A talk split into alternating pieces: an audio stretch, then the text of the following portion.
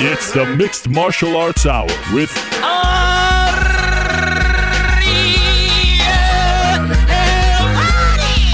The Mixed Martial Arts Hour back in your life on this Monday, August 29th, 2016. Hello again, everyone. I'm Ariel Helwani back inside our New York City studio. Hope you had a wonderful weekend. It was certainly an entertaining one as far as mixed martial arts action is concerned. The highlight, of course, Saturday night, the UFC back in Vancouver for the fourth time. First time was UFC 115, second time UFC 131, third time UFC 174, fourth time this past Saturday UFC on Fox 21 three major takeaways from that event, in my opinion. First off, Damian Maia continues to impress, continues to dominate his opponents.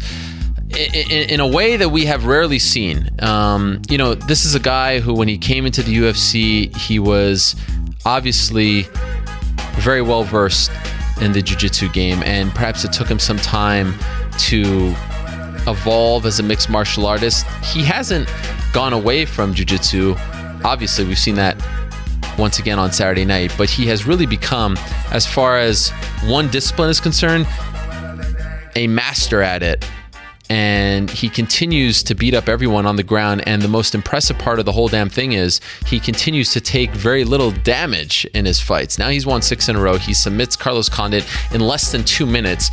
And in my opinion, he cements his place atop the very best in the 170 pound division. So it seems like they're going to do Wonder Boy versus Woodley next, and then he's next. He wants to wait, and the emotion that he showed afterwards, the emotion that Carlos Condit showed. I mean, it really was as the old ABC Wide World of Sports show um, used to say at the top of of its program back in the day, the thrill of victory and the agony of defeat. You see Damian Maia crying because Condit means so much to him, because winning over Condit means so much to him, because beating Condit like that is so darn important to him. He is literally bawling as Carlos Condit is trying to figure out his career and where he goes from here. Condit said afterwards he doesn't know if he belongs in the UFC. That is 100% untrue. His heart may not be into it, his mind may not be into it, but he certainly belongs in the UFC. And this is a guy who was, in my opinion, a scorecard or two away from becoming UFC welterweight champion back in January. It's still the fight of the year, in my opinion. I thought he beat Robbie Lawler on January 2nd. So it just goes to show how cruel this sport can be. Um, and now here he is questioning whether he'll ever fight again. Once you start thinking about that, once you start contemplating your future, maybe it's best to walk away. One thing's for certain, probably won't see him for quite some time. And the next time we hopefully see Damian Maia fight, it will be for the welterweight title. Uh, also of note, Anthony Pettis drops down to 145. He submits Charles Oliveira. His three fight losing streak is over. What a weight lifted off his shoulders. What a great moment for Anthony Pettis there on Saturday night. And then how about Paige Van VanZant? Wow, unbelievable. Stealing the show, flying switch kick. She hasn't fought since December. She goes and, and does the Dancing with the Stars show, finishes second, probably should have won the whole thing. And then in her return to the UFC on national television, she knocks out Bec Rawlings with a flying switch kick. What a year for Paige VanZant. Uh, Friday, Bellator had an event. Bellator 160. Benson Henderson, now the number one contender in the Bellator lightweight division. An unfortunate ending. Uh, Patricio Pitbull breaking his fibula in the fight. Benson wins, gets his first Bellator win. Um, what else was on that card? AJ McKee remains undefeated. Joey Davis looked very good in his Bellator debut. Georgi Karakhanyan knocking out Bubba Jenkins. Like I said, it was a very busy weekend and maybe the biggest news of all, it was made official on Friday. Rory MacDonald has officially signed with Bellator. And you know what's interesting? Tyron Woodley, Damian Maia, even Wonderboy Thompson. What do they all have in common? Rory MacDonald is what they have in common. The last man to defeat Tyron Woodley, Rory MacDonald. The last man to defeat Damian Maia, Rory McDonald. The man who Wonderboy beat to get his title shot, Rory MacDonald. Well, he's headed to Bellator. So much to discuss on this show. It is a stacked one. Can't wait to get into it. So let's run down the lineup and get to our first guest. Can't wait to talk to her as well. Um, four o'clock, we'll be joined in studio by Luke Rockhold, who is, of course, coming off that loss to Michael Bisping. There's a ton going on in his life. He'll be in studio at four o'clock. Three thirty, Michael Chandler will be in studio. The Bellator lightweight champion will be right here. So we got two in studio guests today. Uh, Three o oh five. Josh Barnett, who faces Andrei Arlovsky this Saturday in Hamburg, Germany, he'll stop by live from Hamburg. The aforementioned Rory MacDonald will stop by at 2:45 to talk about why he decided to sign with Bellator. Max Holloway, who's one of the very best at 145, we'll talk to him about Pettis. Talk to him about what's next for him. He'll stop by at 225. AJ McKee, a great character, the mercenary, the son of longtime vet Antonio McKee will stop by at 205. Rashad Evans will stop by at 145, talk about his future. And Rafael Dos Anjos, in one of his first, if not his first interview since losing the belt back in July, will stop by at 125, talk to him about Conor, his fight against Tony Ferguson. So much to talk to RDA about. But first, we got to start this show one way and one way only. Uh, she is still in Vancouver, about to head off to the airport. Uh, very kind enough to join us right before she does that. She won big on Saturday, as I said, flying switch kick. Paige VanZant. massive win for her. It's a highlight clip that will be replayed over and over and over again until the end of time. And she joins us right now via the magic of Skype, I believe, or is it via the magic of phone? There she is, Paige VanZant. How are you, Paige? I'm good. Thanks for having me. Oh, what a pleasure. Where are you right now with those uh, black drapes in back of you? This is still my hotel room. Oh my so gosh. we got a good setup. You're such a pro, Paige. Even when you come on via Skype now, you're like you're you're just top notch, A plus all the way, first class. I appreciate that. Okay, um, how many times have you watched that clip over and over again? Do you have any idea? Yeah, you know, a lot. um, I've gone through and watched it a lot, just from every angle, kind of seeing uh, how I did it. It was it was a really cool, a really cool highlight. I'm gonna definitely remember that for a long time. Is that something that you worked on in training? Were you looking for that? It was actually that was something I was looking for in the fight. Uh, all my corners kind of.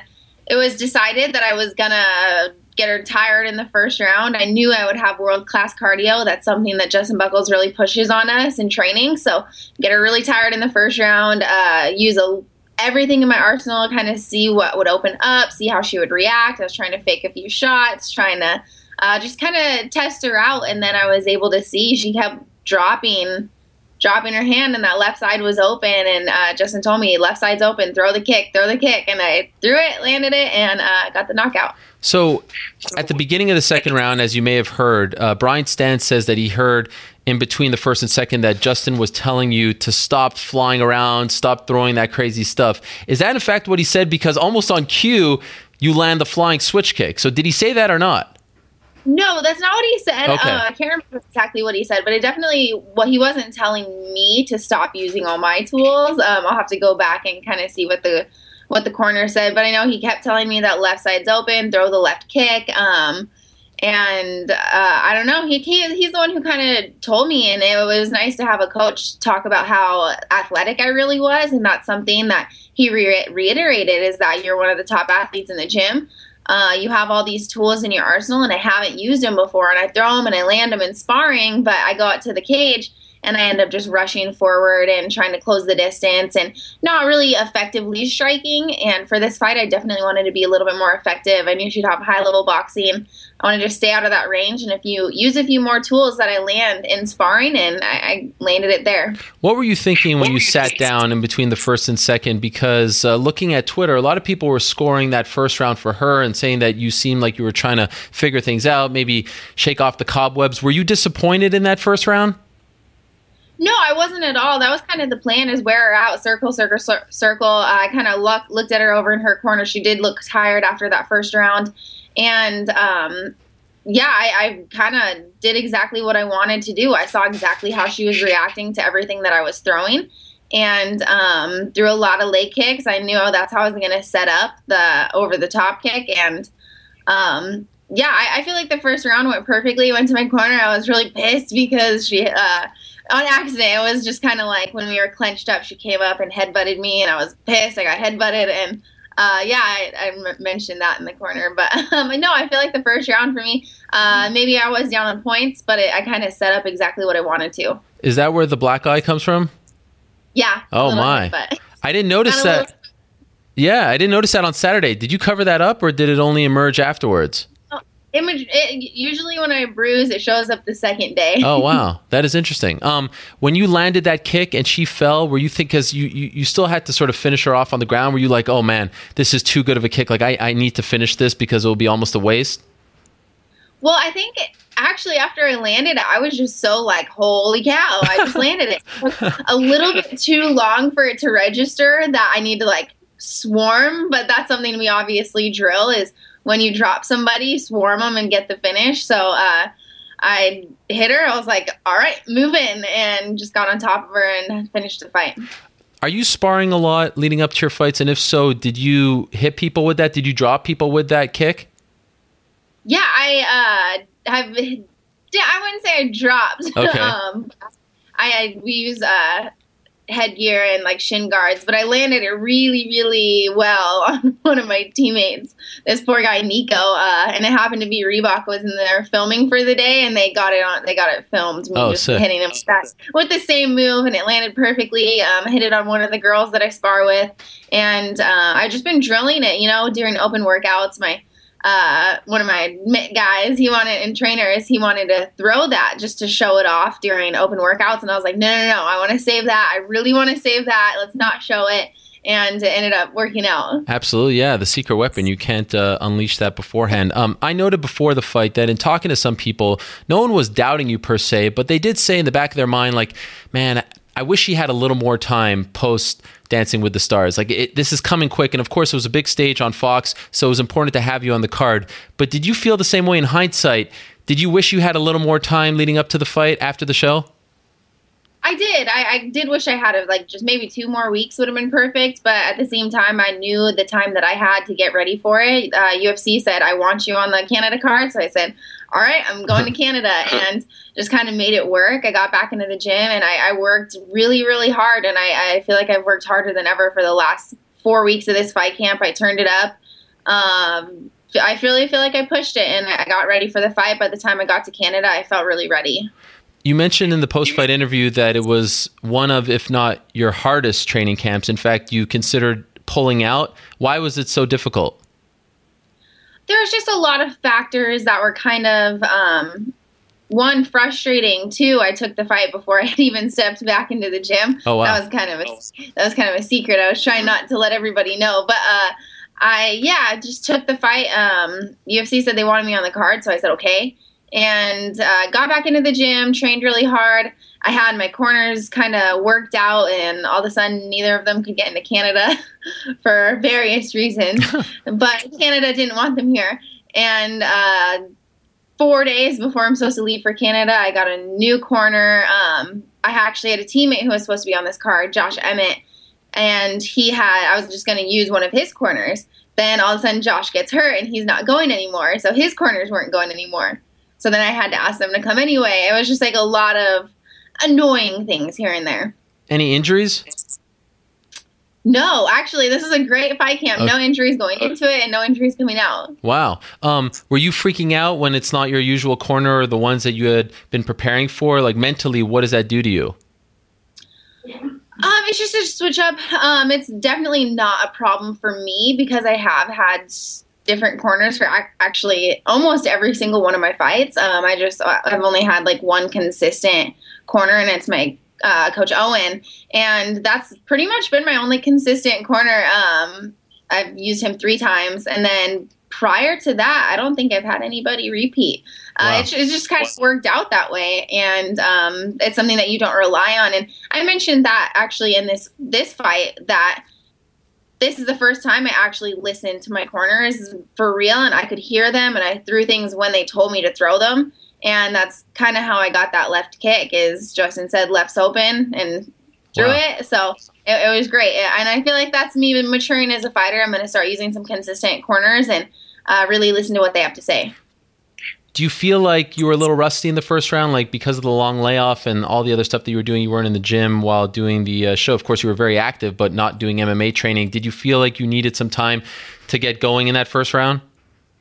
No, uh, I didn't actually. My cardio, I would say, for this fight was better than any other. I was running um, almost like 20 miles a week getting ready for this fight, just trying to um, get my weight perfect, my cardio perfect. I knew that I was going to have better cardio just because I was pushing the pace so hard. And for this fight, that's something that me and my coach have been, coaches have been really, really working on is me not just charging forward and rushing them. And we knew that was what Bec was expecting. I watched a lot of her interviews. Uh, she kind of knew that I was going to rush forward and close the distance. I did see in her prior fights. I've, I've, she's a veteran. You know, I've, I've watched her fight for a while. She does have very good clinch work, and uh, she's very strong when you close distance and get in that boxing range. So I really wanted to stay out of it circle a lot, um, and it, it just kind of worked out. Every fight is important. Every fight in the UFC is important, but because of all the attention that you received off the uh, off the Dancing with the Stars show, did you kind of feel a little more pressure this time to prove that you're not just you know some celebrity reality star, whatever? That you're at, at your core still a fighter. You still care about this. You still want to be one of the best. You know, a champion. Like, did you feel like you had to almost prove yourself again? You know, for me, I, I, feel like every fight, it's not that I have to prove anybody wrong. It's just that I have to prove myself right. And I had to go in there and prove to myself that I belonged in there and prove that I was so much more than just coming off of Dancing with the Stars. And it was definitely just pressure I put on myself, especially knowing I was going to have a lot of people watching coming from Dancing with the Stars. So it was just pressure from myself, and I wanted to perform really well, and I was able. I I think I have the most finishes for the strawweight, so that was like another awesome thing that happened. So yes. Amazing. Um, and also, one thing that wasn't really talked about because the last thing we saw you in was Dancing with the Stars. You know, you're coming off a pretty tough loss. That was your last fight. Mentally, you had to almost get over that hump as well. Were you thinking about, like, just to get your confidence back? That, that, that was not a great night for you. you handled it like a pro, all class, like a real professional, but you still had to get back on track. Was that playing tricks on you at all going into this fight? You know, actually, I, I, just stayed really focused for this fight, and I had to completely forget about that fight because it is in the past. Learn from it, but don't dwell on it. And I know that I was a much better athlete for this fight. Physically, mentally, everything was better for this fight. And I had to go in there with confidence. And no matter what happens in your last fight, you, even this fight, um, for my next one, I'm going to have to forget about this fight and reevaluate my opponent and just move forward. Did you notice a difference in the way the fans reacted to you? Um, Twitter afterwards, I see a ton of celebrities tweeting about you being on Fox. Like, did this feel different, especially coming off what you did back in you know May, April, and the the success on the show? A little bit. I felt a little different, but at the same time, it kind of it just feels like I belong here. It felt like I'm finally like finally back in the octagon uh, it's a different feeling than anything I've ever done, and it's awesome that I have so much support. And it is, I feel like, even a bigger platform because I do have so many amazing people tweeting me and saying congratulations, which feels really special. But at the same time, it's just another win in the UFC, and that that's special in itself. Best celebrity tweet you got? Which one sticks out? um, my favorite is probably from Nick Jonas. Oh, you're a Jonas Brother fan. I'm a Nick, Nick Jonas. Jonas. Okay, fair enough. Do the Jonas Brothers still exist as a group? Do they still perform together? I have no idea. Okay. Have you ever met Nick um, Jonas?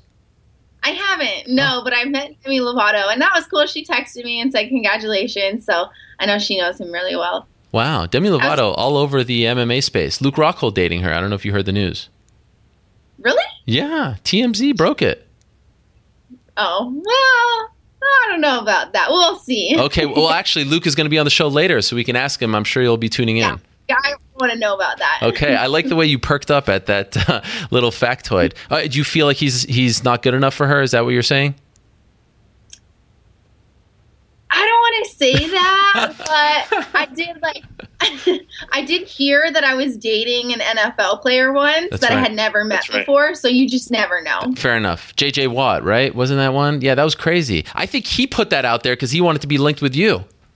That's yeah, scumbag. I never had actually met him in person, so and then, then I found out I went on a date with him. Unbelievable. Who knew? I bet after I bet after the show you had all these like PR people reaching out to you trying to set you up with their clients and things like that, right? Doesn't that happen? No. That doesn't happen? Good. I, I hear that's what happens in Hollywood. Like managers try to set their client up with the yeah. right. That actually is how it works, which is totally weird. But uh, I mean, I don't know if you you know Mike Roberts. He just replies back. He just replies back, no. That's a good manager. doesn't like it. He just says no. I like that. So, Um, yeah, good. so okay, so not, no injuries coming off, and you said afterwards that you want to come back in December, right? Yeah, and you know, uh, no injuries. It's perfect timing. Uh, I don't know if I'll get on that card. I'm sure. I don't see why not. Yeah. But um, yeah, I feel really good. Of course, I do have a few. I was really excited after the fight, obviously, but I do have a few like fun things Oh. wor- uh, in the works right now. So hopefully those pan out and um, get a good timeline for a fight in there. What do we got? What do we got? Last time, if you recall, you were in studio. You you held back on us. You didn't tell us about Dancing with the Stars. The next day, you go on some show called Good Morning America. That was like uh, way lower as far as popularity is concerned, and then you break it there. So give us the goods. Come on. I know. I really wish I could, but a few more, maybe like oh, I think I would be in New York. Maybe in New York. So I mean, if it happens, I'll, I'll come your way and um, Thank you. We'll share share it on the show. Okay, fair enough. Um, was there any chance, given how well you did and how popular you became, did you ever consider not returning to MMA? Did you ever consider not fighting again? No, not at all. And I think that's the funniest thing about the whole experience. What I find humorous is, um, you know, me and Antonio became really good friends on Dancing with the Stars, and nobody ever asked him if he was going to leave the NFL and Mm. become a famous actor. That never that that would have never been thrown out there. But for me, it was everyone's like, "Oh, Paige is going to leave for Hollywood. She's never coming back," and um, my that wasn't it at all. And I, I do know that there's a lot of other fighters who have had much longer layoffs than I did, and uh, didn't get to be on an, an amazing show like Dancing with the Stars and get those opportunities. So for me, I'm a fighter first. I just happened to stay on Dancing with Dancing with the Stars until the finale, so it, it pushed back uh, my next fight, but uh, it all worked out. Is it possible because, uh, as you alluded to on Thursday, I believe, uh, perhaps you don't get paid as much as Antonio and you are involved in a very physical sport, and that's why people thought you'd think, you know what, maybe I don't need to do this anymore. I can get paid more to do some acting or whatever. That could have been the case because I, that's definitely true. Um, Hollywood pays very well, um, but I, I am a fighter first, and hopefully, you know, there is amazing thing. There is amazing things happening. Um, Conor McGregor just make, had an amazing payday, and it's about time. And I don't see that as an excessive amount of money with what he's doing. That's about right, and hopefully that starts trickling down. So um, everybody starts making more money. Kudos to you for saying that. I feel like Paige of a couple of years ago wouldn't have said that. Uh, that that felt like sort of a big moment for you. I, I don't know. I feel like that was. I was like, wow, good for Paige for speaking up because you certainly deserve it and then some. So I give you a lot of props for that. Thank you. Yeah, but I, I just think that we all deserve it. We're all professional athletes. We're fighting at a very, very high level. The and the the UFC I would con- compare to the NFL. It's it's on that same kind of same playing field, and hopefully, eventually, we we start seeing the athletes um, making a little bit more money. So anyone just who's coming into the UFC, they make it to the UFC level, can actually make a living off of just fighting for the UFC. Now, here's the big question. and I've been wanting to ask you this for quite some time, um, but it's been a while since we spoke. What is going on between you and Ronda Rousey? Has the beef been squashed? What's happening here? I think so. I mean, uh, no, it was just kind of the one little altercation. But no, I have absolutely no hard feelings, no frustrations um, towards her whatsoever.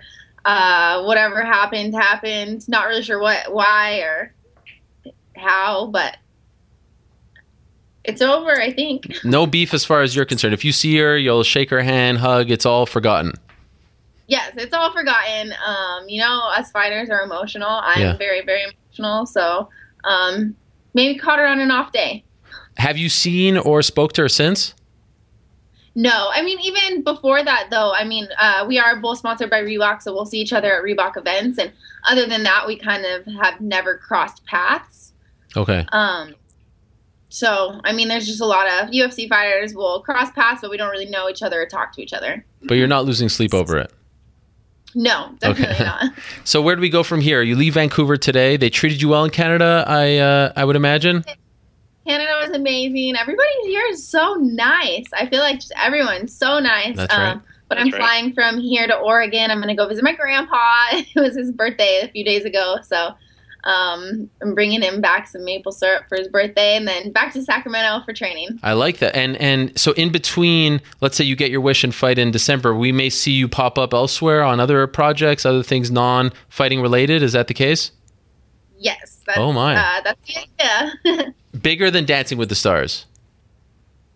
uh, you know, Dancing with the Stars was pretty big. Okay. I oh, I, I wouldn't say yeah. The uh, but who knows? Who Wow. knows? I mean, I'm just getting started. yes, you are. Is it a done deal or still in the works? This thing that you're talking No, about? everything's still- everything's still in the works right now. Um, just a lot of potential things. A few people reaching out, and it's up to my management team to just uh, figure things out on their end, and uh, we'll go from there. Okay. What a year it has been, huh? I mean, the year isn't over quite yet, but thinking about the way 2015 ended for you with, you know, you're in tears in front of the media and now look at you riding high.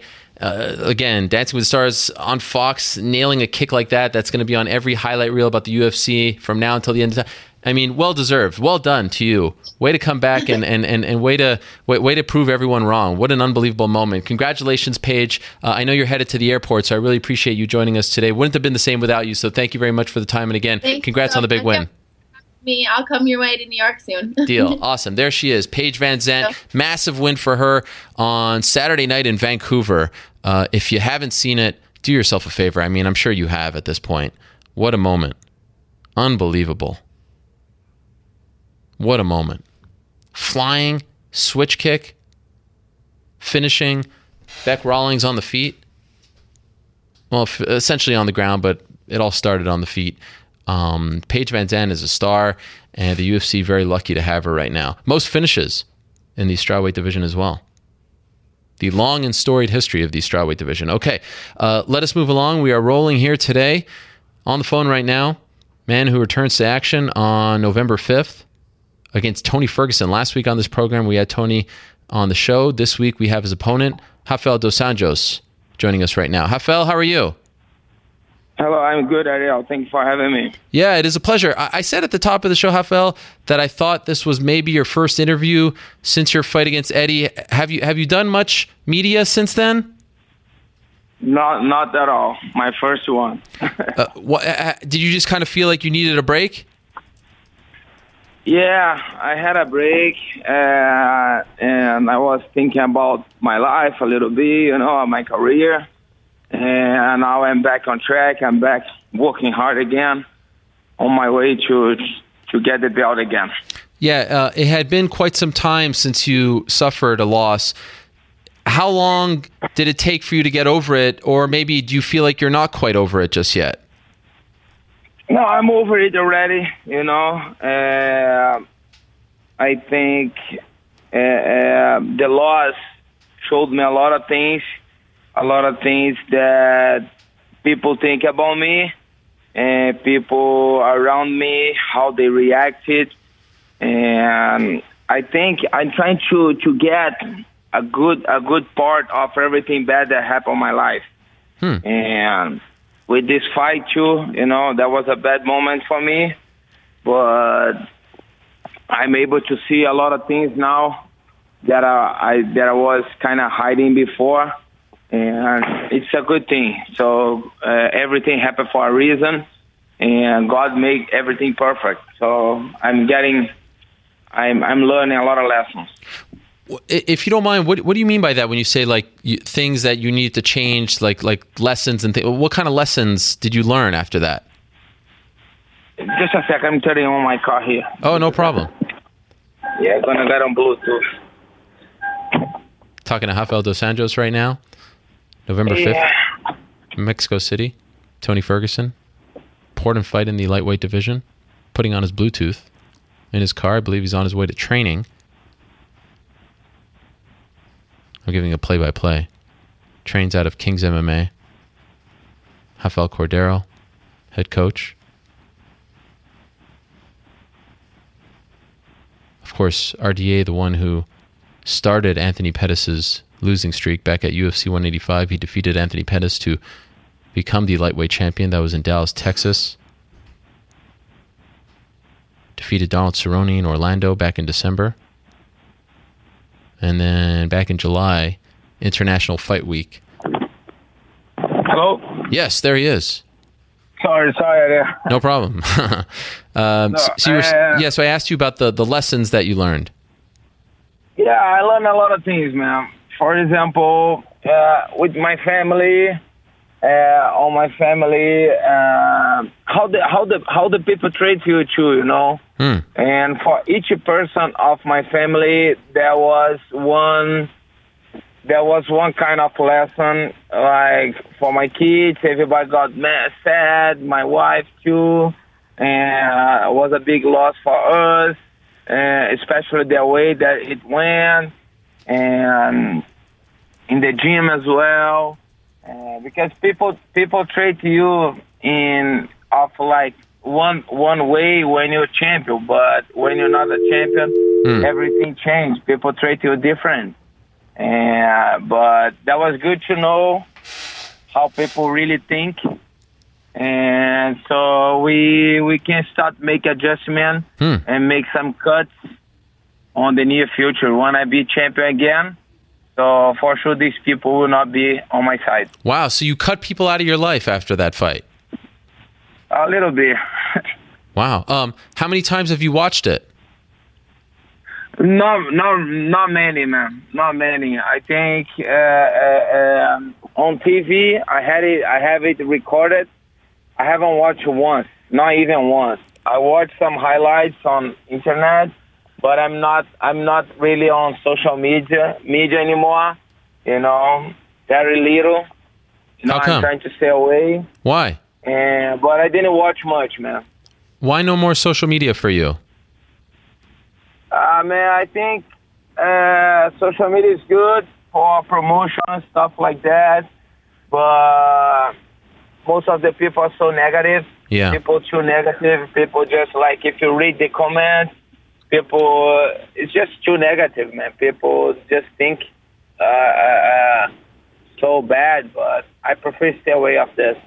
So, so you don't, you know, you, you don't care to watch it, and I totally understand that. Um, of course, you probably have a sense for what went wrong. Like in in a nutshell, do you have an idea why you lost that fight? Is there a mistake or two that you think that you made that led to him winning? Yeah, I think uh, I had a I had a bad a bad night of work. I think just that, you know, uh, when you fighter, when you're not doing good on your work, you, when you have a work that have face, you lost the fight. And I think Eddie he had a great day. I had a bad day, but I'm sure uh, I am I am the best fighter on this division. I am the best fighter on this division, and I will prove it once again. I'm still hungry. I just got caught. I my my guard was up, my hand was up. I just got caught and punch, and you know I had some issues on the weight cut day before, but that's not the excuse. Eddie had a great day, but I'm coming. Um, was he tougher than you thought he was? Like the last couple of fights, Freddie Alvarez, we know what he can do, but you know they were kind of grinders. He wasn't showing that kind of aggression in his fights. Was he tougher, or maybe did he show something that you weren't expecting in the fight? No, man, I, I training for everybody the same, you know. I knew Eddie has a heavy hand, but I thing that happened in my life, you know, and that's for a reason. Hmm. And you know, I know my my my my life is under under God's supervision. He's he's watching over me always. And if he let this happen, that was for show me a lot of things. So he's been showing me a lot of things, and I make it adjust. And like I said, once I get back on the top again, everything will be different. You know, one thing that has been said this year was you ended the year last show of 2015, massive win over Cerrone. You're booked to fight against Conor, and then unfortunately you suffer that injury. Nate Diaz steps in. Now we have these two fights. They're making millions of dollars, and maybe Conor is going to fight Eddie, um, and that's that's that's a lot of money that could have went your way. Does that eat at you inside? Do you, do you kind of feel like you just had bad luck this year? Uh, two- 2015 was an incredible year for you. 2016, 16, you almost had that massive payday against Conor, and you know the the the bad luck came into play just days before the fight. Do you think about that a lot? Yeah, man. Uh, like I said, everything happened for a reason. I here I am. I lost my title. I lost the the I got hurt two weeks before the fight. And it's not it's not all about the payday, just because I got hurt and I couldn't fight. Uh, but man, I I'm I'm still doing okay, man. I'm blessed that I have like amazing kids and my I have amazing family. You know, everybody with a good health, and I have everything. You know, uh, I live in a nice place, and I can't complain, man. I think I'm still 31 years old. A lot of things will come.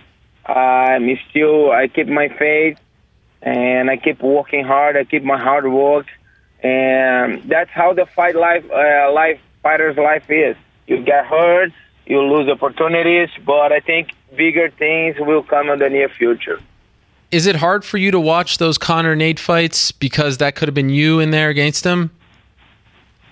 Yeah, I don't even think this way. Oh, okay. uh, uh, uh, I think uh, uh, I got hurt. Nate stepped up, beat Conor, and now he lost.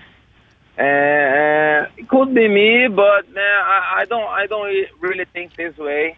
Uh, like I said, everything happened for a reason, and I, I'm happy where I am now. It's gonna give me extra, extra motivation to work hard and get back on the top again. Um, I, I, know you say that you don't, you know, do a lot of uh, social media these days, and I, I don't blame you. But uh, I did notice during that fight last week, UFC 202, that you uh, you mentioned something about I think it was Conor's cardio uh, that you didn't seem all that impressed with it. That was you, right? Yeah, yeah that was me because I, I, I just the next day people saying, oh, that was fighting 20 on the all times. I don't know because I think most of people they watch MMA for the first time that day and they think there was. Uh, I just saw two sloppy guys on the on the after the second round, and the fight got so sloppy, and I didn't see the best fight of all times at all. But it is what it is. So you didn't enjoy it. Yeah, the the first round was good. The Conor dropped Nate a couple times, but then uh, uh, uh, I didn't see like, oh, what an exciting fight. I didn't see it that way. Wow. Um, so I, I I've watched better fights before, you know. Sure. Who do you think won the fight? Who did you score it for? I scored for Nate. Oh, interesting. Okay. Uh, do you remember Yeah, which rounds? Did you give Nate the fourth? Uh, the third, uh, I, I just I think I had Conor on the on the third.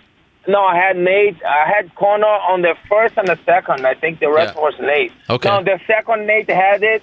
I think Conor got the third, and four and five for Nate. Okay, I think you mean the third. I think you're swapping two, but fair enough. You think that uh, that Nate won the fight. Um, now it seems like there might be a chance that Conor fights Eddie. Since you've been there with Eddie, you've been in there with Eddie. You were preparing for Conor. Who do you think wins that fight? Uh, Man, Conor, uh, uh, Eddie, he's uh, he has more weapons than than Conor. You know, he has grapple, he has better wrestling than Nate.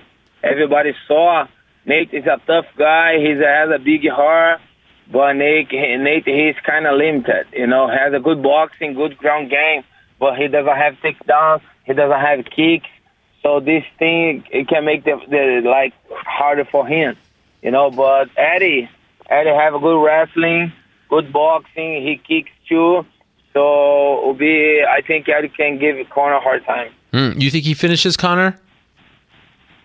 Yeah, it can happen. Uh, like everybody thought I was way favorite against uh, against Eddie Alvarez, Yeah. and so that didn't happen. It's hard to tell MMA, but uh, uh, uh, I think Eddie has advantage. Now, what about this fight against Tony Ferguson? When you were offered this fight, did you like it? Was this one that made sense to you? Yeah, I think the guy. I, I, I asked for the rematch, and but I think UFC will not give it to me. Uh, no rematch right now, so I need to fight somebody else. And then I think who who should I fight?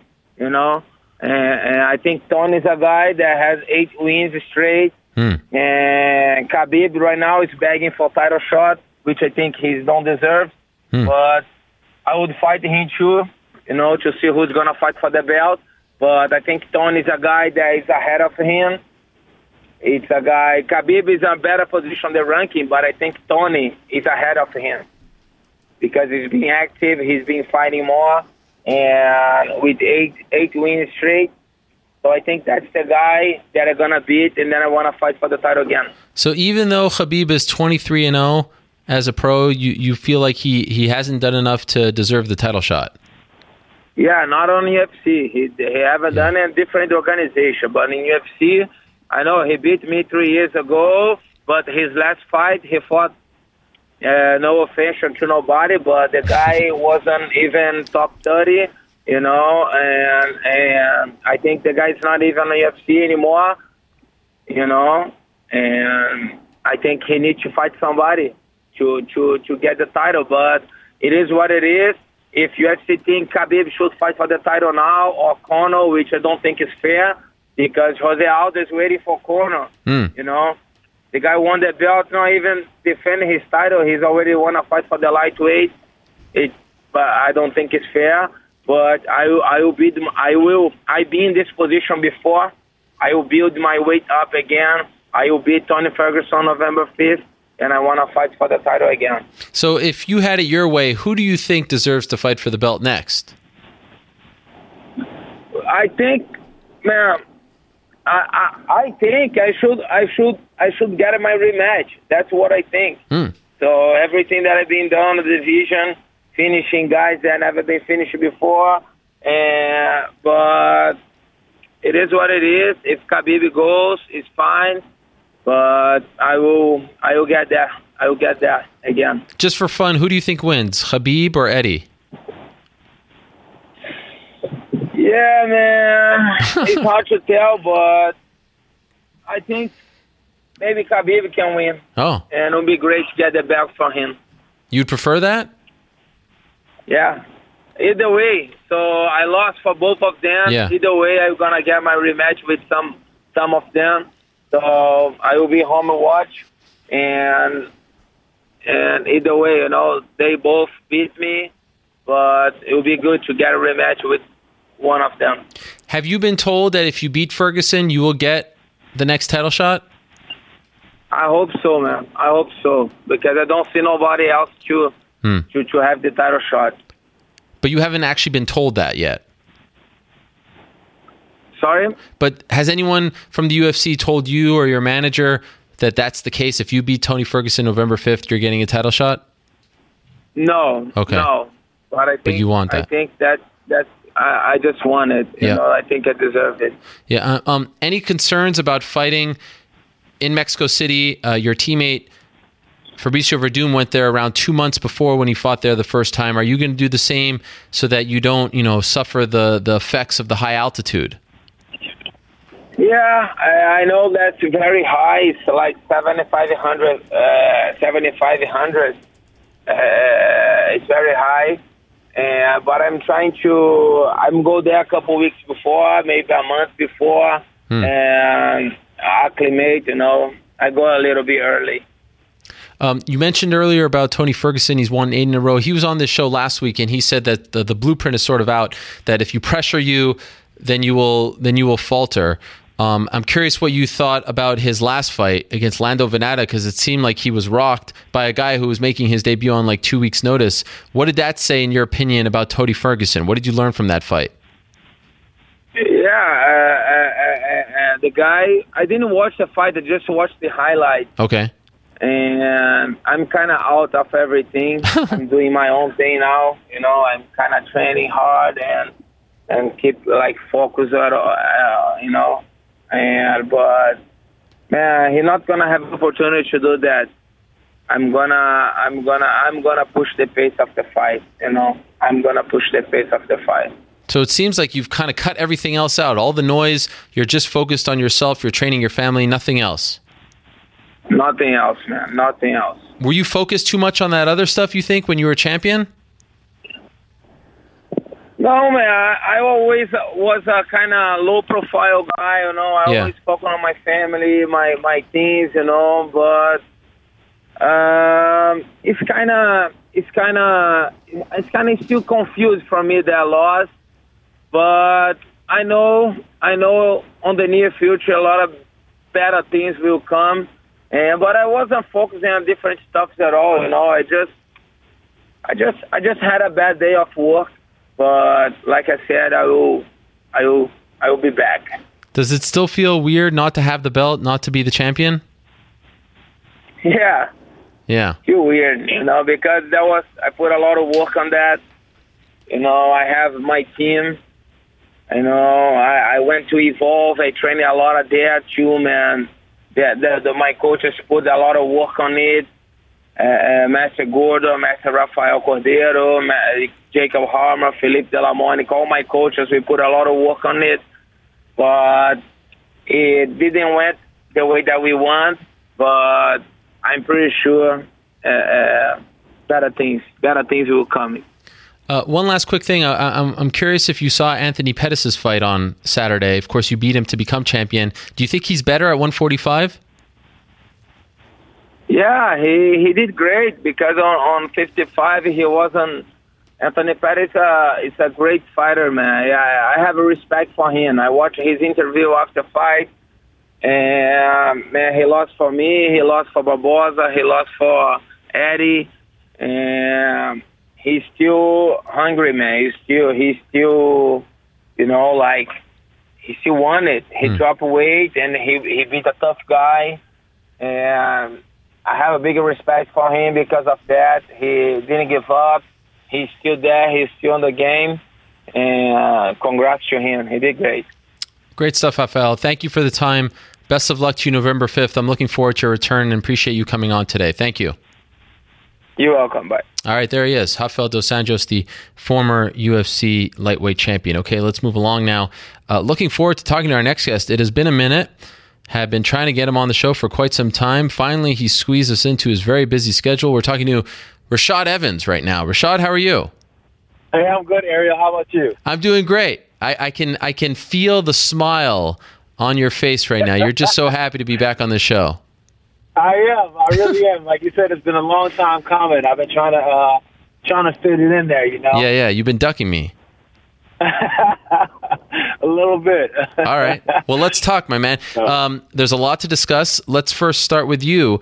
A couple of weeks ago, there was a report, I believe it was FloCombat, that reported that you're going to return in New York as a middleweight against Tim Kennedy. Is that true? Um, well, I, I can tell you, I'm working towards that. I'm working towards that. Uh, I'm making my cut down to middleweight.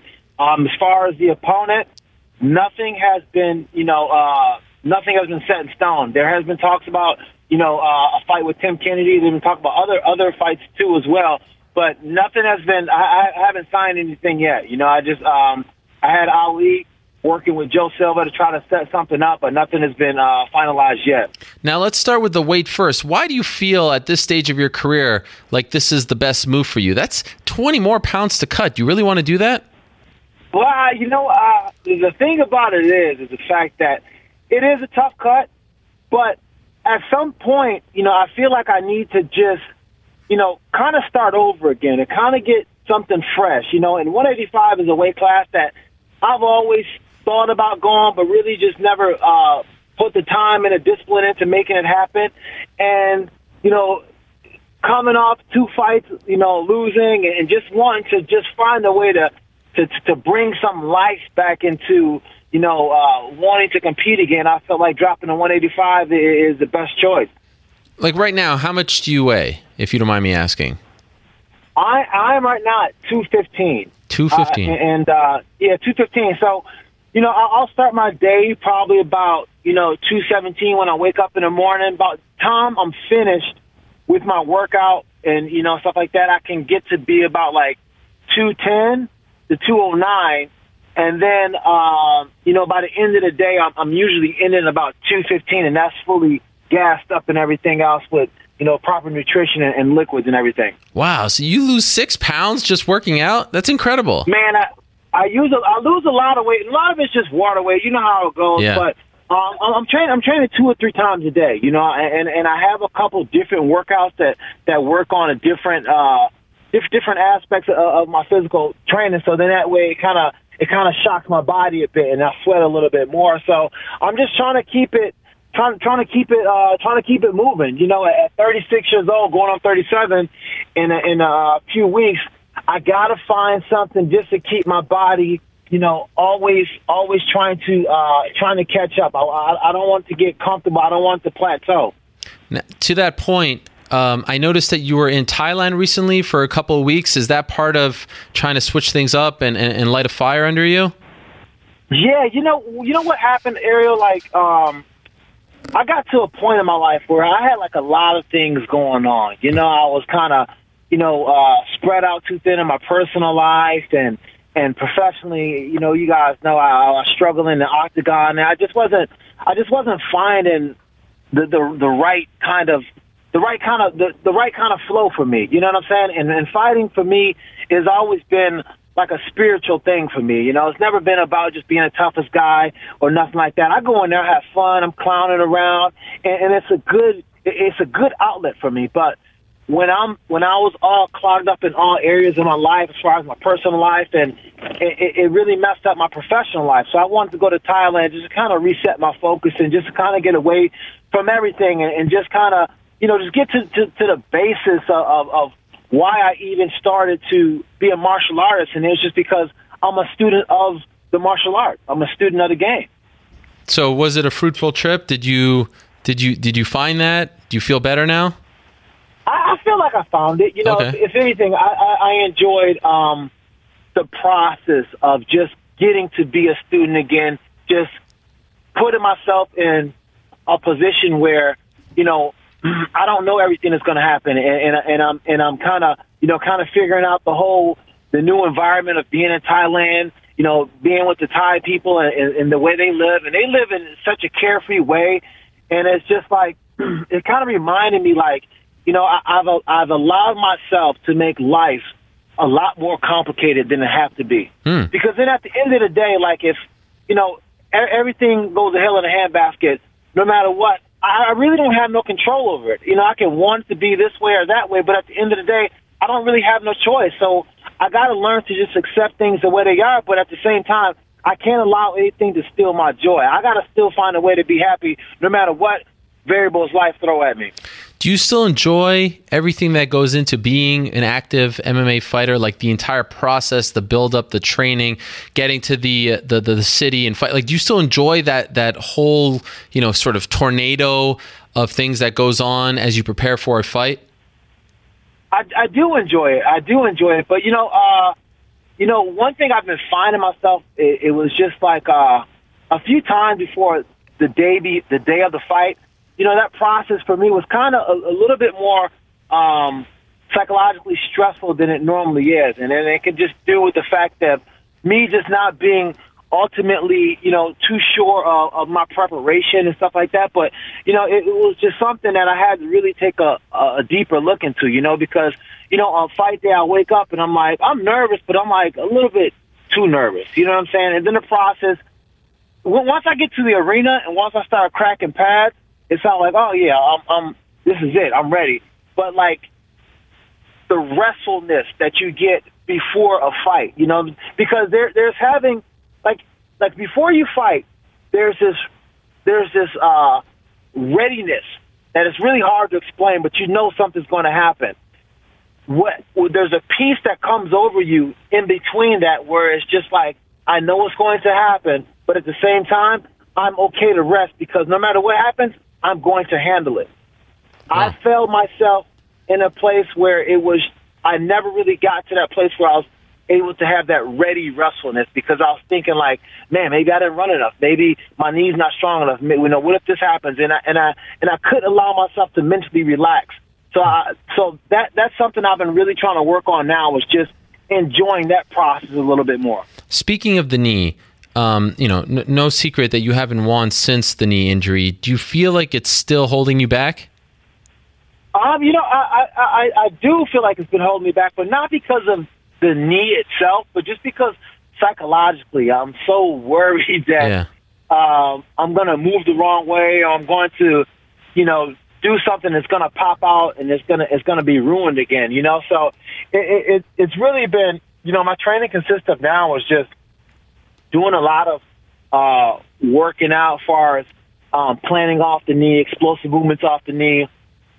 And I've been training with uh, Tony Villani at XPE, as well as my other trainer, um, Rob, at, at, um, at, at, at around the same area. So what what I've what I've been doing is the fact that I've been doing a lot of of just explosive movement, you know, changing direction, all the things that you would do in a fight where you always have to be willing to, you know, cut on a dime or plan or put a lot of weight or carry else, somebody else's weight and be able to move in it in a, in a second. And once I know, and I'm feeling like I am now, like I can do that and I'm ready to do that.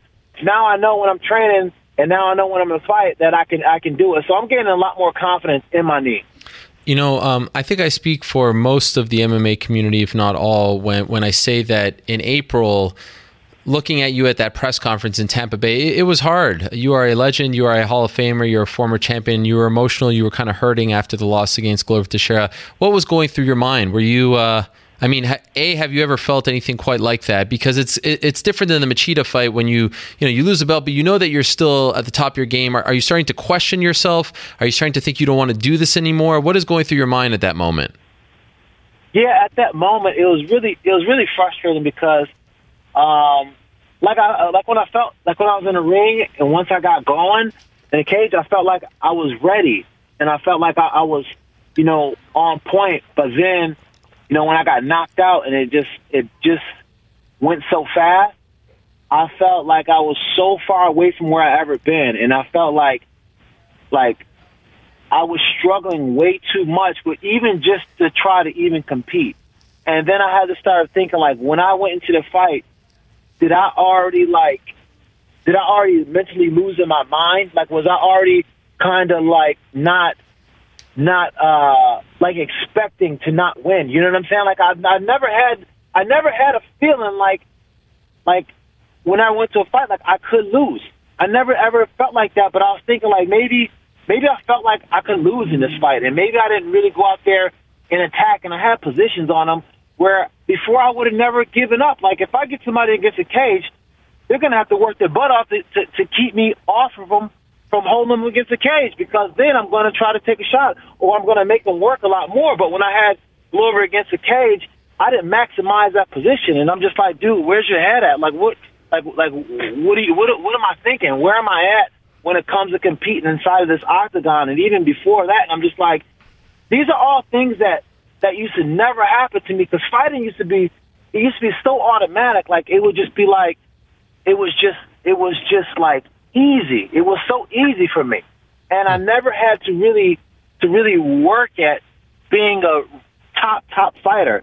And it sounds weird to say because I feel like I I never have I haven't had my best performance in the octagon, but at the same time, on that day, I felt I was so far from where I used to be because I actually felt for the first time that I need to do something in order to bring my level up way more than I than, than, I than I had before. And I'm like, that used to never happen to me.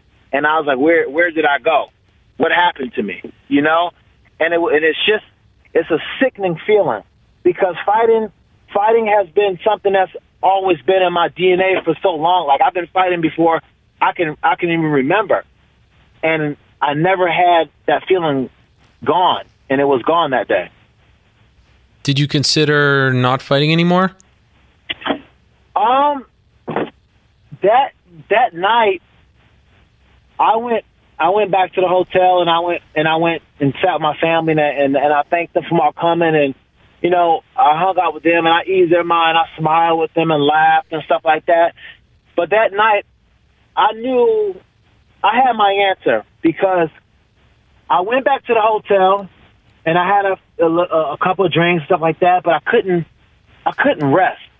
My mind was still busy on what happened, and I was embarrassed and everything like that. And then I just put on my, my running shoes and I ran for like four hours straight. I went, I, I ran until the sun came up, and I ran until all the fighters were getting on a bus, going going home for the next day and I just kept running, and I felt like Forrest Gump, but at the same time, finding the will to run, finding the reason to run, it answered my question on whether I should quit or not. Wow.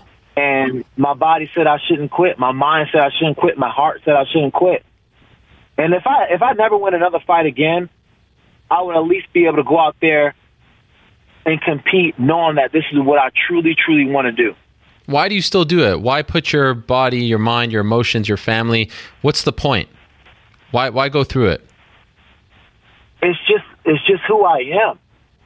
It's just who I am. It's just it's like a big a big part of who I am. Like I've uh, it's just something that's inside of me. You know, I, I can't even explain it to be honest because I don't I don't I don't get another feeling like this doing anything else. Like there's no feeling that I feel preparing for a fight, getting ready for a fight, you know, sitting there waiting for the fight to happen like I do when I'm like like when I'm like when like when I'm in it. You know, so it's a tough thing. You know, this sport is um, is very cruel sometimes.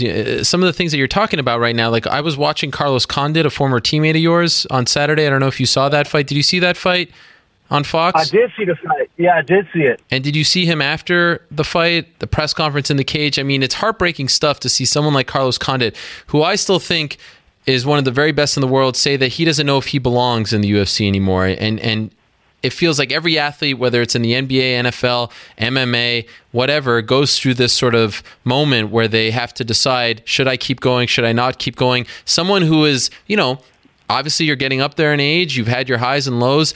How do you react to seeing others kind of go through the same thing? Like when you see Condit go through that, how, how does your heart react? And you know him on a personal level as well, but it's sort of a fraternity that you guys are in and you all kind of go through it together. And I'm sure at some point you thought you would never reach that point. Like we all think we're going to live forever and we all think like, oh, you know, we're going to be the best forever, but that doesn't, that doesn't happen, obviously. How do you react seeing others kind of start to go through the same thing that you're going through?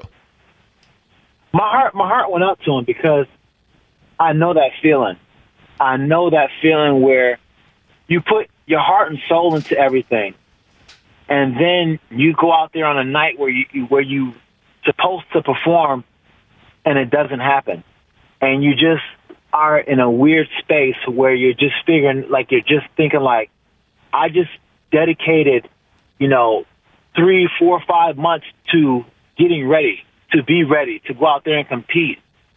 And this is what i go out there and i i, I went out there and I, and i just completely just you know wet the bed. I, I didn't go out there and perform the way I needed to perform. And then you start thinking like, you know, has it, has, has time passed me up? Has the sun set on me and I didn't know? And I don't, and, and I always said I never wanted to be one of those athletes where people are like, you know, I'm the last to know I need to stop competing. So then you think to yourself like, is, is that, did that happen to me?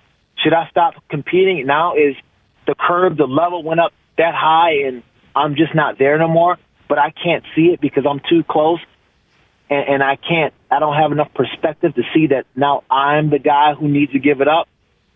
And, it, and it's, it's a really, really tough thing to ask yourself because as a top athlete who's always been, you know, at the top of the food chain, you're not ready to be at the bottom. And you don't even know how to feel when you are at the bottom, or you don't know how to feel when you do get gobbled up as if you are, you know, at the bottom because you're only used to being an apex predator. And when you're not, you feel like I, I can't compete any other way. And then you start thinking like, well, what what do I do if I don't fight? Like like like what what am I if I'm not a fighter? And it and, and it, and it takes you in a weird place because then you have to start to find a way to redefine who you believe yourself you know, who you believe yourself to be outside of fighting.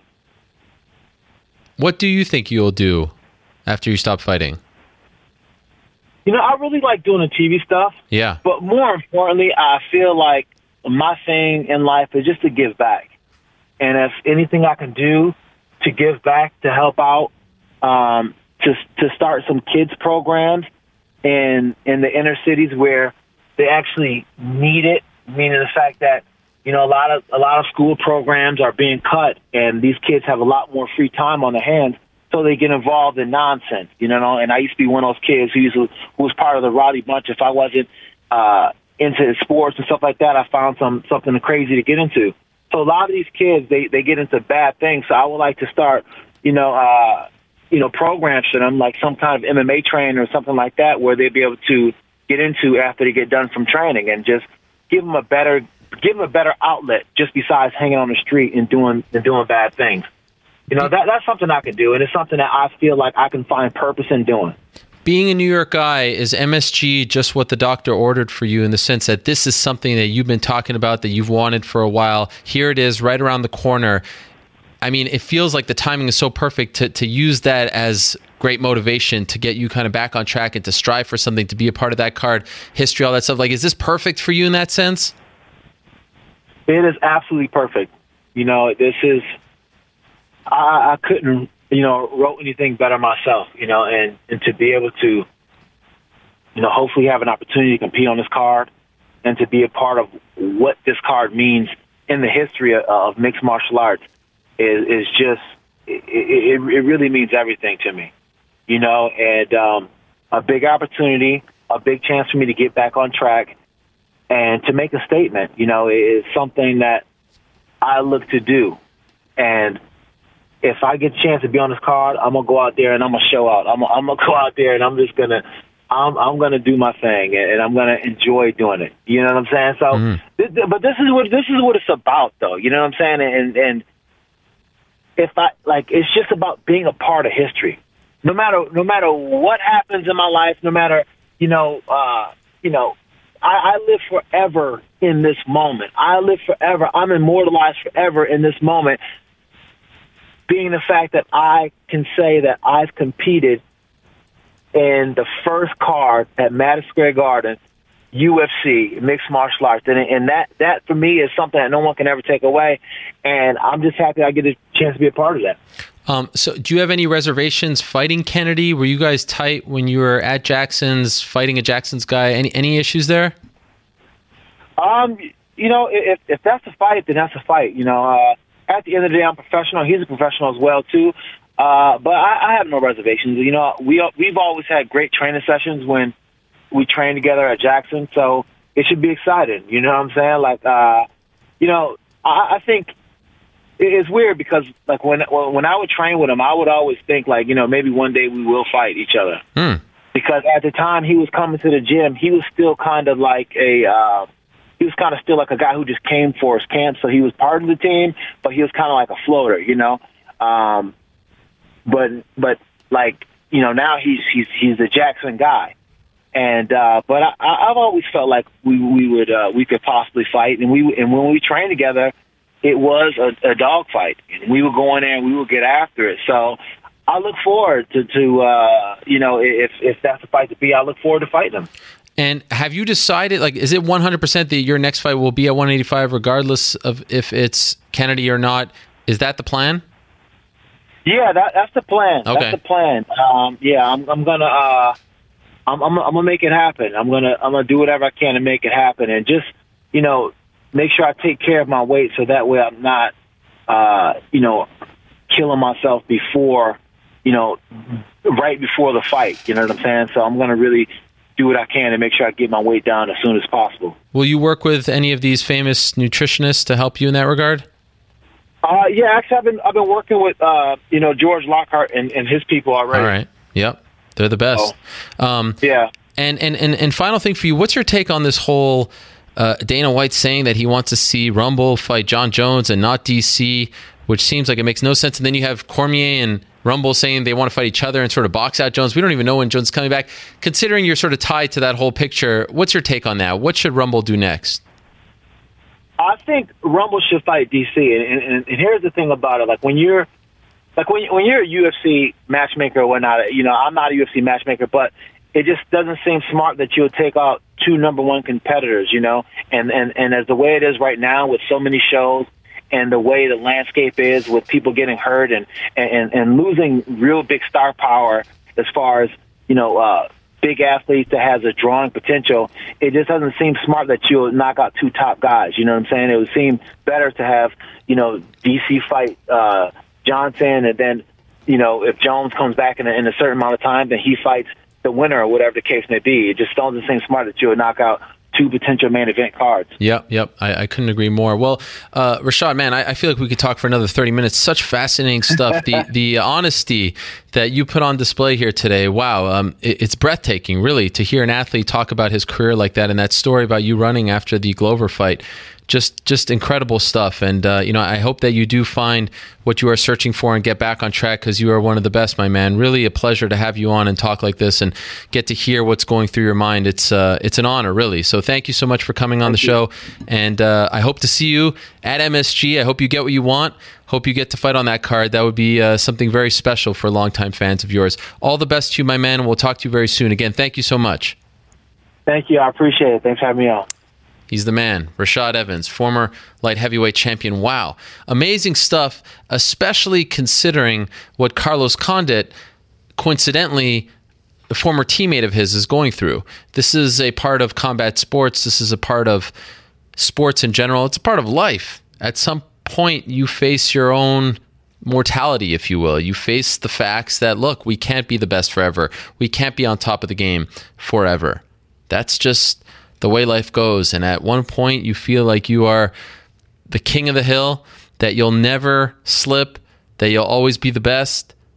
And then, boom, just like that, in a matter of seconds, it feels like you start to, to question yourself. You start to think about the next chapter. You start to wonder if you're good enough to hang with these young guys. I mean, it's just amazing and that was on display on Saturday. And it's hard to see. It's hard to watch these individuals who we deem invincible, who I have the utmost respect for, who, again, as I've said many times before, contain more testicular fortitude than I can ever dream of, that have more guts than I can ever dream of. And then you see them in this vulnerable state starting to question themselves.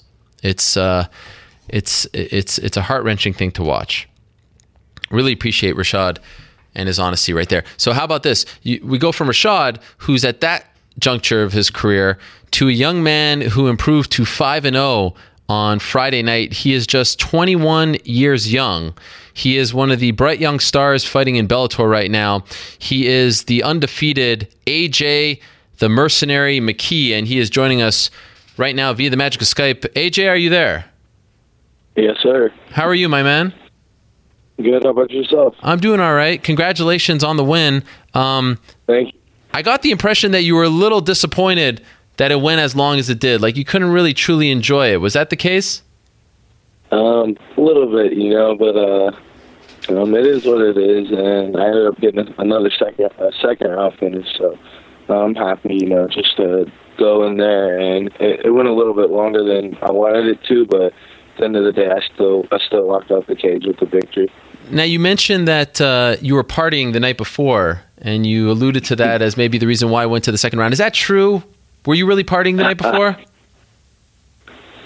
Kinda, yeah. I went. I went to the club. Uh, what? We had Wiz Khalifa there, so went so, to go see Wiz Khalifa. Man, you can't pass up Wiz Khalifa. Were you personally invited to the concert? Uh, well, no. I work at the club. It was the same same spot where my after party was, so Damn. I just kind of went up there. What time did you go to bed? About one, one, two. In hindsight, do you think that was a mistake? Definitely, you know. Um, I think you just kind of being young, you know, you just kind of look past things and and you want to you want to just enjoy life a little. But uh, I don't know. I, I feel where where I want to be, where I want to go. Um, there's little things that I got to leave alone, you know, and being young is probably one of them. You know, that's that's that's a, a sacrifice I got to make to get to where I want to be. Well, what a story you are because, like I said, you're just 21, you're 5 and 0, and you're the son of Antonio McKee, who we've been watching for quite some time. And the interesting thing here is, you know, I'm not I'm not uh, telling you anything you don't know, but your dad was considered kind of a grinder. You know, he wasn't wasn't known for his finishes. He was known to beat up people and go the distance. You're the complete opposite. You're upset if you go to the second round. Was that a conscious decision on your part? Like, I don't want to be like my dad. I want to be known as a finisher. Um, yeah, you know, it's it's just it's kind of an entertainment thing for me. You know, um, you make the fans happy, the fans make Bellator happy, and, and Bellator make me happy. So it's just kind of a, a supply and demand thing, you know. growing up with a with a an MMA fighter as a father, um, was this something that he, you know, kind of forced you into? Like not forced, but kind of nudged you to go in that direction? Because you know, I got to be honest, like we don't see a lot of sons of of fighters at this stage as far as i'm covering the sport it just you know because you're so young and he's young as well is this something that he wanted you to do and you just kind of followed his path No, my dad actually didn't want me to fight at all. I had to like beg him to let me fight my first amateur fight, which was a week after my uh, 18th birthday. Wow. So um, after that, you know, he he kind of saw how good I was, and he's like, man, he's like, if you're gonna do this, then you gotta you gotta give it 110. And there's there's certain things, certain aspects of your life you're gonna have to leave alone. There's certain things you're gonna have to add in.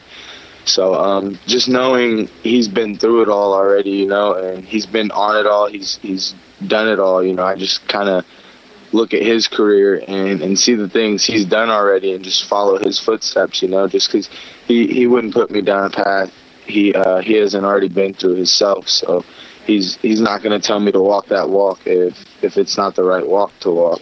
do you recall when you first started to think that this was something that you wanted to do Say that again. do you recall when you first started to think that this was something that you wanted to do like at what age did you start to think about being an mma fighter Man, since I was probably like five or six, What? I, I barely started. Yeah, I started wrestling at three or four. So, um, just being around all the fighters, you know, my dad fighting all the time, being around Rampage, Chuck Liddell, Kongo, uh, Rashad Evans, literally any any fighter you can talk of. I've all the greats I've been around. You know, I've watched their careers. I just uh, I grew up around them in the gym. You know, everybody's known if you want the hard work, the grind work, the uh, that Antonio McKee, he's he's gonna give it to you. You know, he's gonna give you the real deal. So um, just always being around the grind. You know, it's it's all I know how to do. You know, and that's that's kind of where where I feel I let him down a little. You know, going into the second round, but um, it is what it is. You know, um, with with due time, people are gonna get better and they're gonna catch up. So you you just gotta keep evolving as they evolve along with the sport and, and stay on top and stay ahead. So if, if that's sacrificing time and partying, then that's what you got to do. You know, you just gotta you gotta decide what you want to do and give it 110. what are most of your friends doing at this age like like are they in school do they have jobs what are they doing My cousins in school, the rest of my friends, I honestly don't talk too much. really my friends are in the gym. You know, I see them Monday through Thursday. We'll kick it on Friday or Saturday sometimes. okay but Usually I'm at work Friday, Saturday. But the ones you grew up with you don't keep in touch with Not really. Um, they they come to the fight. They support me. You know, we'll hang out. They'll come to the after parties. But uh, after that, you know, it's back in the gym. I'm supposed to be in the gym today, but I'm like, you know what? I want a little break. I'm kind of drained, so I'll definitely be back into the gym tomorrow. Are a lot of them hitting you up now that you're ga- gaining more notoriety? You're on television, fighting on the main card. Are, are you feeling a lot of people coming out of the woodwork? Um, not really. You know, some of some of my main friends that were always like supportive of me, even even when I was fighting back in high school. You know, just like, hey, you shouldn't be doing this. You got a wrestling tournament. Like just just fighting. You know, I've I've always loved to fight. I've always been a fighter. I've always had that inside me, just to fight. So um, they're always supportive, and like now that I'm actually getting there, you know, they're still supportive of me, and just when I step away, you know, they they still give me my space, but I know they're still always there for me. When you were dreaming about your career, did you think at 21 you'd be fighting for a top promotion like Bellator on national television? Was this part of the plans, or is it happening a little sooner than you thought? My dad's had it all planned, man. It's it's crazy. It's crazy. I'm just figuring it out, and like me wanting to be the youngest champ ever now, I'm I'm trying to get it within the next couple fights. So um, just it all being here and it all settling in is is just life life changing, life blowing. You know, um, just taking it all in, trying to get acclimated to it all is just it's it's intense. Yeah, uh, after the fight, you you weren't talking about you know slow builds. You were talking about Pitbull, Straus, the champion. Do you feel like if they book that next, do you feel like you're ready for that, or do you feel like you want one or two more fights? I feel like I got one or two more fights just to kind of uh, tighten up things, you know, especially after this last fight. Um, it was a good win, but I feel like kind of overlooked Cody Walker. Not overlooked him, but I didn't expect what I expected from him just based off. He's probably one of the biggest 45s anyone's ever seen, with a 78 inch reach, 6'2". You know, that's that's a huge 45 pounder, and I'm already a pretty big 45 pounder. So me having to change my entire game up, you know, um, just being focused to fight Corrales and, and being ready for Corrales. I went in there kind of getting ready to fight Corrales, you know, staying long and staying on the outside. But um, I don't know. In the in the middle of the fight, the whole game plan. A week before the fight, the whole game plan just changed. And my dad's like, "Hey, you've always wanted to go get it." He's like, "This is your fight." He's like, "You got to be inside this fight, so go get it." And I just went in there and I kind of let those hands go, you know, and went to go get it. What I appreciate about you, among many other things, is that you get the showmanship part of the game. Uh, you come out with the jacket, you call yourself the mercenary. Where did that come from? Where did this gimmick come from? Um, my dad, you know, I'm I'm a car a car fanatic and a gun fanatic. You can put any gun in front of me, I'll put it, I'll take it completely apart and put it back together. Wow! Without even being shown how to do it. It's just I love guns, I love cars, I love speed. So um, it's kind of just things that motivate me, you know. And um, like I want to go take Artemis classes just to learn tactical training. You know, if if this if fighting ever fell through, I was probably going to go into the military or something. Is there's just certain things that that drive someone and fascinate someone, you know. So uh, for me, speed and guns is one. I, I love speed and I love guns. Forgive my so ignorance. Like, hey, oh, go go ahead. Go ahead. Go ahead. And that that's just kind of where my dad came up with the the mercenary thing, you know. Um, Bellator also they they hired me to do a job, you know. When they signed me, they signed me to to sign the contract. You know, I signed that contract promising that I would I would take over the division. That was that was the promise I made to myself and to my dad and to Scott Coker. So at this point, all I have to do is live up to my word, you know, and, and take over the game and stay focused and do it one time, one fight at a time. Where does the jacket come from? That's just me. That's uh, that's just a little little part of AJ, man. I like I like a unique type of fashion, you know. So uh, like after that after the fight, I put on all white, and we went to after the after party with all white. I went all white with uh, a tux tail, white jeans, black wow. belt, black glasses. Why, all why, black. Why all white? It's all white. It stands out. Okay. I don't know. It's just it's it's a celebration, you know. All white is just kind of it's it's kind of the thing. It's all white or all black, you know but white stands out a lot more than black. So uh, I just felt it was just necessary. You know, it's what I wanted. Everybody's got their own different little type of fashion. You know, my cousin Joey, he's he's more of a a modern fashionist. You know, versus me, I'm more of a, a classic fashionist. So, um, but he his style is off the chain too. You know, I'll go in his closet and pull out his clothes just because I like his style. But it's uh, everyone's just got their own their own different swag, their own different look. You know, he'll sit one way versus the way I sit. Right. Uh, but they're both still a classic look. And of course, you're talking about Joey Davis, who was successful in his Bellator debut on Friday. Uh, a very, very hot prospect, 133 and 0, I believe, in college. Uh, so you're on the same card as him. You call him your, your cousin.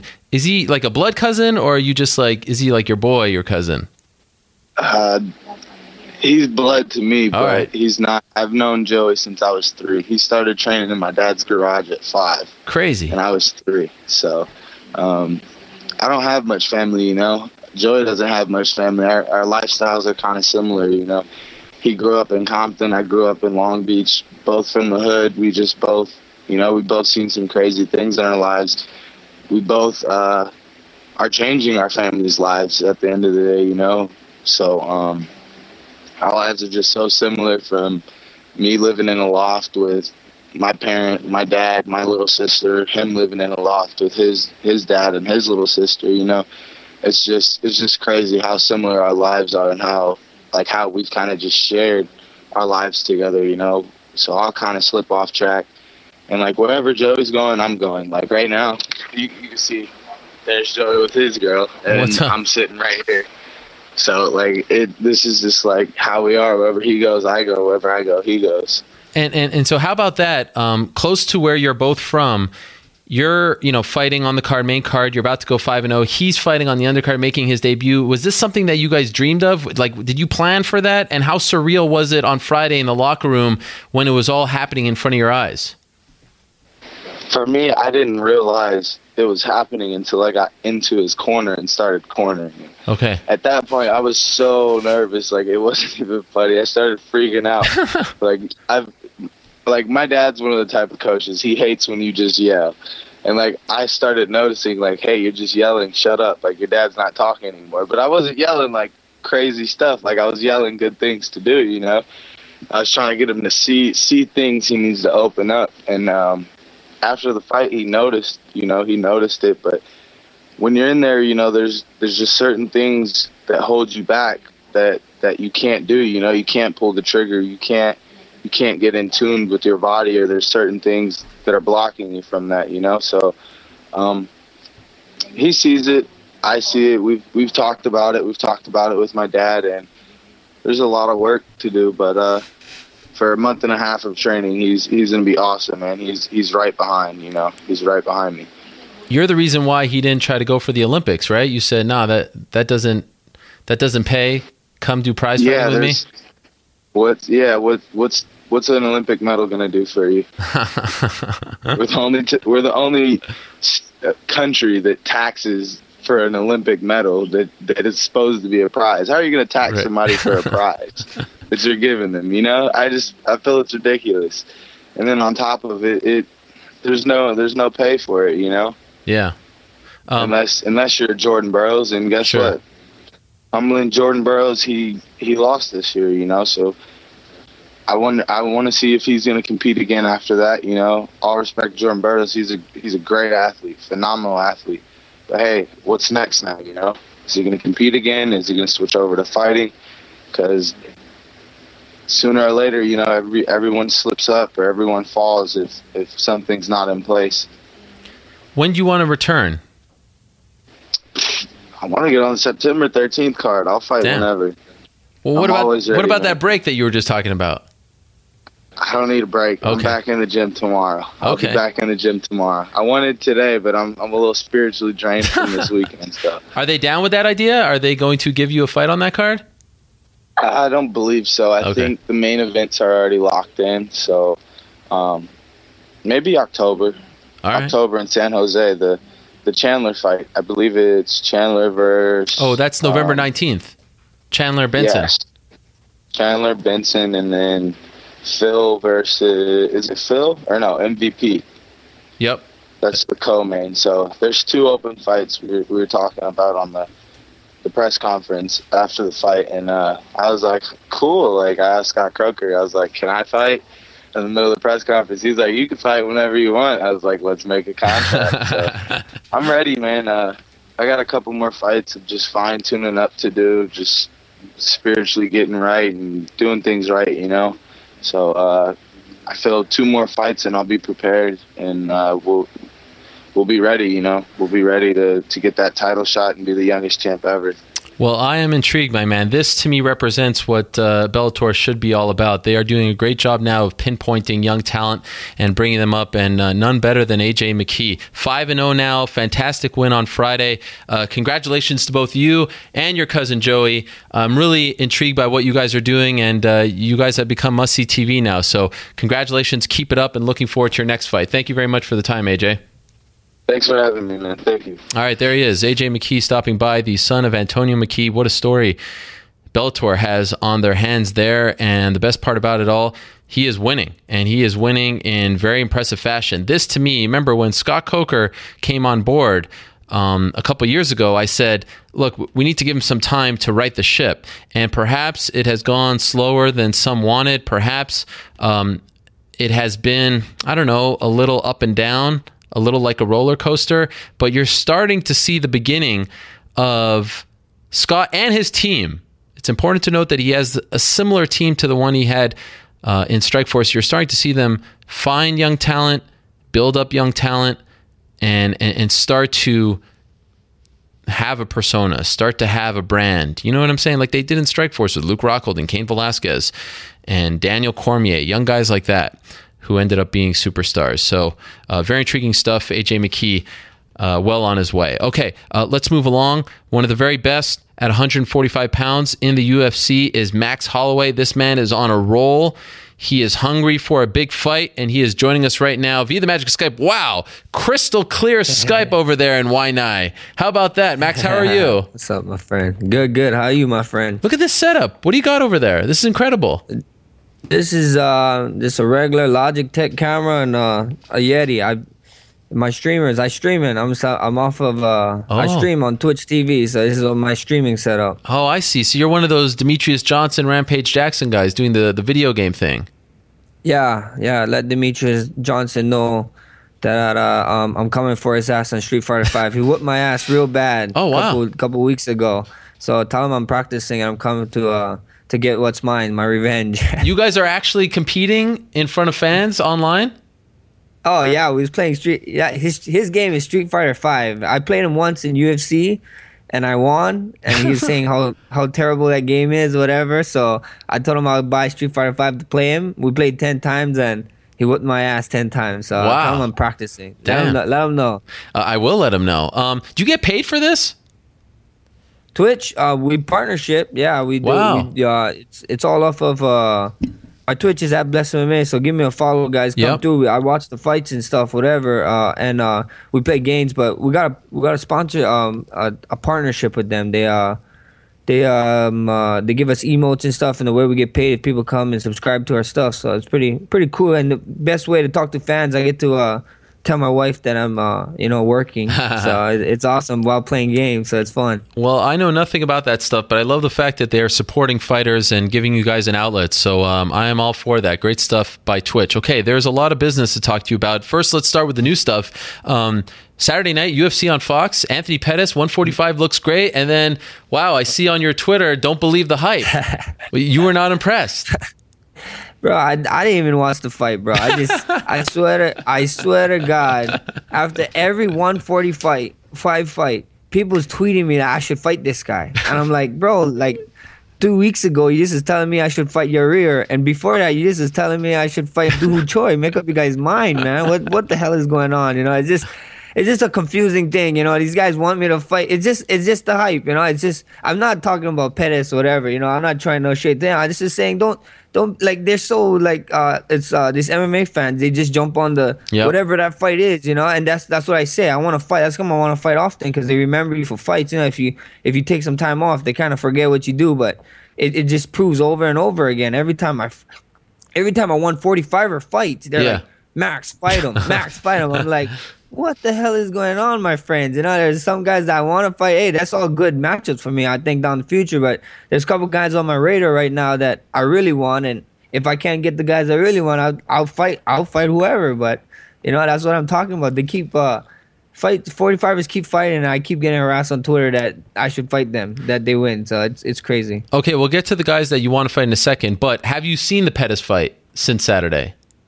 No, I didn't watch Okay. it. I, I, I, I, I, I was, uh, You didn't tape it or I saw anything? finish. No, I didn't tape it. No, we we was uh I had a family day on Saturday and then uh we came home and the DVR didn't record, so Damn it is what it is. Yeah. But after the fact, he's saying, you know, title shots, this and that. I mean, I'm looking. You won nine in a row, correct? That's not a typo.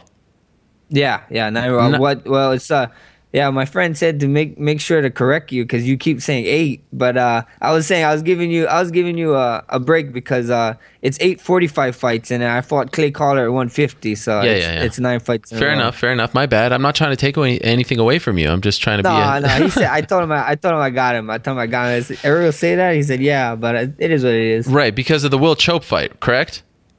Yes, sir. Okay, so nine, eight, whatever the hell it is, it's very damn impressive. But still, we're not hearing you in title picture talk, this and that. What's going on here? Wh- wh- When are you going to get what you deserve?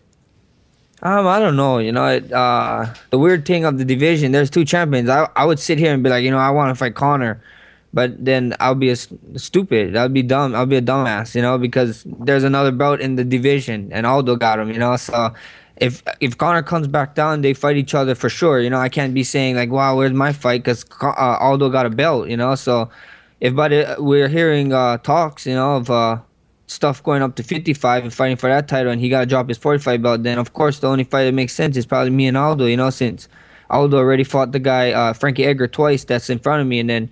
I, I, would like to think I'm next in line, but you know we saw we saw some cra- crazier things in UFC happen. So I ain't holding my breath on it. If I get the call, I get the call. If not, uh, we got to go for 10, and uh, that's what we're going to do. So, okay, so let's lay it out. If they do Conor versus Aldo unification bout, who makes sense for you then? I don't know, man. You know, uh, I want to fight in New York. So, you know, All right. Frankie Edgar pops up in, in mine. Yeah. You know, um, Dominick Cruz is saying that he would he would co- he wanted to fight for the belt. He wanted a big fight.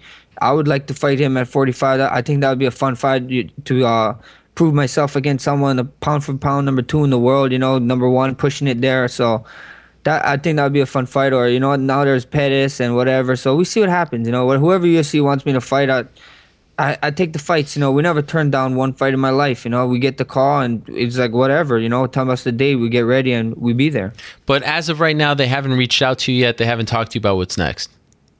No, I'm I'm in the I'm in, in the, the shadows just like you guys. Yeah, I'm in the dark, man. Ninjas move in the shadows, and when it's time to shine, uh, it's time to shine, huh? Are you starting to get anxious? Are you, are you getting like, you know, are you starting to feel like, okay, what's going on? I fought, you know, two months ago, two and a half months ago. What's going on here? Um, a little bit, you know. I I want to, uh, yeah. I fought four times uh the last two years, you know. So it's like, yeah, I wanna, I wanna, um, I wanna. Each year I fought four times, so I wanna fight. You know, I wanna keep fighting. So yeah, I'm getting anxious. You know, this this this breaks. Anything longer than three to, to four months is kind of driving me crazy. You know, without being booked. Usually I'd be booked already. You know, Yeah. last year I would have been booked already. So uh, yeah, I wanna I wanna get you know I wanna make those big money paydays and whatever, and uh, I want people to harass people because I fight and they harass the top uh, the other guys in front of me that I should fight them, you know. So yeah, I'm getting anxious, man. I want to wait, but you know, uh, time is uh time is on your side. You know, I'm just uh I'm just taking my time and we see what happens. If you were in charge, what do you think should happen with the title? Like, do you think that if Conor doesn't, if he fights 155 next, should he just give up the belt at that point? Is there value in still, you know, having him hold the belt? What, what do you think should happen here? Because he's now fought what twice since winning the belt and hasn't defended it once. Yet, you know, you can't deny the fact that his two fights against Nate have made a lot of money for everyone involved. What do you think should happen at this point?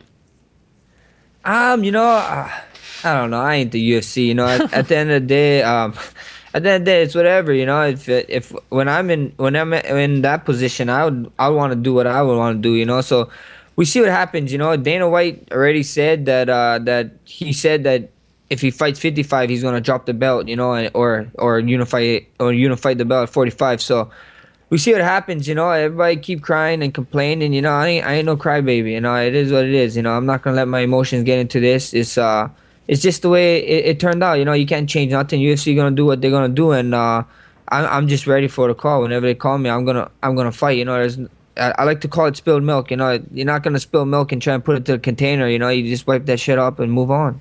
What's your dream fight at this point? Ah, you know, my dream fight is either the rematch with Conor or or uh, or a fight with Aldo. You know, because uh, you know f- I always wanted to fight Aldo since his WEC days before I even was in UFC. He was the best guy forever. You know, Yeah, I always yeah. wanted to fight him.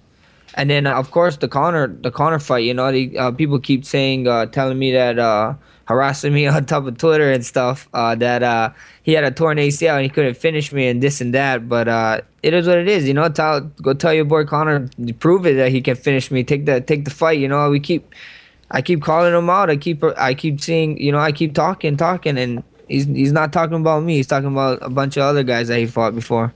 Have you noticed that your name has sort of become a verb in MMA where people say, oh, he's pulling a Max Holloway right now, the sort of end of a round thing where you point to the ground? It's, that whole thing that emerged um, when you fought Ricardo Lamas, this has become a thing now in the last two and a half months. Yeah, yeah. Yeah. Uh, they put it in the EA Modern Sports too, too. So it's, Really? uh, UFC too. So yeah, yeah. They did it just. And you only my guy can do it. So it's pretty sick. you Wow. know, um, yeah. Shout out to uh, I think uh, his name is uh, Terry out there. Gary. Uh, he uh the yeah the guy who does the game. He he put it in for us, and he he's the man. You know, you get to uh what what happens in the game is the last twenty seconds you do the taunt, and he do I do the uh, point down taunt, and if they taunt back, you get a limited uh a limited uh what is that cardio. You can't uh you can't shoot and clinch, and you just bang hands. In other Wow. words, so it's, so it's pretty cool. It's pretty dope, and yeah, everybody's doing it. You know, uh, shout out to uh. Uh, Rivera, uh, uh, Rivera, they did it in the Yeah. first 30 se- uh, 20 seconds of the third round, not the last. I was like, they, they're kind of forgetting the thing. It's at the end, not the beginning. So shout out to that, their fight. That fight was crazy too. Uh, when, when was the first time that you did that? Um, was the was the Ricardo fight? You never know, did that and, in I- training or in any other like small time fight. That was the first time ever. Yeah, that was like, like, you know, I try at the at the ending of the fights, I try to I try to try to uh, throw down for like the last ten seconds, but I never really made it known. You know, I try to stay there and be like, oh, 10 seconds, might as well just swing. You know, see what happens. But that last fight, uh, Ricardo was Ricardo. Like, if you watch, he taunted me like three times, and I was thinking, like, in my mind, like. Why the hell you taunting me? You know, if you want it, you can get it. And you know, I decided to just stand my ground. You know, so it was crazy. Wow, it's amazing how it's actually become a thing. Now, explain something to me. How has the UFC in Hawaii not become a thing yet? With your success and so many others coming up, Courtney Casey just won a couple weeks ago. I mean, I feel like they can legitimately put on a card at this point Hawaii versus the world. I feel like you can have like a 10 deep card of Hawaii fighters, Hawaiian fighters against international fighters. How has this not happened yet? I don't know. You know, um, I I talked to Dana White them a while ago about it, and the only way they said they want to come to Hawaii if it's huge, and uh, the arena that we have at uh, in Hawaii, the big stadium that that that uh, the Pro Bowl and stuff come down. It, it's an open stadium, and they keep saying that the rain and stuff and whatever, but they want to come down when when uh, for a big event, for a huge event. They said so. We see what happens. You know, maybe. Maybe I can get my title shot in New York. You know, hopefully pull it off and win, and then uh, you know take defend a belt at home. You know, that'd be uh, I think that'd be pretty crazy. Is that part of the motivation? Like, do you feel like you need to be the champion to bring the UFC to Hawaii?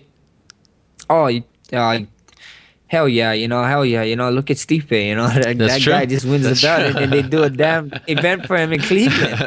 the hell is going on in Cleveland? You know, shout out to LeBron James then, but come on, man. You know, I agree. it's, uh, I agree, by the way. Come to Hawaii. People want to come to Hawaii. Everybody wants to Sure. come to Hawaii. Shit. I agree. Um, do you feel like life has changed? Like now, when you're going around your town, are you getting noticed a lot more?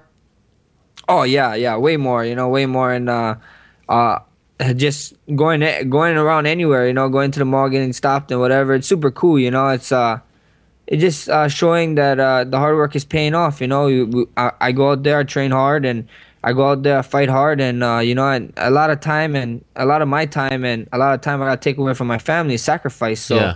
It's just it's just a relief, like damn, it, it's working. You know, I'm doing something right. You know, so it, it's super cool. How old is your son at this point? Uh, my son is four years old. Does he- He turns five in January. Well, happy birthday, or well, sort of early birthday to him. But um, does he get a kick out of seeing people recognize you and ask for pictures? Does he understand kind of what's going on? Yeah, yeah. You're not gonna believe that guy. He either wants to be in the picture or he tells me to stop taking pictures. So if he's not in the picture, he, he throws a little fit and he's like, "Dad, stop taking pictures." I said, "Stop." and then if he's in the picture, he's all smiles and shocking and whatever. So he he he loves it. You know, he just got. I gotta make sure. I gotta tell him, "Hey, get in the picture," so he doesn't complain about it. Wow, he feels left out. He wants a piece of that action too. Yeah, I guess so. Don't Smart man, I guess. Um, like I said, your last fight was against Ricardo Lamas, and now here we have the legend BJ Penn fighting Ricardo Lamas. We were talking on this show uh, a couple weeks ago.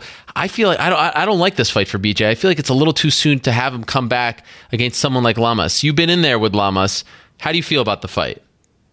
Um, you know, I I feel MMA MMA is wild, you know, and uh and uh motivated BJ Penn is uh is a scary dude. So Yeah. We see what happens, you know. Uh, uh Ricardo ain't no slouch, you know. He's Yeah. number he's number 4 in the world for a reason, you know. So but then, you know, uh BJ ain't no slouch either, so he's a legend. So we see what happens. You know, I think it should be a fun fight. It's just who uh who can get their game plan first, you know? It's if if Ricardo can uh you know, I think Ricardo's probably going to try and stick and move on on BJ and you know and and uh you know kind of try and take him down and stay in BJ's guard, but and then you know of course BJ probably wants to get on top. We see the most uh most damage he does when he's on top and he takes someone back from there. So I just think uh, it's just who gets their game plan off first. You know, we see what happens. Who's your pick? I you know I you know, I- hopefully uh, we gotta stick. I gotta stick with the Hawaiian, you know, right. so we can get this uh U, this UFC Hawaii uh, train rolling. Oh, okay. All right. All right. So, so you got to. Okay, you can't. Even though maybe you're you're picking with your heart, right? Uh, yeah, yeah, All right. sure. Fair enough. Uh, I like that very much. Um, okay, so when do we think that we're going to hear something here? Um, hopefully this week, you know, it's Oh. uh, I, I'm I'm waiting. I, I hopefully we can hear something this week. It's a one week pass since the. Actually, it's this is gonna be a second week Yeah, going on yeah. with the whole Conor McGregor Nate Diaz fight. So hopefully Conor make up his mind soon, you know, because uh, Everyone's waiting on Conor. I guess I guess so. You know, what, what's new? What's? You know? so, does that piss you off? So we see what happens. No, I I don't care. You know, I, I have no I have no I have no uh I can't I can't let that affect me because I can I have no control over that Sure. situation. You know, Sure, so sure. It's uh, it is. I'm not gonna be pissed off, but you be I'll be crying about nothing. That's that's really really stupid. So I I ain't, I ain't being pissed off. But fair to say, you're not going to accept any fight, right? I mean, you want the top guys Um, if it's not a belt.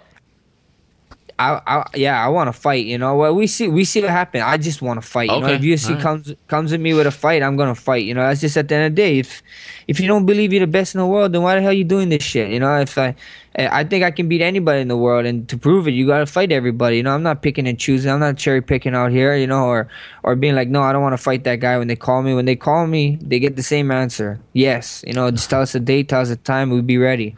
By the way, what's the Brodies?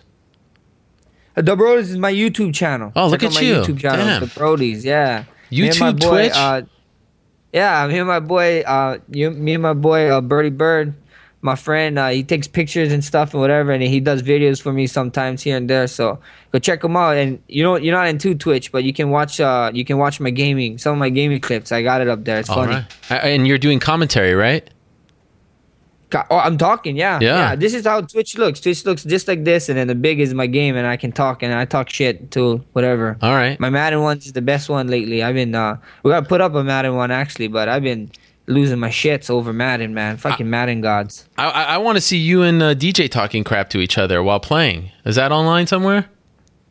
Oh yeah, that was that's on our Twitch. I'll I'll, Okay. I'll have my I, I have my boy uh Upload that. post one up on the stuff, and I'll let you know. It's uh it's funny. I won one round, and I gave DJ the most shit talking ever because you gotta win two rounds. Okay. And I won one round, and I was talking shit to him. I was saying, "Yeah, boy," this fucking swearing at him and doing all kind of shit. He was he was laughing. It was funny. And then he whooped DJ you. is a good time playing. Yeah, wait, fight, he my ass. So it is what it is, though.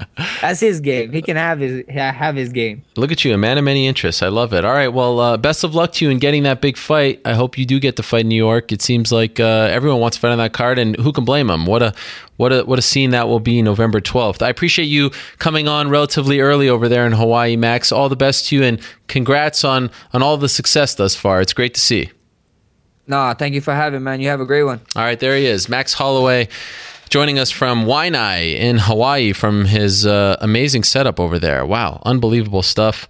Uh, certainly deserving of a big fight, and you'd have to think that if uh, if if Conor fights. If Conor fights Aldo next, he needs a big fight. If Conor doesn't fight Aldo, he's got to fight Aldo, right? You would think. We'll see.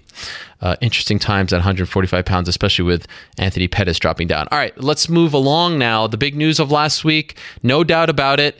Rory MacDonald signing with Bellator. You recall on this program back in March, uh, Rory kind of broke the news that he was going to fight out his contract, test the waters. He has done that, and he decided to sign with Bellator. How fascinating is this? A sign of the times. He is now joining us on the phone. Rory, are you there?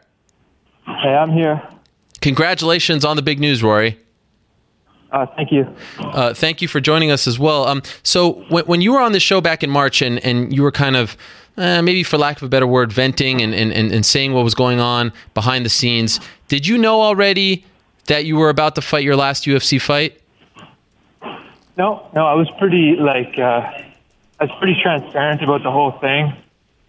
Um, I knew that we were going to go into a tough negotiation period, but uh, I didn't know that UFC wasn't going to match me. But I had my I had my doubts, you know, about the whole thing. But at the at the end of the day, I I really didn't know which way it was going to go. When you fought against Wonderboy in Ottawa, did you feel the pressure of becoming a free agent? Did that affect you at all? No, uh, I was excited about the whole thing because it was about it was time that I, I get you know I get paid, and I knew what I was worth. Win or lose, I know I bring a lot to the table. I'm one of the youngest and brightest uh, fighters in in the division, and uh, I really don't think that I've even reached my potential.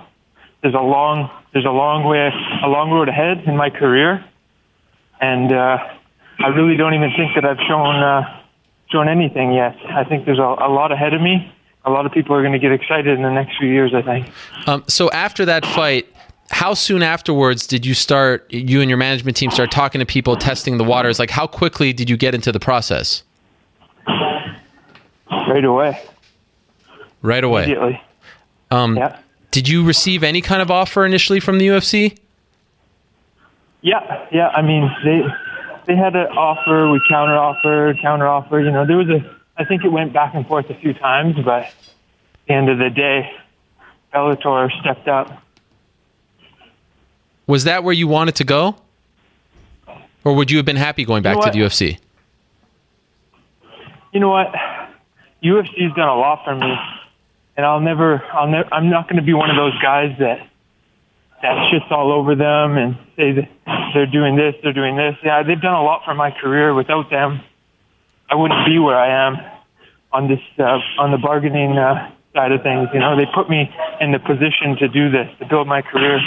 They've given me many opportunities, so I would have been happy to go back with them. But at the same time, I also believe in the promoters and the company at Bellator. I believe I believe in what they're doing, building a strong roster, and you know, I have a lot of faith in them in the direction they're going in in our sport. When you met with Scott Coker and members of his team a couple of weeks ago, before they offered you a deal, before anything was signed, what was your impression of them? What like what did you like about them? They're straight up guys.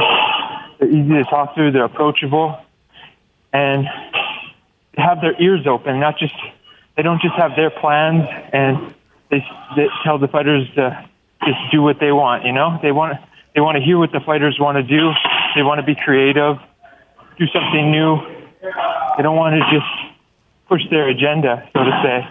They want to uh, they want to listen and uh, you know be uh, partners almost. You know, do this together and build something unique. So you know, it's been it's been even though it's new, it's already been awesome. I've talked to the the head guys over at Bellator and Spike in one day more than I have in a whole seven years with the UFC. Wow. You know, so Was that something that you wanted? You wanted a closer relationship with your promoter? well, I mean, I think that that I think that only benefits everybody. Yeah. I think you know when it, when you guys can work together, put put your heads together, and come up with something really special for the fans. I think people could really appreciate that.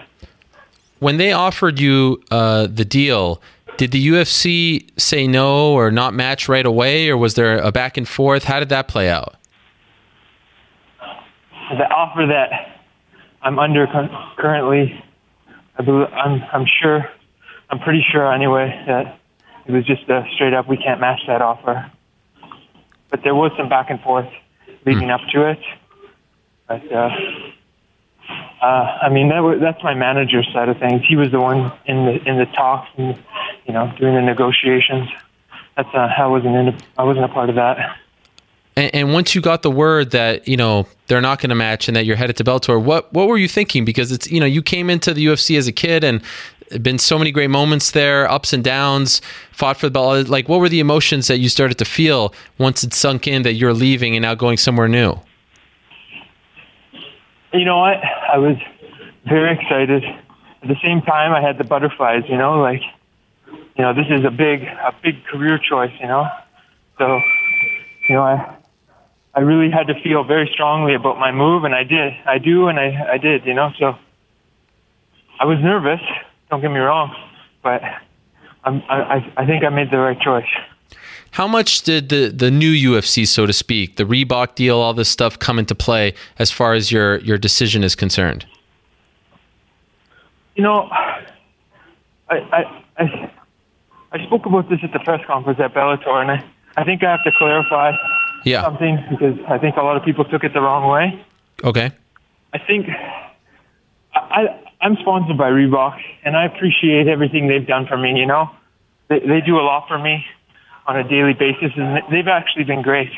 And they actually want to come into the sport and make a positive, a positive effect. And you know what? They came in with not much time to work, putting together, uh, you know, uh, you know the, the stuff that they got going on in the cage right now. But I think in the long run, they have a, they have their, their mind in the right place. You know, they want to do good things for the sport, be a part of it for a long time. I appreciate that. I just think the UFC went about it in the wrong way. They they didn't they didn't uh, they didn't really think of the fighters. I don't think, even though they I think they say they're trying to make it out like they are. There was no discussion. It was just it was just okay. This is happening, and deal with it, kind of thing, you know. And that's that's not that's not very respectful. That's, I don't think that was a very good move. I don't appreciate that. But at the end of the day, I don't think it really played the biggest factor in my decision. It was more the numbers and the respect I get on a daily basis, um, the opportunities on the horizon that Bellator was believing in giving me and working with me, building my my brand, and uh, you know, making money and making good fights and and you know, making a great promotion. By the way, are you hitting pads as you're talking to us on the phone, or is that someone else? Uh, it's, uh, it's other people. Oh, man.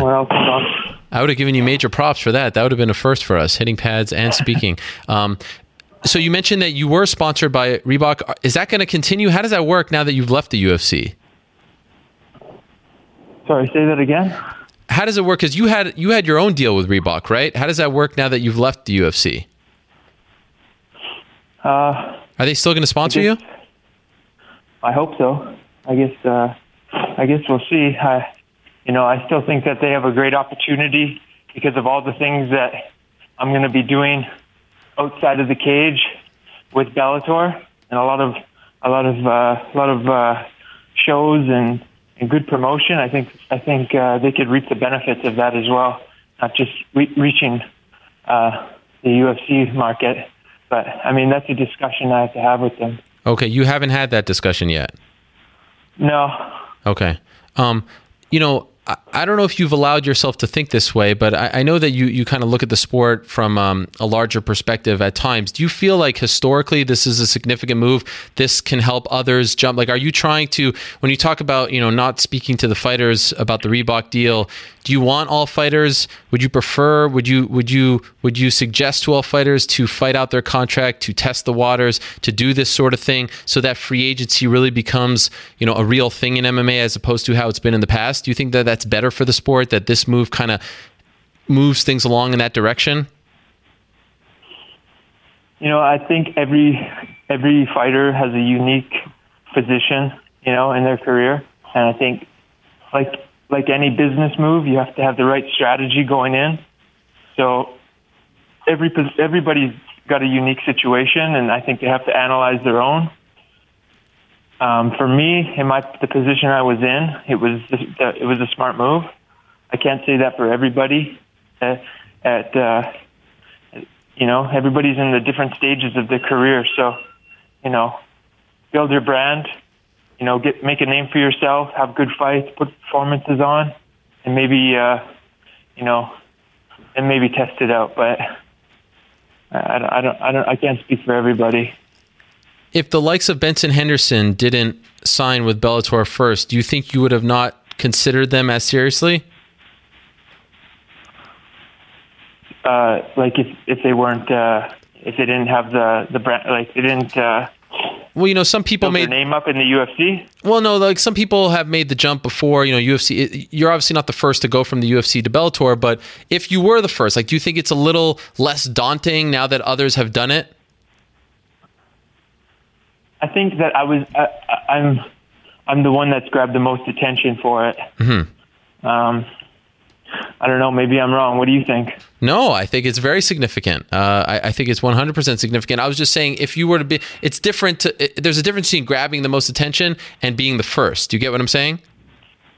Yeah.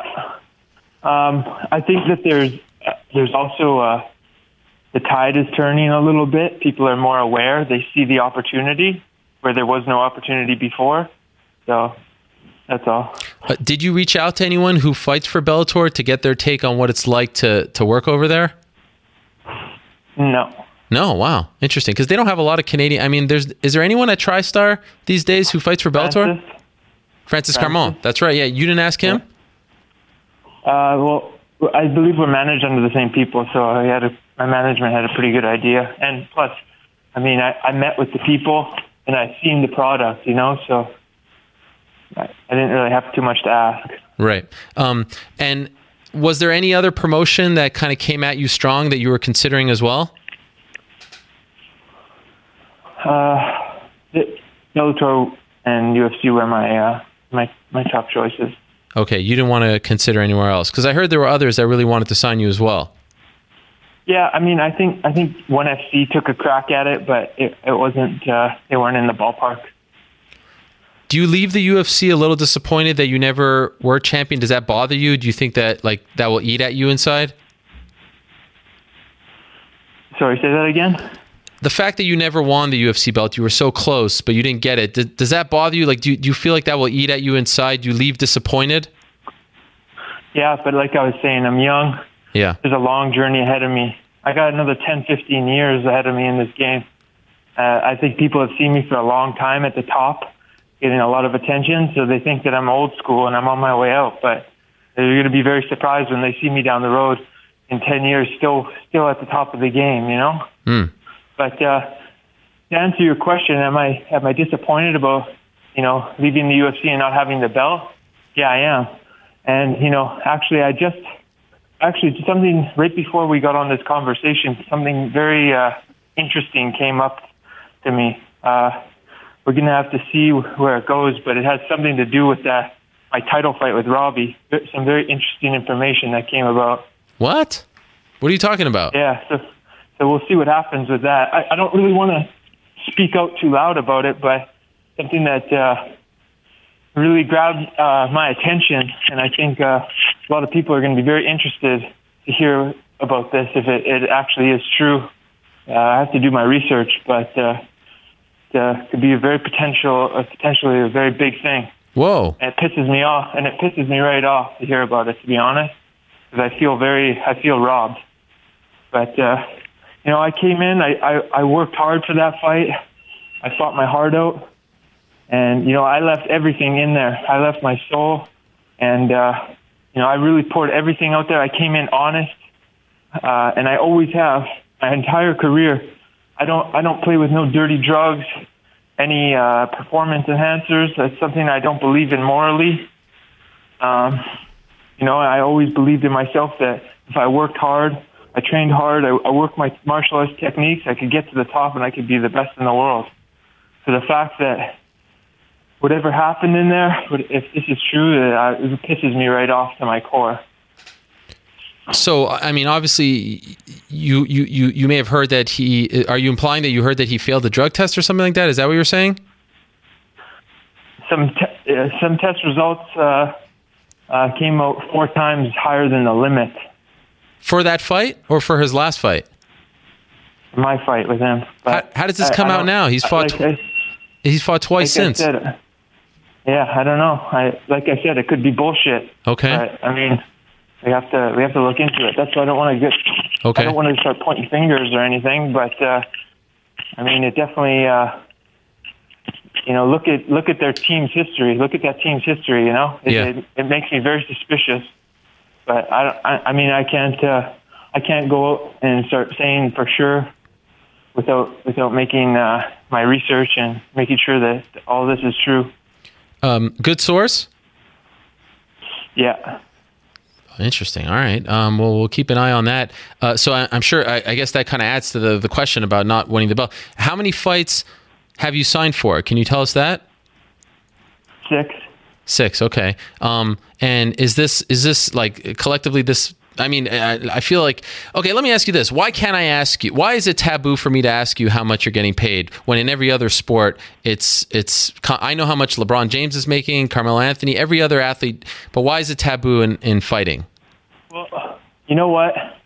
I think the details of the contract are confidential Okay. because it t- takes a lot of creativity and work on our behalf to come up with this kind of a deal, you know, and I don't think you do uh, understand exactly how much every other athlete is making because there's a lot of undisclosed purses and things like that on in, in deals and sports deals that you don't hear about. And I think that is it's proper that it's confidential, you know. Okay, fair enough. Um, when you were on the show in March, you said you want to get paid fine. Like you have a family now, you've put in a lot of work, you've taken damage, you want to get paid what you're worth. Do you feel like now you are getting paid what you're worth?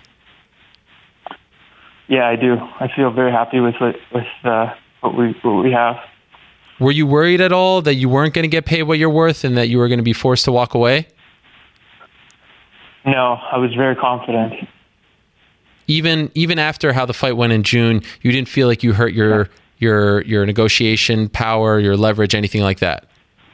No, because of what I've done. I mean, I think people realize that everybody has their bad nights in this game, but uh, and I and that I have uh, many years of, of great potential.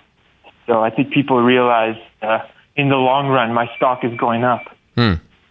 Um, so initially, I was told that you're you're targeting a, a sort of January debut, but I think on Friday you said maybe the summer time you're targeting. So so when ex- why why why one year away?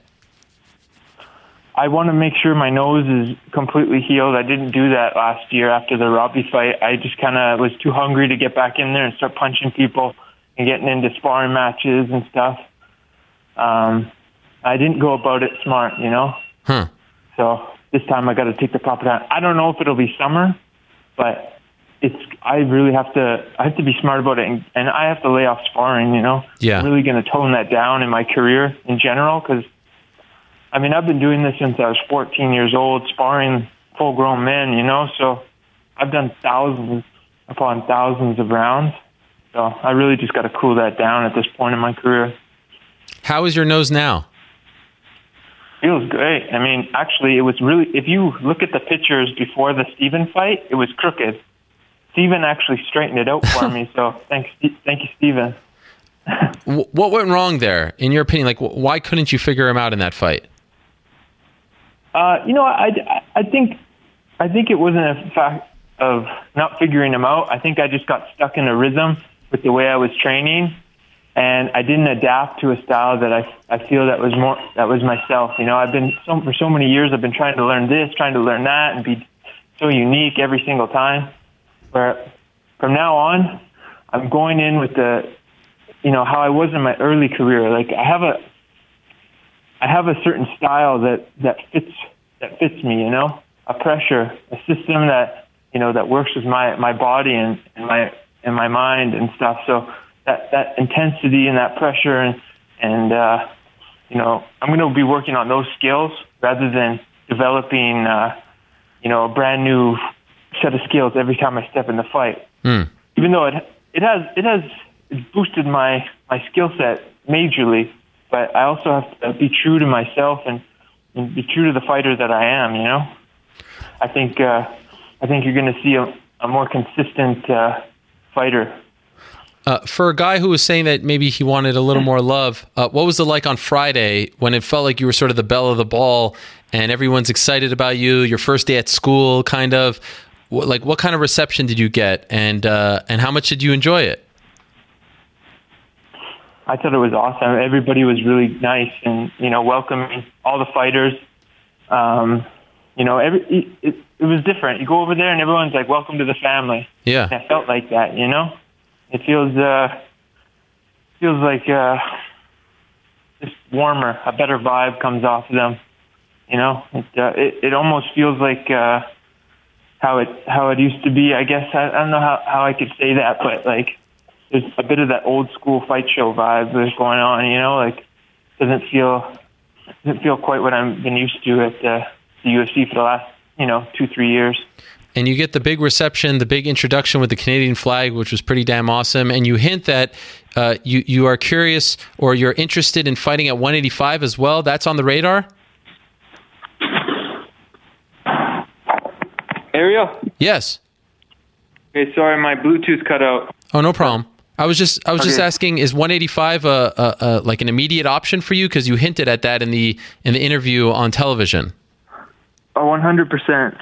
My, you know, my plans for Bellator, my, my, uh, you know, my recent plans or whatever, it's going to be, uh, you know, I'm going to, I'm going to fight for that 170 pound belt. And, uh, I'm going to take that off Koreshkov or however you say his name. And, uh, and I'm going up to 185 and I'm taking that too. Damn. I'm uh, I'm very focused on this. I want to be a two division champion. I want to I want to do their tournaments. I want to do the whole thing. So it's gonna be an exciting time. Have you been told that your first fight will be for the belt? No, Okay, but that's what you'd like. You feel like you deserve that. yeah, it's gonna happen though. Okay.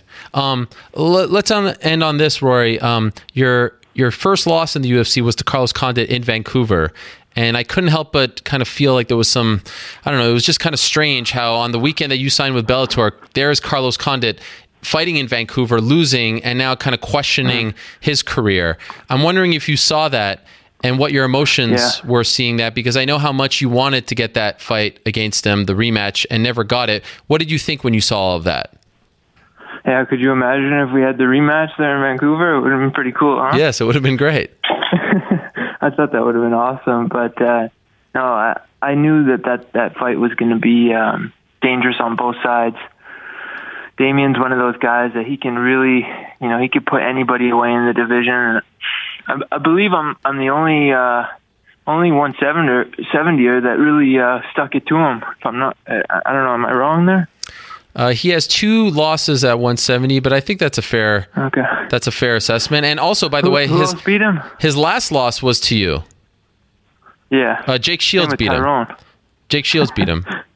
And him and Tyrone. Yes, that's oh, right. Jake Jake Shields beat him. That's right. It was a close fight. It was a close fight. Your fight was a lot more one-sided. that. Yeah, okay, I remember that fight. Well, yeah, you know, Damian's one of those guys he can make you look really bad fast, you know? He's a very uh, unique style to adapt to. You actually uh, you have to do some tricky things to to stay away from his strengths. Did you feel for Carlos seeing him sort of talk about the end? I didn't actually see his interview, but you know, you know, I can only imagine, especially after his loss with Robbie. I did see how he was speaking after, and he seemed like he might be at the end of his his career. You know, keep, he keeps questioning whether he should still be doing this. Uh, you know, I I have a lot of respect for for Carlos. Um, he taught me uh, one of the most important lessons in my career. A very humbling experience, and you know. Uh, I just I wish him all the best. I think I still think he's a very dangerous fighter in the division. Um, but uh, with uh, with this game, you uh, you can only do it if your your heart is in it, and your your you know your your mind is in it, because it, it takes everything to be at the top in this game.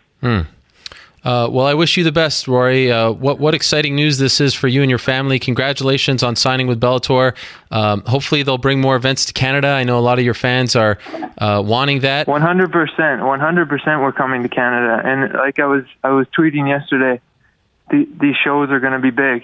Okay. We're not. It's not going to be. Uh, you know, this is going to be uh, a, a legit show. You're going to go there, and it's going to be. Uh, it's going to be an experience. You're going to be talking about it on the car ride home, and the next day, and oh wow, that was an amazing show. I can't wait for the next one. And uh, I could guarantee you, I'm going to be putting on a strong fight game when I come out there for Bellator. This is. Uh, I'm going to be dropping people like flies out there. I mean, coming forward and bringing the action. Uh, without a doubt, people are going to be going crazy. Wow. Rejuvenated Rory MacDonald. I like it very much. I, I could sense the. Uh, the, the ambition and the, the confidence in your voice. It's great to hear. Uh, thank you so much, Rory. Con- congratulations. We'll talk to you soon. Appreciate it very much. All right, thanks, Ariel. See you later. There he is, Rory MacDonald. How about that? Wow. You can feel it in his voice, right? There's nothing like a fired up Rory MacDonald. Um, okay, congratulations to him. Let's move along. Uh, the UFC train rolls along on Saturday. They are in Hamburg, and the main event is one that we have been talking about for over a decade. It's Andrei Arlovski against Josh Barnett. Main event. How about this? Old school fans love this. Josh Barnett joining us right now via the magic of Skype. I do believe there he is. Josh, how are you? Hallo Ariel. uh, ich bin uh, Hamburg, Deutschland. Oh, wow. Do you speak German? Yeah, no. No. In fact, uh, what little German I can remember from high school, I it gets overtaken by the urge to speak Japanese to German people. And in this day and age, I don't think it would go over as well. Ah, World War II jokes. Oh yes, yes. Okay, let's stay away from uh, away from that. Um, before I actually start the interview, I want to tell everyone pay close attention to this conversation with Josh because afterwards, New York Rick is going to ask you a trivia question. The first person to get it right, based off of what Josh says in this interview, is going to get a signed DVD copy of Never Back Down, No Surrender. Right? That's the there it is. There it is. Yeah, you know, and, and I won't even. I will actually pull out the liner, Oh my. sign it. You know, well, I mean, this is the way to do it. This Yes. is this is like the legit. The certificate. Who knows? I mean, yeah. You could, yeah, yeah. I'm gonna have it notarized, uh, and uh, I'll file file the form in triplicate. It'll it'll be absolutely official. Holy moly! Just did it on And the air. uh, yeah, and you know what? You, I just uh, completely devalued your DVD for nothing. No, this is great. I think it just No. shot up. Uh, Completely free of charge. I think that uh, our man New York Rick is going to rig the competition because he told me he's a massive fan of this franchise. He sort of marked out Is when he? I told him yes. So um, we'll see what happens. Into teenage coming of age stories, I see, you know, in and around fighting. Right. Well, this one doesn't really have that because we're all grown ass men and it's rated R. There's boobs oh. and swearing Okay. and uh, the like. There it So is. I, I hope it doesn't hurt his uh, delicate sensibilities. Uh, okay. So stay tuned for that. Pay close attention. Now you are in Hamburg. When did you get there? Uh, I got here Friday. Friday. How has it been thus far? How have the German people received you? Uh, yeah, ganz geil. You play the part very well, if I if I may say. Oh, you don't you don't say. Uh, yeah, could be a little German there. Could be a little German in you. do you have any German ancestry in your in your uh, in your? now? Do you yes, have? I do. You do. Yeah. Yeah. Who? Which part of your family tree is German? Uh, mainly my dad's side, but uh, my mother's side has some as well. Has this been something on the bucket list to fight in Germany? I mean, I'll pretty much fight anywhere. Uh, if if the pay is right, I'll show up in your uh, in your car park Okay. in Toronto. you know, the hell with it. But Okay. uh, um, coming to Germany, I, I've always wanted to spend time in Western Europe, and I've always wanted to do Northern Europe, Germany, uh, Scandinavian countries, uh, just to get a to get a glimpse of, of, of the area, the people, the culture. And I hadn't had a chance to do that yet. So to be able to come over here, and all I have to do is beat up Andrei Arlovski. Well, it's a dream come true. True or false? You will actually be repping Germany on your fight kit this Saturday. Is that true? It is true. Um, they had uh, one. They've got a really cool looking flag. Yes. an awesome on it. Uh, and two, uh, it also has to do with not only is it because uh, I have uh, a lot of German blood in my veins, but uh, um, you know the color scheme works out a whole lot better too. I know that they're starting to personalize things to a degree, but uh, you know, coming from a guy that used to make all of his own stuff, Yeah. um, you know this Reebok thing. As much as I, you know, I, I've actually found no issue with with the gear and and working with the people. Um, you know, I designed everything to fit me to be the colors I want them to be, everything the way I want it. So to to lose that bit of individualism has been a bit of a struggle. Does it does it feel like a piece of you kind of dies when you can't put your personal touch on things? Uh, if there was any soul left, maybe Now, if if this were pro wrestling, is this kind of like if it were. yes? Uh, is this like your version of the cheap pop to go with the the local flag? It is a cheap pop. I'll, I'll, I will totally own up to it. Yes, it's a cheap pop, but I do have at least I have ties to it. You know, Fair enough. Uh, bloodlines in, in any case. Um, but uh, and you know we all Germans they loved Odin too. They're basically all the same same god structures as as, as Sweden and Norway and and the likes and Denmark. Right. Um, but uh, uh, you know, it's not like showing up in Philly and just wearing a, a Flyers jersey as you walk out to the ring. Now that's that's a real cheap pop. Right. This is a somewhat cheap pop. Subtle. And he's he's European, so you're kind of trying. I, I wonder who will be the, you know, the baby face. Who will be the? I mean, you're always the baby face in my eyes, even though you kind of moved away from that Yeah. that uh, moniker. Um, know how Germans and Belarusians get on. sure. Could be that that they're they'll they'll uh, they're like, well, we spend all the same money, so that makes us buddies. Or, uh, although I don't actually, I I don't even know if Belarus is in the EU. But uh, and if and if it's not, what is a Belarusian form of currency? Chicken feet? I don't know. Wow. this is all stuff that uh, we didn't expect to be talking about, but this is why we love speaking to you. Um, so we'll, we'll see. You know, I mean, come come weigh-ins, I guess that'll give me a bit of a, a glimpse.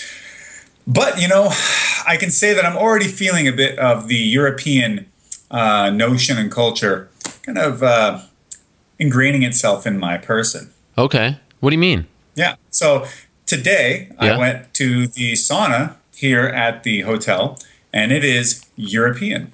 Uh, and I don't even I don't not even just talking about the bathroom, but the rest of it. So uh, you go out there, you uh, you strip down naked, and you've got your saunas, your wet saunas, your dry saunas, all pretty typical. Yeah. But it's nude co-ed. Oh. So yeah. Wow. How many people were there? Uh, you know, surprisingly, the, the fact that they even let me in at all is, is incredible. Why? And that anyone bothered to get into the sauna with me, even better still. Why can't you go in there? Uh, you know, I don't like to get into legal discussions Okay. Uh, All right. Fair enough. on, on air. All right. My lawyer has advised me to to uh, to to not speak about this, but nonetheless, um, it was a very relaxing time had by all. I imagine. I remembered to hydrate afterwards. You know, we got two girls on this card too, and if they're going to be, I'm going to assume they're staying in the same hotel as us. Yes. And all these fighters are going to be cutting weight. So I just can't wait. We don't- see how that goes. You don't have to strip down, right? I mean, it's kind of optional. No, you don't have to. I Sure. don't think there's anybody, you know, forcing you at uh, at Schnitzel Point, but uh, they're not threatening you with a really obnoxious looking sausage. Sure, to sure. Do so, uh, but uh, nonetheless, I don't know. Even still, uh, even still, if there's people, let's say the girls are in uh, bikinis, right, and there's just a bunch of Germans just running around, you know, just flopping everywhere, left and right Right, right, right. you know, a good 75 year old, that'd be good. Motivation to cut some weight, get out of there as soon as possible. Now, where are we at mentally going into this fight? I, I, like to take the temperature here because I watched this Battle Lines show that the UFC put out, which I thought was nicely produced. There wasn't a lot of like yelling and screaming. It was just kind of chill, and it, it gave us great insight into where you're at and where Andre is at. Um, but it did focus a lot on you know your age and how long you've been in the UFC and him as well. Where, where are we at mentally as far as your career is concerned going into this fight? Well, fight? first off, I want to know how are you taking the temperature here? Because that's really important uh, information, to be perfectly honest. you know, if we're talking in the armpit, that's cool. Even just, you know, forehead to the hand to the back of the hand to the forehead, I'm all right with that. But if we want to get more intimate, yeah, I don't know. Uh, I mean, you are my manager. that's right. But, uh, that's right. I think I would prefer the uh, the hand of a certified Fair enough. technician. Fair enough. At least somebody that went to like some DeVry Institute Sure. and got an X-ray lab technician degree. I'll, I'll accept that Okay. because you know with their irradiated hands, they got to be clean. My mental state is as good as it's been. I actually asked for this fight because uh, I'm not the only old geezer on this thing. You know, Andre, he's just as old as I am, essentially. Uh, and the fact that he's been knocked out like 12 times means he's probably even older yet. Uh, I'm aiming to make it 13. Uh, but uh, the, the camp went fantastically well. Uh, I'm sorry that there wasn't as much yelling and screaming as you must be used to No, no, in please. terms of UFC uh, pre-fight footage. I'm good. Uh, I've not watched a lot of these, but uh, you know, that was my original motivation. Was I, I was asking the line producer, I'm like, how much yelling and screaming do you need for this? I don't want any. I want to make sure that my core market isn't disappointed. so, uh, I liked it. You were Uh, doing had a- laundry. it was great. It, it got me really fired up to watch a fight. It happens. It happens. Uh, um, I had a great camp. It went really fantastic. Um, I brought in Tony Nelson, uh, who's who's been one of my students and training partners for a, a few of these camps now, as well as uh, Joel Sharratt, who I've been working with. I usually ha- go to when he was at the Air Force Academy, I'd head out there. I'd go to the Naval Academy. Now he's a head coach for the wrestling team there, but I managed to, to pry him away to come out to California for a little bit and work with me. Uh, I've got Jamal Abdullah, who I've actually been I have spent time with for the past few years as well, uh, and Eric Hammer as always. So uh, the it was just more of a matter of getting a bit more time with some of these guys, and uh, you know I, I feel great. The mind feels fresh. Uh, I'm loving the German air. Yeah. Is it annoying when people ask you about the state of your career? How many fights you have left? What's going on? Are you thinking about retiring? Is this an annoying question? Is that- this your way of asking that question No. without actually asking? No, it's not. But I just feel like after the Rothwell fight, you went on Twitter and thing, and there's, you know, like it, this is something that is discussed. The fight game, you know, Carlos Condit is talking about it. We had Rashad. Ev- This is a part of the game, right? As you know, and sometimes Yeah. fighters stick around too long. Sometimes they leave early. You know, it's just it's always a fascinating part of the game. And I know you're a student of the game, Well, so I'm curious how you. I, I, I have, yeah, honestly, I mean, I, I don't know how much longer I'm going to be at this uh, because I've been doing it for 20 years. So, uh, I mean, I had a, one of the days, I was in the gym, just uh, getting a little cardio work in, what have you, and this, this kid comes up to me. Uh, I'm going to assume Russian, but I know he could be from any number of Eastern European countries. So, no offense if he's watching.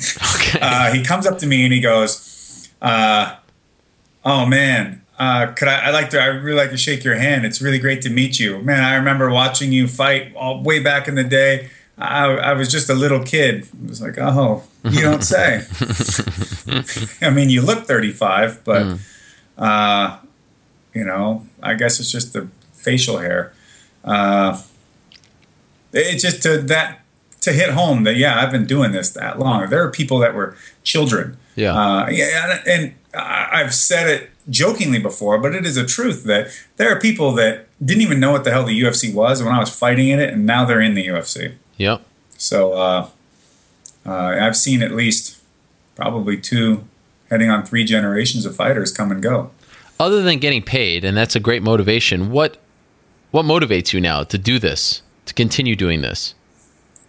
Um, honestly, just to keep having the opportunity to come on the MMA Hour and talk to you, Ariel, I feel like there's not a whole lot at, at which a man could be motivated to even get out of bed in the morning, but knowing Yes. that that light at the end of the tunnel, that that that luminescent glow from the screen on the other side of the Skype session, it just it does something.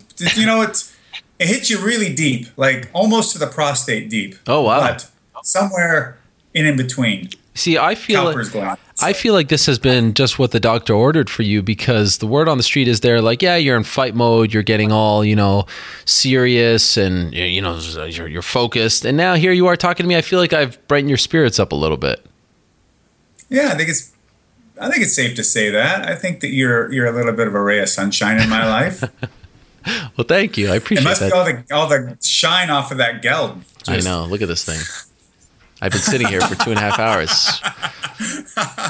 um, in, in any case, uh, yeah, I'm dead serious, man. I, I can't wait to get out there and fight. This is just a. Eh, as the time ticks down, it seems to just be uh, taking forever. It, it seems like as if every day was the last day, and just the same as before. But uh, I do know that you know fight time is around the corner, so all things are going as scheduled. How would you assess right now Andre Arlovski's skills? Where's he at in your opinion? I don't know. I really don't. Uh, he's done so much over so long of a career, uh, and everybody has witnessed his talent time and in time again. But I'd like to think that um, he, wherever, whatever he possesses now, is not going to be good enough, and and to say that whatever he had then was never going to be good enough. But I have to go out there and uh, and implement my will up- upon him. But knowing how tough Andre Arlovski is me- meant that I had to I had to train incredibly hard. I had to keep a lot of I had to keep a lot of things in mind while I'm training to perfect my approach towards this fight because he is not someone to take lightly, and he isn't anybody to to uh, to underestimate. Um, so I have ultimate faith in what I've done and who I am and what I possess to go into that cage. But uh, knowing that, um, it's it doesn't diminish the fact of how dangerous an opponent An- Andrei Arlovski is. You know, he's coming off of two losses, but like people often say, it's like the the cornered animal. I still feel you win a couple. You're right. Like the heavyweight division is so unpredictable that you're still very much in that title chase. Do you even think about the title anymore? No, I just think about winning. Yeah. winning is really all that matters. Yeah. Uh, I I don't need to chase titles because I've fought in so many title fights and so many title fight level matches that if if somebody thinks that I need to to give them a reason to, to give me a shot at any belt in the world, then you know clearly they don't they don't know what they're talking about as far as MMA. So um, you know I'm ready for I'm ready to fight anybody with any belt anywhere in the world. And this fight could be a title fight in the UFC. It could be a title fight anywhere. Uh, it just so happens that it's not, but it is the main event. And I'm hoping that Andre is a much nicer guy than Roy Nelson. and if I happen to be winning, um, he actually lets me like finish him or something, so that we don't have to keep fighting out there. Because to be perfectly honest, he's a heavyweight too. So I don't know why the hell he would want to go 25 minutes if he didn't have to. That's true. That's true. Very. That, that's very inconsiderate on uh, Roy's part. Um, the- Wasn't it though? Wasn't it? part of the reason why you like this fight because it's sort of a throwback fight because he represents an earlier period in the sport. You know, you know what I mean? Like I feel like you're one who appreciates that sort of thing and it's not it's this is something that had been building. So it kind of that that that adds a layer of intrigue to the fight. Is that is that why you like it so much? the way I introduced this fight to the to the fan base out there was that this is UFC versus Pride. Yeah. He was the UFC hotshot while we were over in Pride. So uh, this is one of those matchups that people would have wanted to have seen back in the day that never happened. So um, by having us get in there now, I know it's a bit it's a bit after the fact at this point, and technically we are both UFC fighters. Uh, not to mention the fact I was a UFC fighter uh, before being a Pride fighter, but uh, you know our ascent in the MMA world started at the same time. You know, he was on the same card as I was UFC 28 in Atlantic City um, at the Trump Taj Mahal. Um, here we are, come full circle. And I want to get in the ring with him. I want to challenge this guy that, that used to be considered unstoppable. Um, simple as that. What do we have planned for fight week? Open workouts. Can you give us a taste? No no Germans watch this, so anyone who attends will not I know. have no idea if we even have an open workout. Get the F out of here. Josh Barnett, part of a fight week, no open workout? What the hell is going on? Have well, I- I'm not. Yeah, I, none of this is in my hands. By the way, I don't plan this stuff out. If if, I mean, if it was my fight week, you know, it would be a completely different thing. I mean, I'm sure we'd have like a gi- a, a great big blut, and we'd have a big feasting and you know all kinds of stuff, and uh, you know we'd stomp around fires listening to? Yeah, uh, that'd be great. Oh, satanic black metal. It'd be great. But uh, that's not what's going to happen. And I did see, however, a great fighter that he is, Carlos Condit, stealing my gimmick Oh yes. and trying to pro wrestle up the uh, the open workout. Yeah, Oh, yeah. Come on now. you didn't like that. Yeah, but that's okay. Um, my gimmicks have been stolen for years by people in the UFC. This, the, cleaning the blood off and licking it, all that. You think you think BJ came up with that? No. You know, I got in trouble over that. In fact, I mean, in a way, I mean, I got a talking to sort of. I mean, Dana went into went to the press at the time, and people were completely uh, aghast at me licking blood off of my fingers and, and gloves, and uh, and there and he he was he said, I don't know if that's the kind of thing we really want in the UFC. It's, big, it's gruesome and so on and so forth. Uh, but uh, yeah, you know, I, I guess I am a I'm I'm an inspiration to people even in how they want to screw around in their open workouts. Well, I hope that they rectify that. Hopefully, they uh, they do something because Rectify, rectify it. I barely knew her. Never mind. um, all right. Uh, we will uh, we, we will hope that they do something because it's not a Josh Barnett fight if there's no open workout. There's got to be something. Well, uh, given the opportunity, I will be sure. To, Maybe a uh, run in in the sauna with the naked people or something. Camera, just have your have Leland, you know, break out the the camera phone. Let, us get something going on here, right? Well, yeah, I mean, we got the. I'm doing uh, stuff with GoPro now Oh. as a content creator, so for for sure, I've got like four of them, and we could get it from pretty much every angle at this point. Okay, I want that. Yeah. you know, there's probably a YouTube channel, or not YouTube. There's probably a, a website for that kind of thing, Ariel. Okay. I'm sure you can find your fix. I will look into it.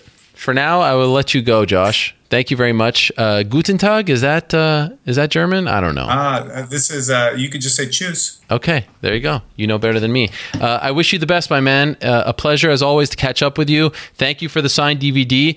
We'll be putting that out there Yes. in a second. Uh, appreciate that, and we'll be watching this Saturday afternoon here in the United States uh, live on Fight Pass. It's Josh Barnett versus Andrei Arlovski, and worth noting, a very very good card. The return of Alexander Gustafsson hasn't fought in around 11 months.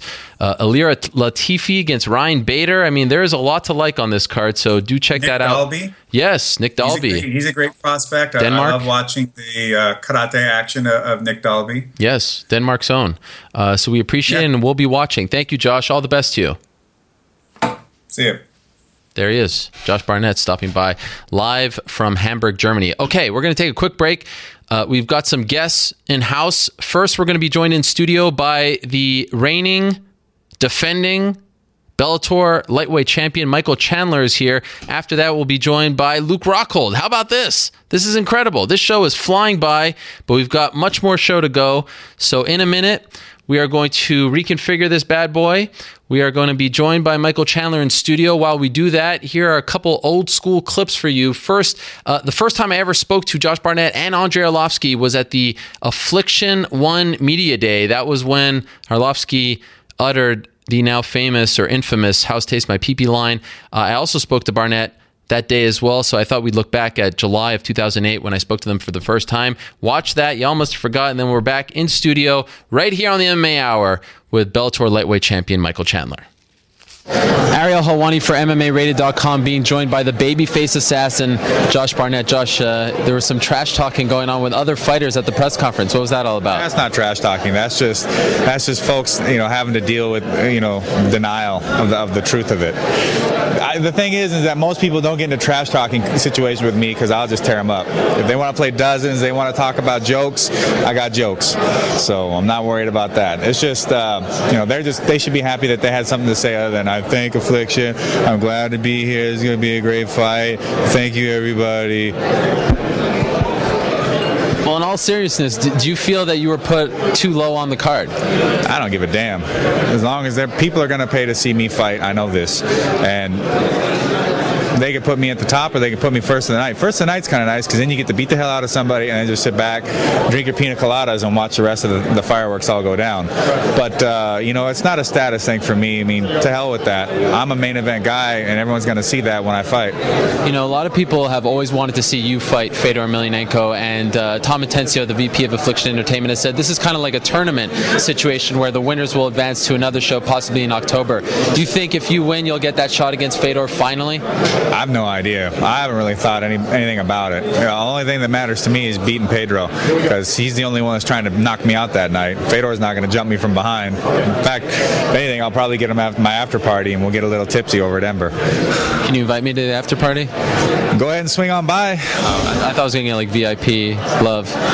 It's, tight space. All right, well, let's talk about Pedro first off. Um, I mean, this is a guy that you lost to in, in a fight that I'm sure you thought you were going to win. Everything was going in your favor, and then a, a flash knockout, so to speak. How long have you, I mean, since that night several years ago, have you been dying to get this chance again?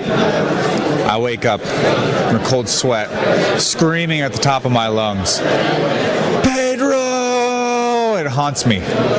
Nah, not really.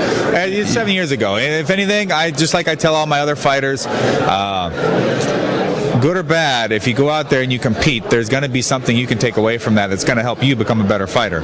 So I took away don't get knocked out, and, and that works for me. And how about fighting in the United States? Because you've only fought twice in uh, the last few years or so. Any difference in terms of preparation and all that? That you're, you know, kind of in your backyard here. I know you're not from the California area, but it's a shorter flight than going to Japan. Well, actually, I've been staying down here in uh, Fullerton, so you might as well just add me to the OC's list of fighters down here. But uh, you know, the only thing about the difference here is I got less paperwork to deal with in, in Japan, and and it's just a little easier to deal to do everything. But a fight's a fight. I'm here to go. I'm licensed. I'm ready to smash, and I be it, it- the thing about the ring is it just it could happen anywhere. It's it's international. That ring is my nation. So wherever that's at, that's where I'm fighting. All right, well, just promise me this: if you do, you know, win on Saturday night and your star blows up here again in the United States, just stick with the pro wrestling, all right? Because I love that.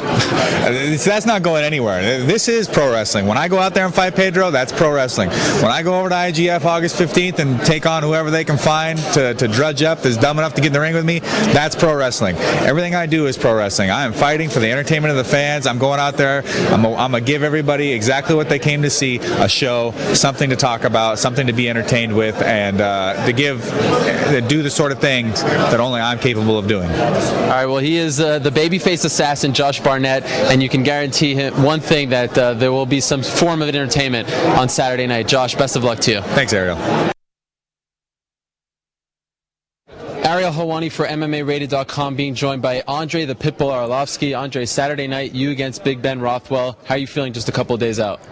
I'm very excited and I'm ready for the fight. How has uh, life after the UFC been treating you so far? You know what I not even think about because I was busy with my training and I can tell you after July 19th. Uh, Do you feel different? I mean, you know, in the last year you fought against uh, Jake O'Brien. They put you on the undercard. Now you're being, you know, put here, one of the top dogs, one of the big draws on the on the card. Do you feel loved more now? Be honest, it's not really matter for me. I'm, I'm, I'm on a pay-per-view or not, but yeah, of course, I'm very excited. And um I fought for UFC almost eight years. It's, it, it was tough decision for me, but now I'm with Affliction. I move on, and I'm, I'm cool. Uh, Big Ben Rothwell's a guy who, uh, you know, blew through the heavyweight division in the IFL. Now he's coming over and fighting a top 10, you know, fighter such as yourself. Do you think that maybe uh, his his his record was a little padded there because of some of the competition he faced in the IFL? We will have an answer on July 19th, but I can tell you he's a tough guy. He's strong. He's he's he, he- he's a good striker, and I, I trained for this fight really hard, and uh, we found out who's better on July 19th. You talk about that training. You've enlisted the help of Freddie Roach, the, the world famous boxing trainer. I, I, I give you much props for that because I think it's a long time coming that an MMA fighter goes into the boxing world and gets some help with striking. How has it been working with Freddie thus far? Uh, it, it was it was it was very exciting. I spent three weeks in LA, and um, he, he tried to help me a lot. But I'm still training with my uh, boxing coach in, in Chicago, Mike Garcia, and I have great great team, great great trainers. I, I'm I'm happy. He'll be in your corner, right, on Saturday? He will. And we've heard some rumors that you're going to be uh, going into the world of boxing, but then we heard that it's not for sure yet, September 13th. Are you, in fact, going to be trying your hand at the sport of boxing? You know, guys. First thing first. First of all, I have to fight on July 19th, and I will find out after. But you're something you're thinking about. We'll see. Okay, I got to ask you this final question though, because there was a lot of talk online. I'm sure you know about it. Tim Sylvia and your former ex-girlfriend. What was up with all that stuff? You know what? I'm not interested, and uh, it's it's his business. And uh, I ju- if he did something with him, I just want to ask you, hey, Tim, how's taste my pee pee pee? Okay. all right. We'll talk about Tim Sylvia. It, it was a little soap opera, right? I don't care. All right. Well, strong words from Andrei Arlovski. Clearly, your mind is focused on Saturday night. Absolutely. Best of luck. On my fight, and uh, and then July 19th again, Ben Russell. Well, we may be seeing the return of the Pitbull on Saturday. Best of luck to you and continued success. Thank you. All right, how about that? Blast from the past. MMArated.com. Andre Arlovski, Josh Barnett. That's back in 2008. Great stuff there. Okay, now let's move along. Here we are in studio with royalty, Bellator royalty, the reigning defending Bellator lightweight champion Michael Chandler in the house. How about this? Wow. This is great. This is something. You've been on the show many times before, but never in studio. What's it like? It's is actually this the really culmination cool. of your it's career? actually really cool. I guarantee that there's a lot of MMA fighters who have not seen this setup. I Yeah. mean, when we walk through here, you know, it was, it was just it was cool. you were kind of like, wow, I finally made it. Really- After yeah, all these absolutely. years. This, this was that the breakout belts, moment right here. Forget the belts. Yeah, Dave forget and the Buster's. Yeah, this, This is, is the breakout moment. Um, what are you doing here in New York? We are. I'm here with uh, Luke Rockhold Yeah. and Robbie Lawler. We are shooting um, Adidas Combat Sports Ope at Church Street Boxing. Just got done. Still a little bit sweaty. Okay. You were on the way working out? Yeah, I mean, we're doing all kinds of shots, hitting bags, and they have a lot of cool new gear coming out. A lot of new shirts and Okay. shorts and rash guards and, and spandex pants. And obviously, Adidas is one of those brands that's been around. It's one of the most iconic brands in the world, Mm-hmm. but now they are they've been for the last year or two moving in that combat to sports direction. Yep. And uh, lots of cool gear, lots of cool apparel. Um, so it's cool. It's cool to be a part of it, and we're just uh, shoot, shooting a big old photo shoot. So you're sponsored by them now? Yes. Is this new? Um, no, I've been with them for about a year. Okay. So it's uh, yeah, it's it's me and Luke, Robbie, uh, Chris Algieri, Yep. boxer. That's right. Um, Clark Gracie, who's a BJJ guy, and uh, a couple other guys. So Now, do you Cool. get the? se- I mean, you you don't have to concern yourself with this, but the whole Reebok thing affects the Mm-hmm. UFC fighters. Adidas and Reebok are part of the same family. I didn't know that. You didn't know that? I didn't. Owned by the same parent company. Okay. But do they have anything, as far as you're concerned, to do with each other? I it not that I know. Not that I know of. Okay. Um, I mean, it's it's different. You know, I mean, all these different licensing deals and, and all that kind of stuff. It's different. I mean, it's it's great gear. Um, I use all the the shin guards and the. You the use it in training? and- yeah, yeah. Okay. Uh, I mean, obviously, it's a you know it's a sponsorship thing, but I, I Yeah. actually do prefer. it. I mean, it's it's a good it's good gear. So, um, you know, I didn't know that about the parent company, but it's cool to obviously in Bellator you can have whatever sponsors you want as long That's as they're not vulgar, the old school stuff that guys used to wear. Yes. Um, and it's cool to be to see even two UFC guys who obviously there there's a lot of restrictions put on them when it comes to fight week and it comes to their fight shorts and all that kind of stuff. But you know, with our management, um, you know, we've been able to get a great partnership with them, and it's a great company. Obviously, it's one of the like I said, one of the most iconic brands in the Yep. world. So it's it's a cool deal. Nothing against Reebok, but it is good to see some brands, especially blue chip ones like uh, Adidas, still sticking around and sponsoring those guys, sponsoring all fighters. I, I like that very much. So you just came back from the OC. Yep. You were there. You were front and center. You were all over the place. Now, let me ask you this: the weigh-ins happening as a fighter, right? As a fighter, how do you feel about being there front and center, holding the belt? Did you kind of like? If I'm being honest, I felt like that wasn't the place for it. Yeah, you know, I mean, at, at the end Benson of the and day, Pitbull facing off. I get what they're Yeah. doing, but don't you want to respect what's about to happen too? Absolutely. You know, and that's and that was one of the things they wanted to bring me out for the weigh-ins, and, and I was cool with it. I mean, I, I think at the end of the day, we do fight every single fight to get towards that belt. Yep, you know? yep. So, um, I have the belt, and these guys have to had to had to win that fight to fight for it. So, Yeah. I was I was told to be out there. I Did you feel weird about it? You know, I mean, I I think if I was in their shoes, you know, I. You know, Pitbull's talking all this trash about Yeah. killing me and taking off his, my head, and then Benson's talking about getting the title shot and this and that. But I didn't expect them to really I guess acknowledge me there. I mean, they can't focus on me. They can't focus on the belt because you got. They both of them had a tough fight in front of Yeah. them, as we saw.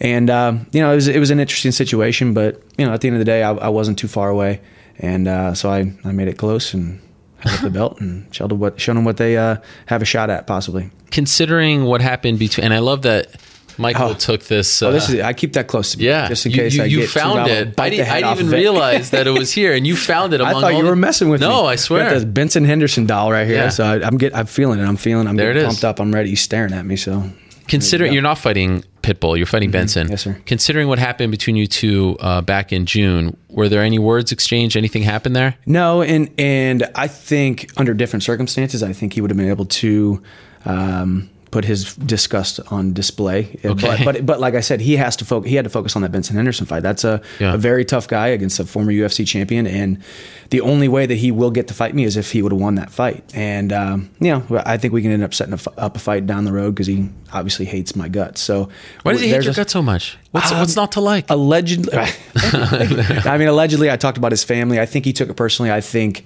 i think obviously you know knocking out his brother pretty bad you know and and and i told him i would uh you know i would kill him i mean i i really do think if if i stepped in the cage with him i would tear him limb from limb, you know, and, and that's just the confidence that I have. And he's he's a puffed up 135 pounder. He's he's not he's not even a 145 pounder. Yeah. You know, in my opinion, he's five foot two and a half, and it's you know I don't know, but uh, I don't know. It, it, I think that fight will probably eventually happen, but I think he he thought I talked about his family, and I think it, in his mind that thought that meant like wife and kids and grandma and grand, grandma and grandparents and that kind of stuff. But obviously, Jeez. just the just the Pitbull brothers. Considering you say that he's a puffed up 135, or he was fighting a guy who in his last fight was fighting for the 170 pound title, do you think he bit off more than he could chew? And do you believe that that may have led to the injury? It was pretty gruesome. No, you know, I think the human body is. I mean, when when it comes to the way that our bodies are made, I, I don't think there's much of a difference between the bone density of a 135 or 145 or 170 pounder. So I don't think the I don't think the leg break actually had much to do with the the size difference necessarily. You know, Okay. I think it was a it was a badly timed kick at a at a and a well blocked kick. Um, but I think he definitely bit off more than he could chew in that fight, even though. I mean, if, if that fight keeps going Yeah. the way it was going, I mean, I, I don't think Benson was winning the fight. Yeah, because I You thought know? he lost the first. Yeah, you know, I mean, he, he was he was very inactive. You know, I think uh, what do you make of that? Do you think he was gun shy after what happened in the last fight? possibly Didn't you know, seem like himself, right? true, but I, I will say, I mean, the the only way that I think Benson loses that fight is possibly getting clipped with a really bad right hand. You know, a big right hand because Pitbull has power. So I think implementing that game plan of pushing Pitbull, like chasing Pitbull around the cage and putting Pitbull up, cocked and ready on that back foot, ready to ready to throw that right hand. He was putting himself in harm's way. Um, but I think he, it was cool to see Benson actually be the aggressor. I think he took the he took the back seat against Koreshkov, and Koreshkov crushed him. You know, and Koreshkov's a six foot two, 170 pound legitimate welterweight. And you know, we're going to see with Rory MacDonald coming over. I don't know if they fight next or what happens. But we're going to see how good Koreshkov is. I think, you know, I, I not to sit over here and toot the Bellator horn, but that guy in particular, I think he's a tough fighter. I think the fighter that we saw Ben, uh, ben Askren dismantle and make him look like you know a little child Yeah. is not the same Koreshkov, um, especially against the guy who will stand and trade with him. So Yeah. he's a very, very tough guy, and we'll see. Okay, so you were there front row when they introduced Rory. Yes, sir. And I'm curious to get your thoughts on this because you're kind of one of these OG Bellator guys Mm-hmm. now. It's crazy that the organization has been around so long that there can be such a thing. Yeah, right. To see a Rory MacDonald come out with the Canadian flags, the red carpet, and all this, this is you know, and this is a year where Benson comes over, Matt Mitrione comes over, Mm-hmm. now Rory, which you can make the case is the biggest one yet. For sure. What are you thinking? I think it's great. You know, I, uh, you know, I don't know the details. Obviously, I didn't even know he was going to get it announced that night. But uh, Okay. you know, I think li- like he said there on the broadcast, he he made he was made an offer that he could not refuse and that nobody could match. And that's kind of the trend. You know, you're, you're seeing that now. Yeah. Um, you know, I, I there's I, there's pros and cons of, of both organizations. I'm sure. I, I can't attest to, to the UFC fighting the UFC. Um, but you know, he he seems like he he made the right decision for himself, and uh, we'll see we'll see what happens. You know, the, the good thing for me is I think that's a fight that I could have in my future. Uh, I, I would definitely step up to 170 and and, and let, Wow. let that fight happen. I want the biggest fights that Bellator has to offer, and I think Benson Henderson next. I still have unfinished business with Josh Thompson. Yeah. and you know I'm sitting at 190 right now, so I'm not wouldn't be too tiny of a Wow. of a welterweight. You know, whether whether it be for the for the belt or not for the belt. I mean, I want big fights. I want exciting fights, and I want fights that fans are going to put their eyeballs on. So. Before I ask you about Josh, um, as you know, free agency has become a big thing this year. Mm-hmm. Rory, the latest example, but you decided not to test free agency. Yeah. Why? Uh, very similar to uh, to Rory. I, I, I think when you're made offers that are that are tough to to refuse, it's man. With me, I'm I'm in a unique situation because I'm not just a Bellator guy. I am a guy who has one of the biggest trilogies in the sport staring me, you know, breathing down my neck. I Yeah. that fight with Eddie Alvarez is going to happen. I don't know if it happens in Bellator. I don't know if it happens in the UFC. I don't know if it- if it happens in World Series of Fighting or if it happens in his backyard in Philly. it's going to happen. That trilogy is going to happen, and that's something that people want to see. Um, so it, I'm in that unique situation, and then you have you know you got you got that Conor McGregor fight, and you got those those big big big fights. But for me, man, I, I'm I've been with the company now for a long time, six years, and they've taken care of me. I've taken care of them. I've helped build the build the company.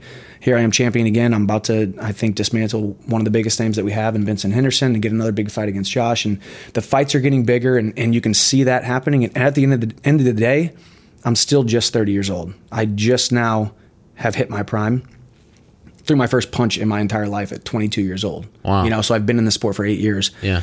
So I think the road that I have taken, I haven't taken any damage up unt- uh, until I started fighting, which was at 22. You know, so I've only been taking damage at the last six, eight years, and uh, you know I have a lot of lot of time left in this sport. So this this last contract I signed wasn't for the rest of my career by any means. How many fights left?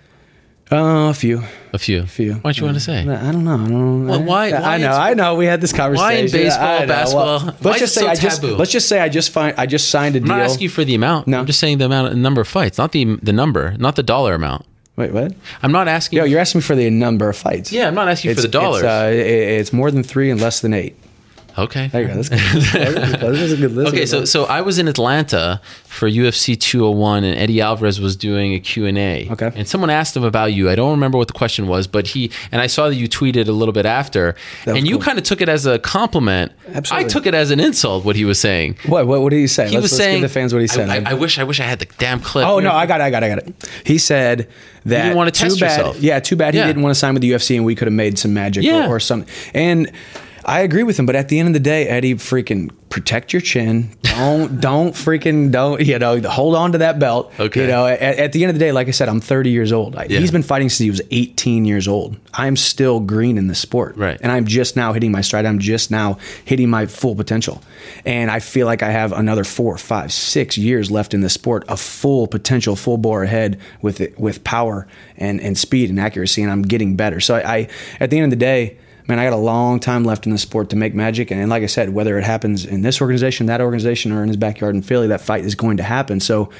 I just hope he can hang on long enough to for to let it happen. So I feel like in a weird way, you're the biggest Eddie Alvarez fan because the better he does, the better it makes you look. True, but I mean, at the end of the day, if I can take, you know, if I can take my own pride out of it, and I can just put on my fan hat, man, he's he's he's the kind of guy you need in this sport. You know, Hmm. just the other day I was on on uh, Luke's show and we were talking about. I I think that he beats Conor McGregor nine times out of ten. You cannot ever count Conor Conor out, but.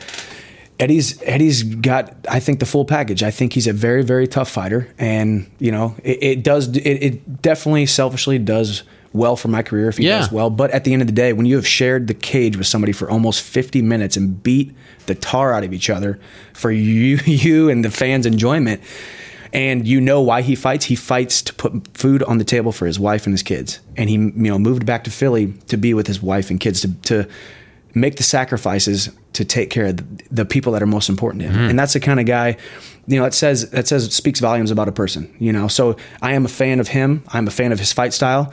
I want to fight him again. He wants to fight me. I just saw him, you know, a couple months ago at Blackzilians. It, it's a hey, what's up? How you doing? Wish you the best. Stay healthy. God bless you. Were you in the of- same gym training? um, he came down for like a um, I don't know some kind of bachelor party or something, Okay, or, okay. you know, and he was he was just in town for two days and, and worked out with somebody. He was there, and I was hitting mitts or something, and all of a sudden he. Oh wow! I saw him out of the corner of my eye, and it was, you know, it was kind of like one of those, "What's up, bro?" You know, like, uh, you know, like I'm supposed to freaking hate you, but Yeah, actually, you know, it's not a big deal, whatever. Yeah, yeah. And if I ever have to fight you again, we, we know what's going to happen. He knows what's going to happen, you know, and, and that's the, I don't know, that's just the confidence I have in, in that situation. So I, I believe every word you said. For some reason, I, I feel like you don't feel the same way about Will Brooks. Ooh. Why? What's the Uh, difference? Difference? You shared the cage with him. Man, I could, that- I could name about 500 different uh, things, but but uh, Eddie is a stand-up guy, and, and Will's not. I I don't I don't know. I cannot confirm nor deny. I just know that I've, you know, and and I, I'm not in a position to uh, I'm not in a position to say anything good or bad about him. Okay. You know, I, I think, you know, I've lost to the guy. I can sit here and humble myself and say I have losses on my record to that man. So anything I say can be taken out of context or can be taken as saltiness or it can be taken as, um, you know. Of course, I'm I'm upset at him because I lost to him. So it's it's one of those things that you don't really get into. But I think, you know, I mean, he has a, he has a reputation. I have mine, and you have yours, and this Benson it. has his. you Well, know, how do you feel about this man? Man, you can't say a, a bad thing about him. So it's uh, it's tough. It's tough to uh, it's tough to sell a fight against a guy who, you know, is I, I think he's a good man. I think he's a good person. I think he's uh, probably a great father and a great husband. Um, when it comes to stepping into the cage, I, I think he can't hang with me. You know, I Mm. think he's he's a former UFC champion. Did great. Has has wins over the the big one of the biggest names in MMA right now, Nate Diaz. Um, you know, so does Josh Thompson. So I mean, it's I have I have some cool fights ahead of me. Um, I'm excited for November 19th in San Jose on Spike TV. Stepping in the cage against a guy that I've wanted to fight in a, you know for a long time. You know, back in 2011, 12, 13, when when I was the champion, he was a champion in the UFC. So they were always talking, okay, Benson's Yeah. number one, Chandler was number three or five, and who's who you know who, who's the best champion. Now we finally get to see it. I think it's the perfect time for me. I think it's the wrong time for him, and uh, it's going to be sweet to to step in the cage with him. Now, what happened with Josh? Because it seemed like that Hmm. was the fight that you wanted first. It is, but I think this is this is the fight that that has presented itself. Is he You know? not available? I don't think so. I, I told I told the guys I told Bellator I want to fight Josh. You know we Yeah. have some unfinished business. I moved all the way across the country away from my wife for nine weeks, and uh, just for just to get a phone call on a Friday night from Dave Martin, my manager, and that was one of the biggest letdowns of my life. And then I had to go back into training camp for eight more weeks and spend a whole another two months away from my wife. You know, so it's I have some unfinished business, and um, he's he's a he's a big name with some big wins over Nate Diaz and Strikeforce champion Yeah. and all that kind of stuff. I mean, that, so I have some I have some big fights ahead of me, and Josh will have his time. I mean, he when he came over to this organization, he talked about fighting me, and he said my name, and he said I want to fight Michael Chandler. So I hope he still feels that way, and even if he doesn't feel that way, he can have half my person to step into the cage. I don't care. I want that fight. You know, so that's that's a that's a big fight that I want. I want the Benson fight, and like I said, I'll pack on some pounds and go up and fight Rory too. So let's do it. Without naming names, do you get a lot of people reach? Because since you're one of the faces of Bellator, do you get a lot of people in other organizations reach out to you and say, "What's it like over there? What's it like fighting for Coker? What's it like?" Do you, do you get a lot Man, of people? I, I have one in mind that just that is just Always getting- hitting you just up. Getting un, no, no, but I, I I spoke to him and and he's he has uh, you know I, I think probably recently re-signed with with his his organization hell? and uh, he's getting underpaid probably, but Ah. whatever. I mean, I I- think he was asking you for advice. Yeah, I mean it happens. I mean, because at the end of the day, I think. Can I take a guess who it is, or you won't? No, say? don't take a guess because I probably can't do All it. But uh, you know, I think uh, I appreciate you not. Yeah, taking a guess. okay. Like, uh, but I think uh, you know it, it's one of those things where I, I feel like I'm kind of an approachable guy. I, I'm I'm not the kind. I have I have an ego. I'm I, I am confident in who I am. But at the end of the day. I love Bellator. I love what the UFC has done since 1993. I wouldn't be sitting here and being able to do what I what Yeah. I do without the, the hard work that the UFC people have put in since for the last 20 something years. But at the end of the day, we're the ones taking the punches. So at the end of the day, when it comes to Scott Coker and Dana White and that kind of stuff, do I take their side or do I take the guy who is getting his face beat in for everyone's entertainment and has to scratch pennies? You know, I, I, it's cool to see the direction that that mixed martial arts is going, and we're making more money as fighters. And I want to see guys make more money. And selfishly, I want to see more guys come on over. I, I have confidence. When I signed this last deal, it wasn't just a, oh, I'm so happy to be here and, you know, maybe you can sign a top 20 guy. I said, I want the biggest names in the sport. If I'm staying here and I'm signing for this new contract for however many fights or however many years it is, I, I want you guys to continue to fight, sign big guys. And then they signed Benson and now they, they signed Rory, who's not in my weight class, but he's, he's still a possibility. I, I, I'm excited about it. So. Do you feel though that there's still a long way to go before you're paid what you're worth? man, what what are we worth? You know, I think it- it's tough because this this sport is still in its infancy. I mean, it's not boxing. These these boxing guys are making a ton of money, Yeah. but I mean, now you see. You know, Conor and Nate's last base Yeah. purse before pay per view and stuff. That's it's unprecedented in numbers. So when those when that ceiling, when that glass ceiling keeps getting broke more and more and more times, and that that number keeps getting higher and higher, it should increase that pay. But at the end of the day, I am also the kind of guy who I believe that I've worked extremely hard since I was 14 years old and made all the right decisions to be where I am right now. And there's other guys who are complaining about their pay who would probably be teaching jujitsu at a school making, you know, whatever, or a car mechanic or this. And there's certain guys that should not be complaining because they are given an opportunity to be put on a platform to be able to do this kind of stuff and make a great living and provide for their family. So it's mixed martial arts is a, is a mixed bag of different people and different, um, you know different different personalities and whatnot and some of us some of us have worked to get to where we are we've all worked extremely hard to where we are but at the end of the day in 20 years 30 years how am i going to feel how how sharp am i going to be eh, what damage have i taken what you know knees and elbows and shoulders and back and all that kind of stuff how is all that going to feel you know so at the end of the day i know i have confidence that when i lay my head at night i'm doing what i'm what god called me to do and i wake up and i train hard and hope for the best so 30 years ago, a great collegiate wrestler didn't have this avenue. Absolutely. Right? If MMA wasn't around, if there was no UFC and it didn't propel these other organizations to come about, what do you think you'd be doing after your college career? You know, I think um, I'm in a way different spot when it comes to just self education and, and and just where I'm at mentally than I probably would have been if I would have went right into the workforce. Or, you know, when I graduated, I, I spent a year coaching at the University of Missouri. One of the one of the most gratifying things in my life. You know, these 18 year old kids come in, they got the whole their whole life ahead of them. I'm this, you know, 22 year old guy just graduated from college and just wanted one more shot to throw on that black and gold singlet for Coach Smith. You know, you, even to this day, if I had an opportunity. Sometimes I feel if I had an opportunity to, to to walk away from this and be able to go wrestle one more year at Mizzou, you know, it would it would be it would be worth it because Wow. it's the college wrestling is is is amazing, you know. So it, it was the, still one of the greatest experiences of my life, and it wasn't college; it was it was just the wrestling aspect of it. So, you know, I, I think I would be around coaching, but you know, I, I got a degree in personal finance, and and I would probably be, you know, doing something along those lines. But I don't, I wouldn't be able to see myself, you know, sitting at a Yeah, at a yeah. desk. I'd be, you know, just get a little antsy. You know, I just took a vacation to, to Europe, and I a week and a half into it, I'm just like ready to get back to training and, and business calls and trying to figure out the future and figure out what's up. So I'm I'm just that kind of guy, and I, think I would be doing something with wrestling coaching, but not full time, and you know something with finance or something like that. But I I'm feel- very I- glad that I get to do what I do. Yeah, of course. I mean, obviously, you're very good at it. Um, I follow you on Instagram, and I where were you? I forget where you were in uh, Europe. Where were you? Just We went to London for the Bellator show. That's right, Then we that's went. right. Then we went to uh, Rome and Venice and Italy, and then we went to Santorini in Greece. you and your Santorini wife. and Athens in Greece. This was yeah. just a vacation. just me and Brie. Yeah, that was our.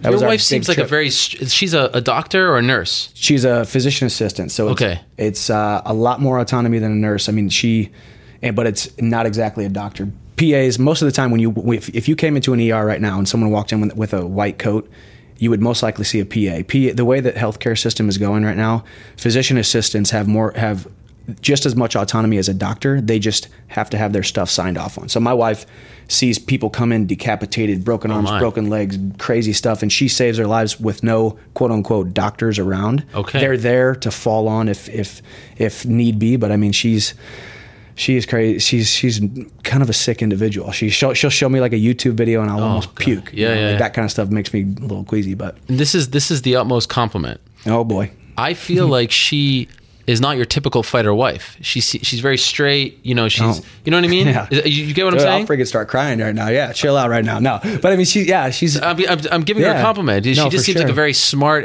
Just I'm just looking at pictures here of Yeah. you on your Instagram. It's just like I'm like this is not your typical fighter wife.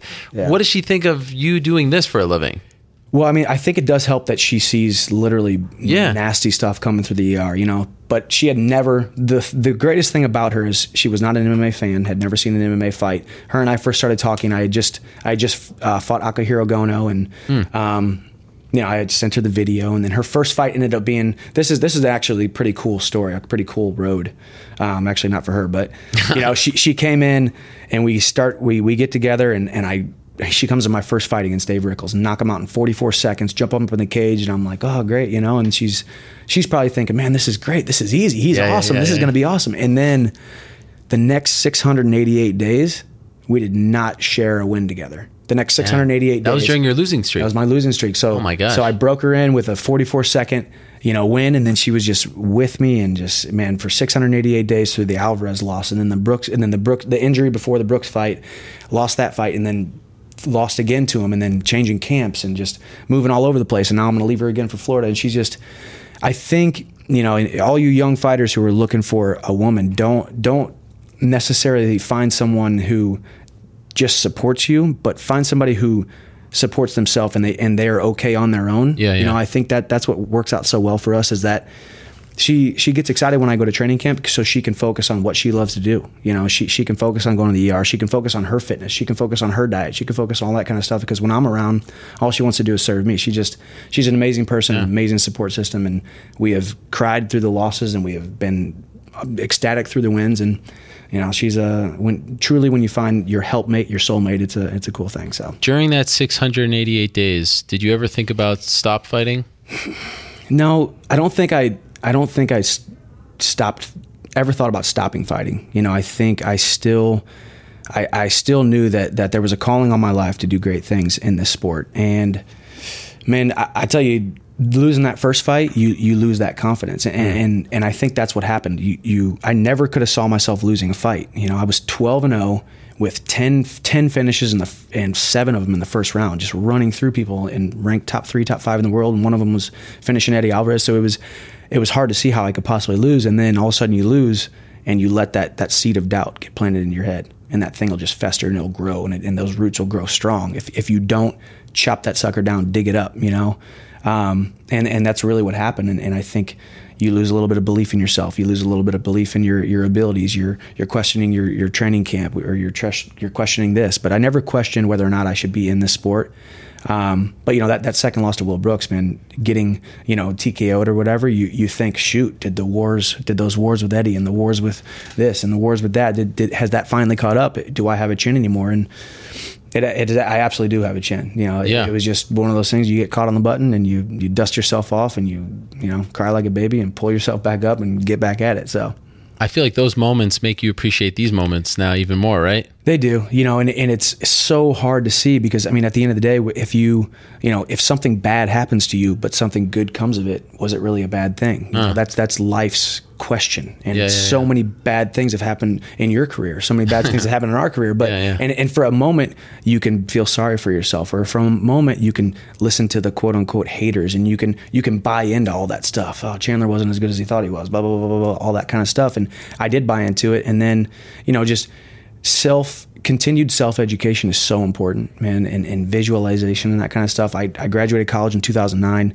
stopped learning for a couple years and then now i if i'm not reading a book or reading an article or, or um, you know joining this group or talking to this group or, or seeking wise counsel everywhere i possibly can i'm, I'm really doing myself a disservice because just because you're done with school your traditional school doesn't mean you can't continue to learn and, and that learning breeds confidence and that confidence breeds wins and you know here i am and i feel better at 30 years old than i ever have so Have you ever done motivational speaking? I feel like you'd be very good at that. I, I've thought about it. I'm. Uh, you have that sort of vibe to you. You get people very excited and No, I don't know. I don't even know what I'm saying half the time. It's just it's just coming out for real though. You know, You should consider it. I guess. I mean, I I um, I am part of Zig. Have you heard of Zig Ziglar? I'm part of his. Um, Zig Ziglar. Zig Ziglar was the great one of the greatest motivational. Okay. I think guys of all time, and he's got so many books and so many audio tapes and that kind of stuff. So I spend a lot of time listening to him, a lot of time reading his book. I actually went to his Ziglar Ziglar certified um, legacy course, and they have a um, essentials of public speaking and that kind of stuff. I think that's definitely something that's going to be in my future. Yeah.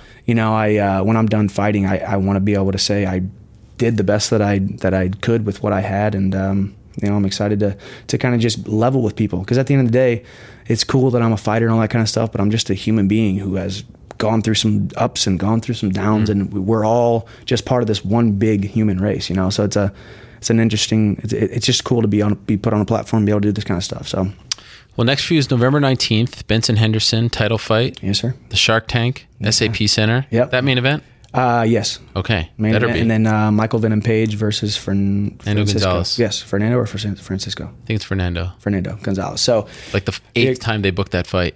He oh keeps yeah, injured. That's right. Yeah. So it'll be it'll be good, man. Anytime anytime you share you know share the same card as MVP, that'd be Yes, uh, and obviously killer. they're going to stack the deck. That's Coker's, you know, Yeah. backyard. Yeah. Um, so you're here with Luke Rockhold. We're up Mhm. against the clock. Yes, sir. Um, so we're going to say goodbye to you. Okay. But it's been, fan- you know, because I know Luke the way he is. He's probably I know, he's- back there. He's like, ah, I want to yeah. talk. Yeah, Well, there's my love. Where's my airtime? motivational stuff. Yeah, yeah, yeah, yeah. Yeah. But man, it's so great to have you in studio. thank you what a very treat much. Thank you for having me. Oh That my uh, gosh! Uh, anytime you are welcome here, right, and well. congrats on all your success.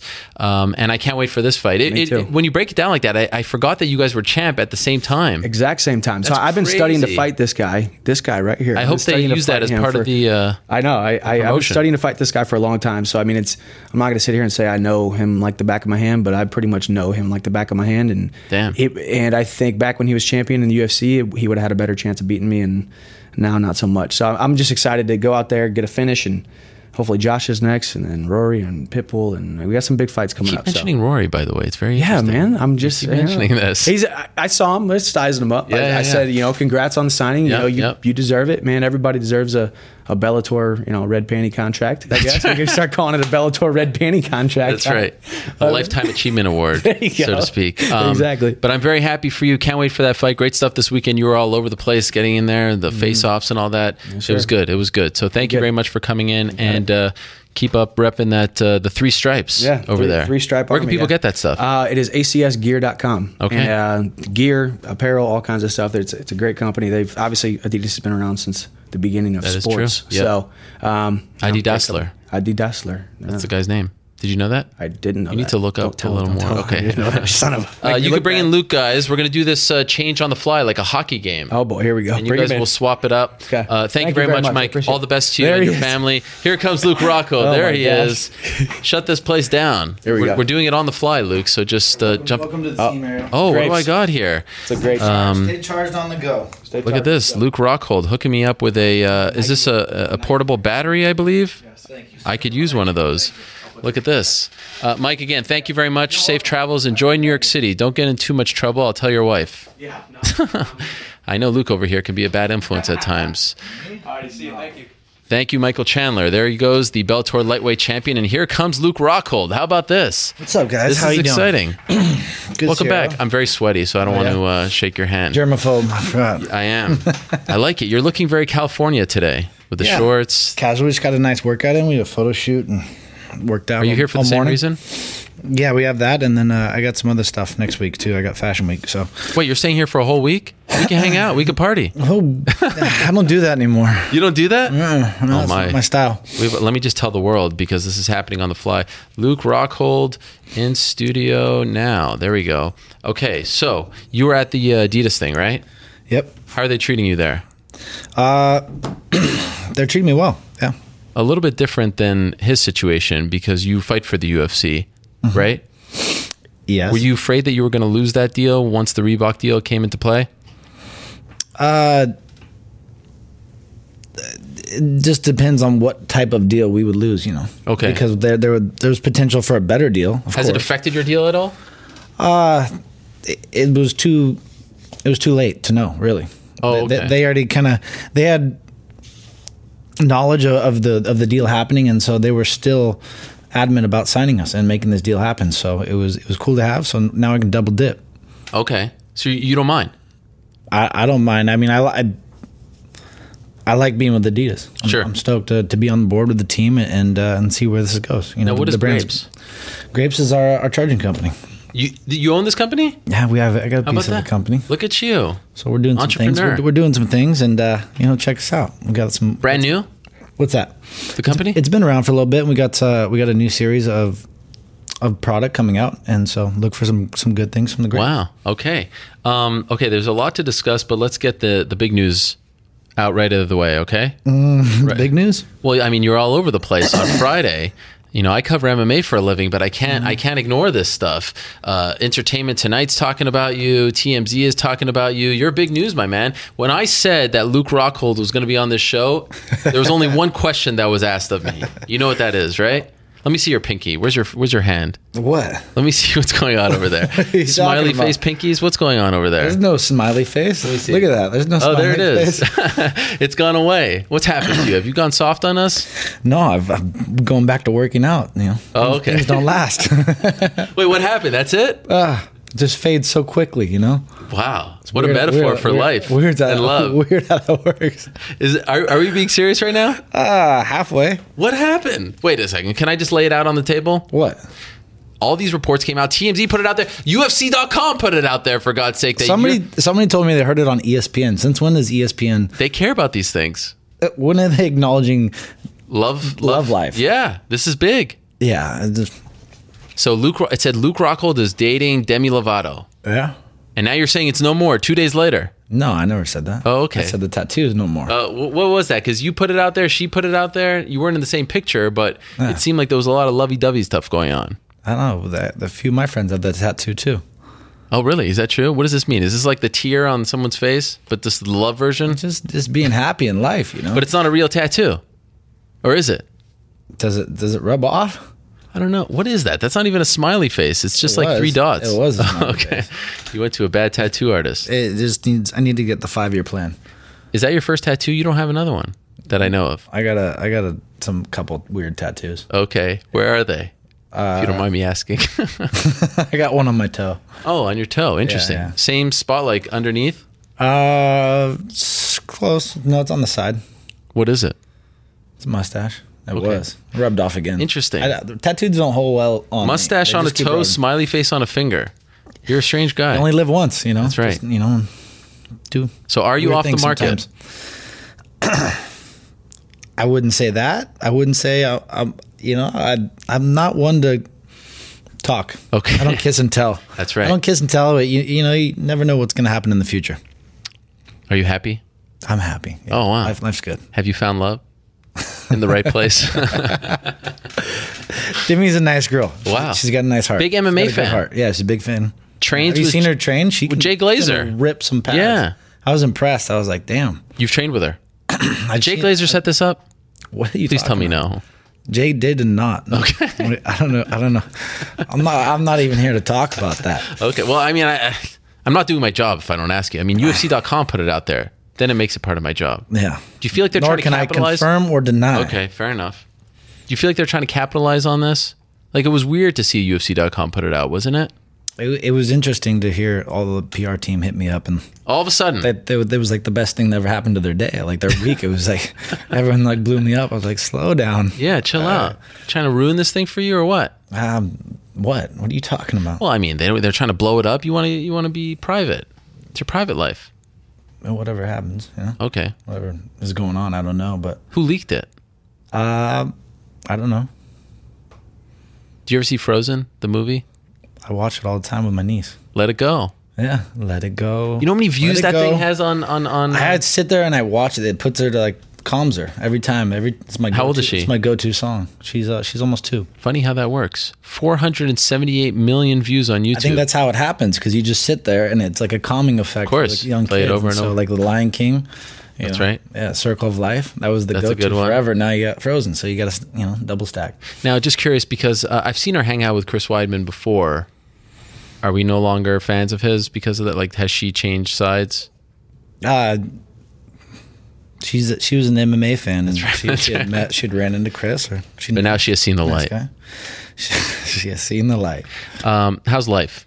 In all honesty, it's post, good. We, we've talked once post 199. Yeah.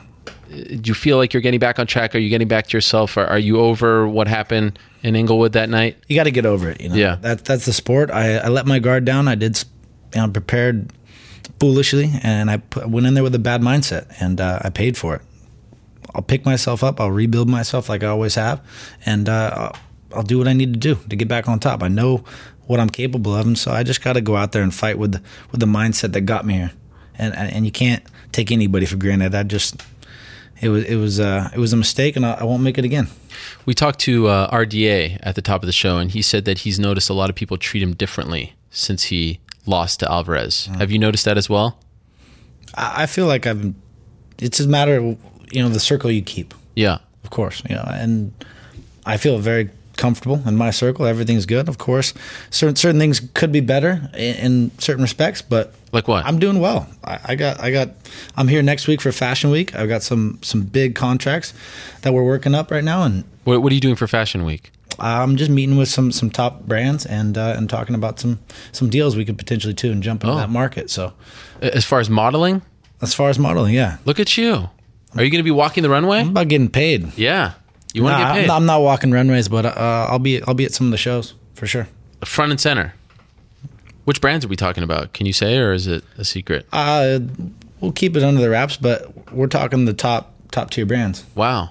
When is Fashion Week? Like, Uh, it's gonna start, I believe, the seventh, the sixth, seventh. okay. So, are you going to stay yeah. here the whole time, or are you going to? I'll be here. I'm gonna go down and get some training. I got a charity and uh, in Charlotte, and I'm gonna run down and get some training with Mr. Hooft Oh. in uh, down in Boca. So Okay. I'm gonna go hang out there for a few days and then come back and, and get to work.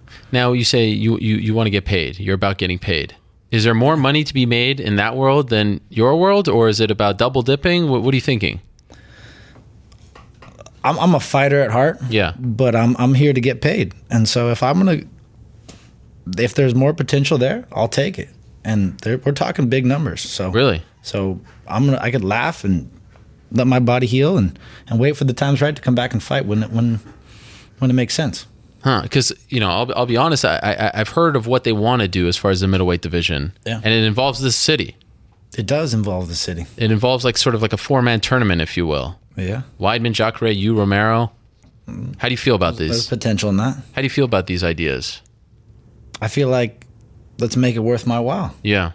Do you feel like things have changed since you lost to Bisping, as far as the relationship with the UFC?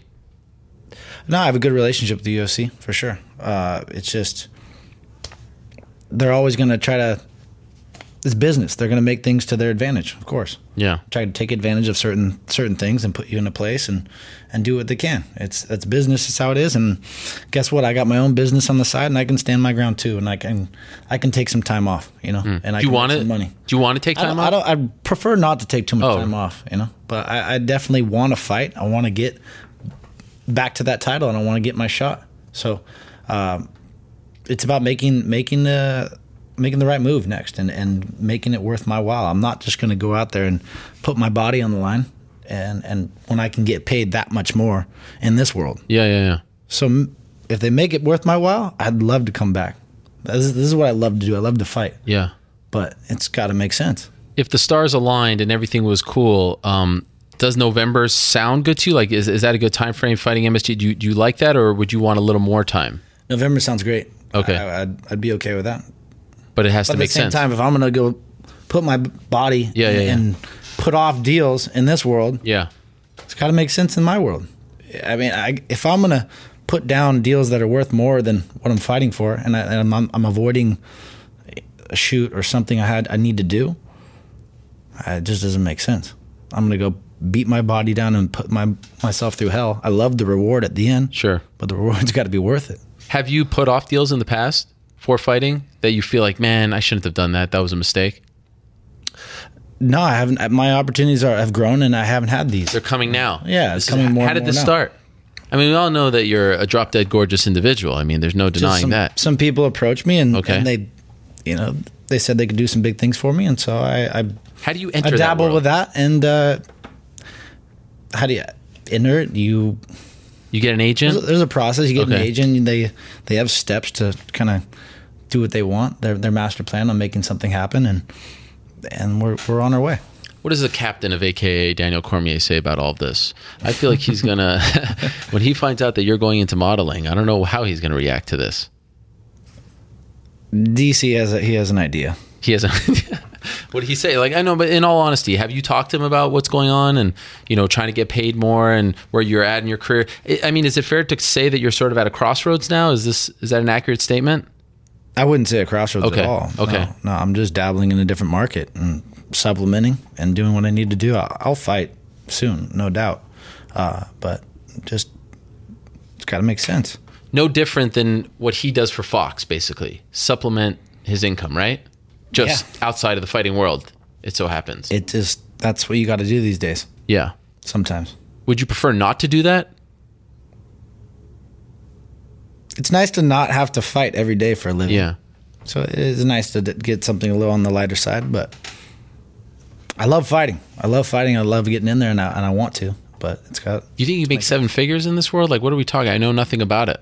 yeah, you can make Wow. seven figures. So like these magazines that my wife gets, Vogue and things like that, with these nice spreads, and you're on like some boat in the water, and and, and you're not wearing much, and there's some woman like this. We're talking like high end fashion stuff like that, right? Photo shoots. Depends on who you're aligning yourself with. Yeah, yeah. We, we don't want to do any chintzy stuff. Yeah, we No, would. no. We We're would talking high end. Go big or go home. That's, how, that's how it's always been. That's what. me, so. That's what Hey, have you have you thought about this in the past? Like, have you wanted to become a I, fashion I model? it hasn't been a big thought of mine. I've had some people try to mention it here and Yeah. there, um, but uh, the people who approached me had had, had big plans and big, you know.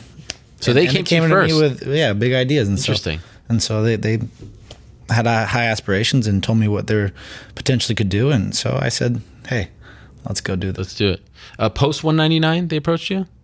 Before, Okay. Yeah. And nothing changed. no, That's good. Mm-hmm. You know Alan Jouban? yeah, He's in that world. Mm-hmm. You talk to him? I haven't really talked to him. I've, I've met him once. Okay, you're not impressed with this game, right? Might have similar representation Uh oh. Is that good or bad? Because I feel with, like hi- with higher aspirations. You have the higher aspiration. I, but because if you, they're both representing Me- you, like how do them? Oh, okay, okay, interesting. Um, what is it like now that it's sort of this reality of Bisping fighting Hendo and they're doing press conferences? Do you see any of that, or do you block it all out? I haven't seen it. Uh, I hear a little bit here and there from friends mentioning it. Does it make you sick? I just don't really. It's kind of surreal you see the press conference and Bisping standing there and he's about to fight my, um, Dan Henderson for the belt. Like it, does, it feels like some sort of alternate universe that we're in. It feels a little weird at times. I'm not gonna lie, but uh, yeah, I just Bisping doing his thing, running his mouth, and I, Dan's staying cool. Somebody told me about like him just saying, "I'm gonna make you retire," and Dan's like, "I already tried to retire." Yeah, he He's says like, that he's going to probably- retire, win or lose. Do you believe him? Yeah, I do believe Dan. Is that kind of crazy that they're giving him the title shot knowing that? I, yeah, I guess. I, that was surprised. Like that might deter them from from making that choice. Yeah, but they're. But he he stood firm to what he was saying, and and they still granted him the shot. So good for Dan. You know him. You've trained with him. Yeah. Have you talked to him since this fight has been made? Yeah. Will I, you- I talked to him right like the day before it was being made. Wow. About what? About the fight. About like fighting Bisping or just about the whole weird circumstances? About what they were potentially going to do because it was all up in there. No one knew what. what What'd you say about it? What did you tell him? I just asked him what, what was going on. Oh, you reached he out to him? No, we were hanging by the pool in Las Vegas together. Okay. and uh, and we were just talking like we normally do. Dan's a good friend of mine. I Yeah. was like, it's going to be open. It's we're not going to lie to each other. Sure. I'm I'm on all supportive of him, and I still I'm I hope he goes out there and puts this guy to sleep. Will you help him prepare? We'll see. We'll see. I might go down there if I have time. I'm just a little busy right now. I'm bouncing all over the place. So all this stuff. Um, but I, I have. I've helped Dan many times. I've I've gone down there and I've trained with him. I'm very comfortable there and with all the people, and I know his family. And so if if I have the opportunity, I'd, I'd go help him for sure. Um, are you rooting for Dan not only because he's your friend, but if he wins, that means it vacates the title and sort of expedites things? Or do you want Bisping to keep the belt because then you could get the rematch for the belt? What are you thinking? I'm on both sides. I mean, Yeah, it's of kinda course, weird. of course, I would love to fight Bisping. I would love to, to Nothing the guy more. that beat him. Nothing. That's the dream fight for you at this point. If you had your way, is that the number one?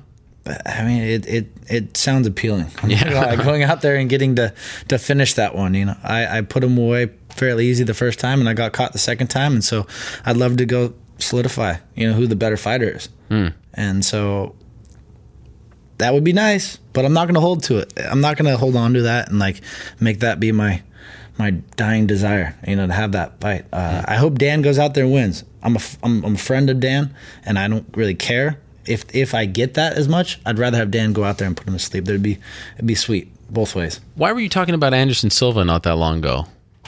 Uh, it's a fight I've always wanted. It's a fight I Even I've at this stage? Even at this stage, I think he's still kept, you know, some somewhat relevant in that fight. I think he still proved he's dangerous. He went in there and hung with DC, Yeah. hurt DC a little bit in the fight, and DC couldn't finish him. Huh. So uh, that's the light heavyweight champion right there. So it's Damn. I Throwing go- shade on DC, huh? No, I'm, I'm just saying he's still tough. I'm saying he's still He is tough. still he's tough. still out there. On three days' he notice. had a controversial fight with Bisping. That's right, that's so right. I go out there and put him away. I think that makes a big statement. it's a big and, name. and it's and it's a fight he wanted. He called me out. Was on, on the Strikeforce. I tried to make it happen, but they made me fight Vitor first, and so I got set back and that. And then uh, and now the fight. Of course, Anderson's not going to be around for that much longer. And So did the you fight ask- I've always wanted. Did you ask about it? I, I inquired about it, and and were they you they told? want they have other ideas. So I feel like I didn't hear him say anything back. So I feel like it, tried to push it. This is the time to make the Jacare fight if everything makes sense financially. Th- That's the fight everyone wants to see. Yeah. I, me and Jacare had a had a great five round fight, and and it makes a lot of sense.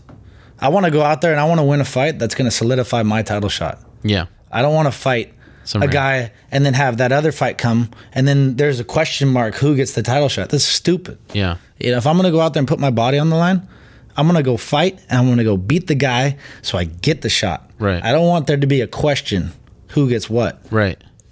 So, this scenario. So everything's got to make sense. yeah, yeah. So what do you think happens? I don't know. We'll see.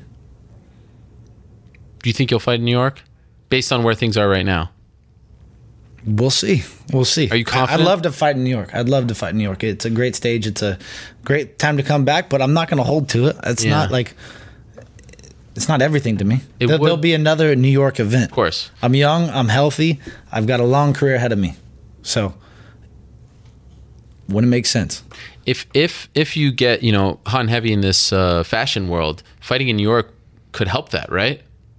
Might. Might not. Maybe they don't want you to fight. Are these people saying don't fight because it might mess up? You might get a cut or something like that.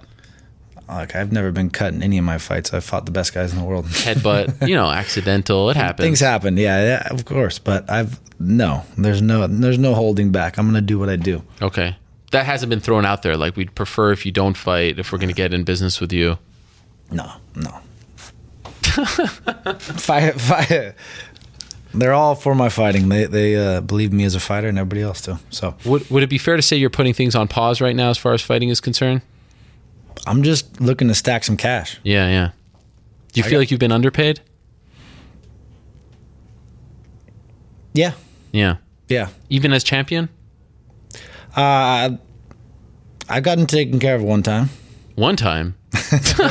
We'll see. We'll see. How, Which time was that? we've we've we've made some pretty good money as champion. This this year's been it's been pretty good. Damn, pretty damn good year. But you only had one fight as champion, technically. Technically, yeah. So I, I won the belt, and then I had yeah championship fight. So Was that the time? I've, I've, I've been I've been taking care of one of those, Yeah. and and I, I I'm not uh, completely stoked on the next. Yeah. Because it changes. You got pay per view points. Things change. Yeah. We'll see. It's a strange thing. we'll see with how it all sport. we'll see how it all irons out. You never know what's going to happen. Yeah. You know, we're still, still we're still waiting for for pay per views. Oh, really? For 199? Mm-hmm. It takes that long? They can, yeah. Wow. I didn't realize it took as far as the numbers or the payment. As as far as uh, as payment, Okay. Were you at 202? I was uh, at two hundred two. Yeah, I was. Were you in attendance or you were in Vegas? It was uh, I, it was at my friend's a good friend of mine. His bachelor party, Oh. and so we actually were up at the Hyde Lounge upstairs. What were you guys doing? What was the, the main attraction of the, the bachelor party? The main attraction of the bachelor party. Yeah, what did you guys do? Like, what kind of debauchery did you get involved in? I am not one to get any say. kind of debauchery. I don't know what you're talking about. Well, is that Uh, what you do at bachelor parties? I mean, we not had a good, mine. we had a good time. You know, we we uh, we hit hit the clubs. Yeah. So my friends managed Calvin Harris. We had a nice night there. Calvin Harris, what's that? Is that a club? He's a no, he's a DJ. Okay. So, so we went to the club. We just we did everything that you could do in Vegas. We had we had three of the Hangover suites. Oh, wow. Yeah, There's such a thing? Yeah. Oh, such which a thing, hotel? yeah. Caesars. Oh, look at you. Yeah, so it was pretty. Piano and everything? It was fun. Yeah. Who do you think won the fight? Uh, Conor. I, I, I didn't. We were up there, and I, I kind of lost. Uh, yeah, it's hard to I stopped. I stopped paying attention after the third because I thought it was going to be similar to the last time around, and I didn't realize yeah. Conor came back. Then I re-engaged myself in the fifth. You're up. You're up there so high, so it's Right, like I'm not like right there to do it. I was hanging out with a bunch of bunch of wild lunatics, and so um, I went back and watched the fight. Oh, and and Conor Conor took the fourth round, and and he, and he took the second round. So Nate Nate uh, had had chances to finish the fight. I think he looked even closer to finishing the fight. Yep. Than Conor did, but uh, but you can't. Conor won one, two, and, and four. You know, uh, Nate's a good friend of mine, and I'm all for him. i I thought it was over. I thought it was over after the third. I thought it was easy, but Sure. Conor Conor showed heart, and he came back in the fourth, and and uh, he did his thing. So that was that was his dominant round, and then he had those two knockdowns in the second. It was clearly uh, he had the first three minutes of that round too. Did you see their disclosed pay? Yeah, Three and two mil. Mm-hmm. How about that? yeah. Imagine pay per views. I don't know. Yeah, what did they What did they say? The early numbers on that one? Oh yeah, uh, better than two hundred.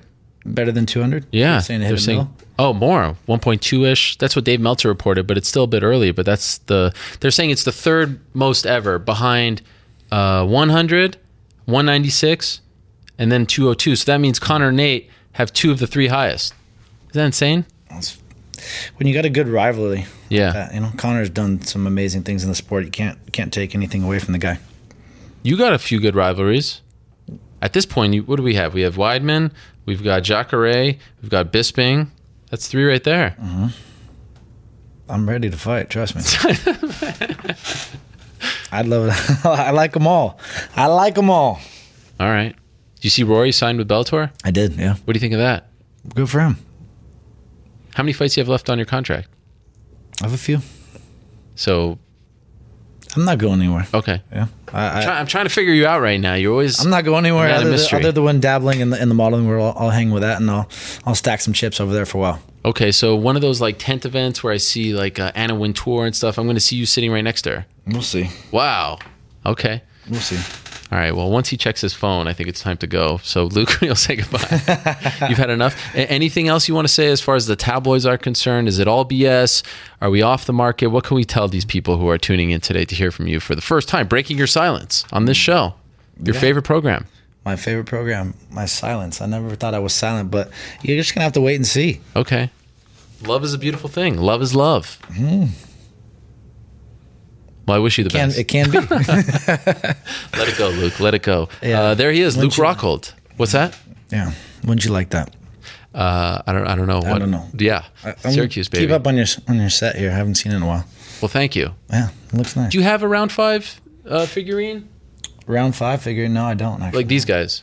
They never made one. Uh no, they just stopped right at the time I was I was coming in. Well, that's BS. Look at my guy, New York Rick. He puts a, a Vitor Belfort one up there just to piss you off. I mean, really? Come on, man. I could care less. All right. Look at Brian Stann. He's looking good over there. He is looking good over there. Got a nice haircut. Tito Ortiz got a little Carlos Condit. Did you watch the fights on Saturday? I I did, yeah. What do you think of the main event? Damian Maia, he's something else, huh? Damian Maia is, is a stud. Yeah. It's unbelievable watching this guy. How Mm-hmm. do people not appreciate him? Is he? His only loss is to Jake, right? At- Uh, Rory. Damian. Rory, yeah. He lost to Rory too. Yeah. UFC 170, I believe. Same card as uh, DC versus Pat Cummins, that historic fight. Okay. Okay. Yeah. Yeah. He Remember that? pieced him up on the feet. Huh? Actually, he uh, Rory beat him better than Jake beat him. Like that was a more definitive win. I kind of remember it now. It's coming back.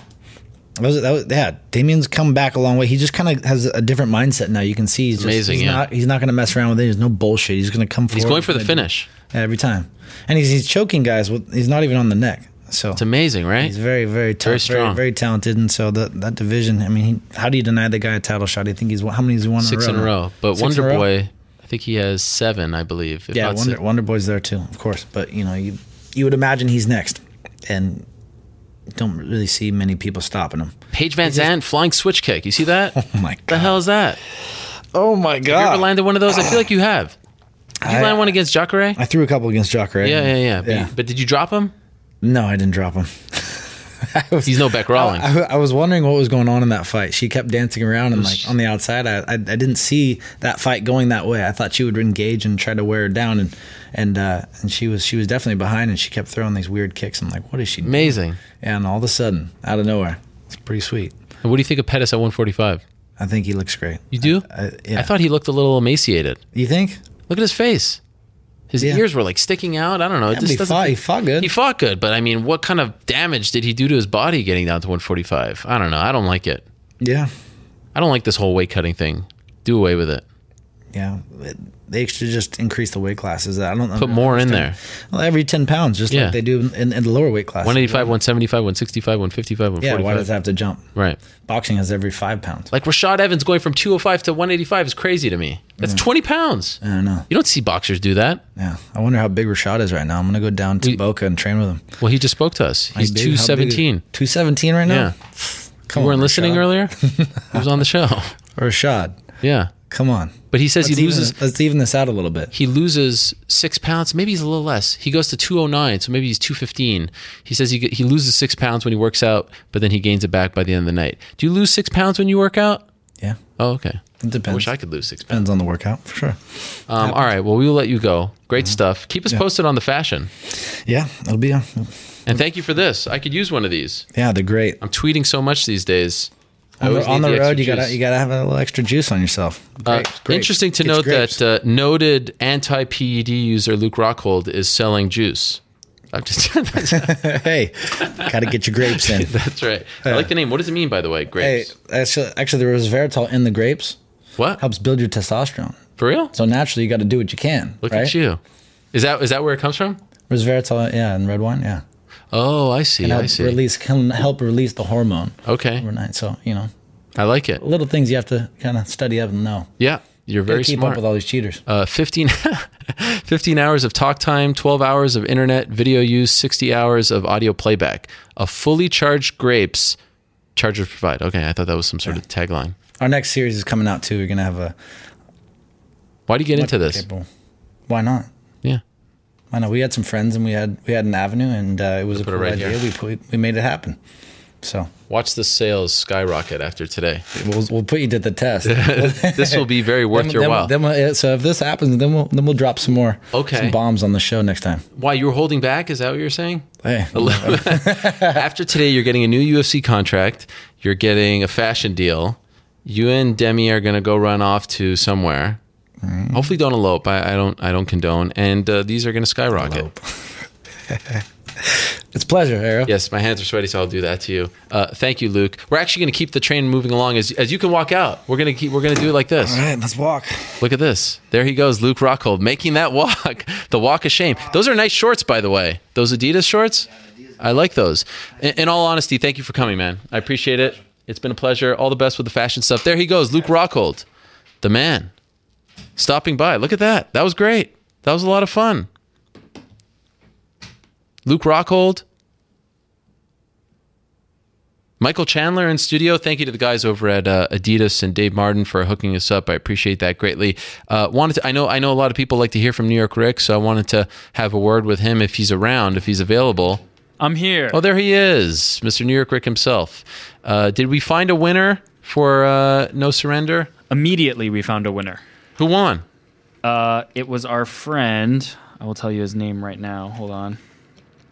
Hold What on. was the question, by the way? I didn't have a chance to read it. So the question was, uh, what did Josh Barnett posit that the currency in Belarus was? Oh, okay. and he, the answer was chicken feet. Okay. And our friend Nate Higgins is our winner. Nate Higgins. That's correct. I feel like I've heard this name before. Uh, he's a fan of the show. He's he's tweeted before. Yep. okay. Um, and uh, so Did you, do you know what Calvin Harris is? Yeah, he's a big DJ. All right. Come on. I don't listen to, to music, and I know Calvin Harris. I mean, I think he was linked to Taylor Swift at some point. I don't know. Paige, Alright. confirm? Yes. Taylor Swift. Linked to Taylor Swift. How about that? So we got Demi Lovato, we got Taylor Swift, all kinds of luminaries. This is this is how we do on the MMA hour. Is there anything we need to touch on before we go? I know that you didn't get as much airtime. Uh, you have to understand, you're correct. Very disappointed today. He's like, oh, there's too many guests. There's not enough time for me. I want to talk about things. I want to show off my my latest hairdo, whatever. Very upset. I mean, that's he was that's why I appreciate you doing this. he was not happy that we had some of the biggest names in the sport stopping by, begging us to be in studio. He wanted his airtime, so I wanted to make sure I got you at least a couple minutes. Thank you. I appreciate that. So, is there anything?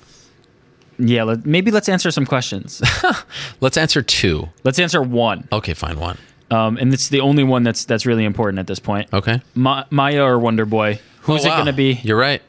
Uh, it's got to be. You know what? Uh, I think you got to go with Wonder Boy. See, I love this thing. Everyone's like, "What have you done for me lately?" Wonder Boy wins, like, "Oh, I give him a title shot." Maia wins, "Oh, I give him a title shot." It's kind of like what Max Holloway was referring to, right? It's exactly what Max Holloway was referring to. Give Wonder Boy the title shot if that's what we're gonna do. Uh, let GSP fight in Toronto. At this point, I guess Nick Diaz, whatever, and then let Maia wait. That's what you say for GSP's return? Eh, whatever. Well, I mean, like Anybody? Well, it's clear Whatever. he's not getting the title shot, so we, we could just you know move on from that. Um, Wonder Boy, Maia, and then there you go. Maia doesn't deserve it.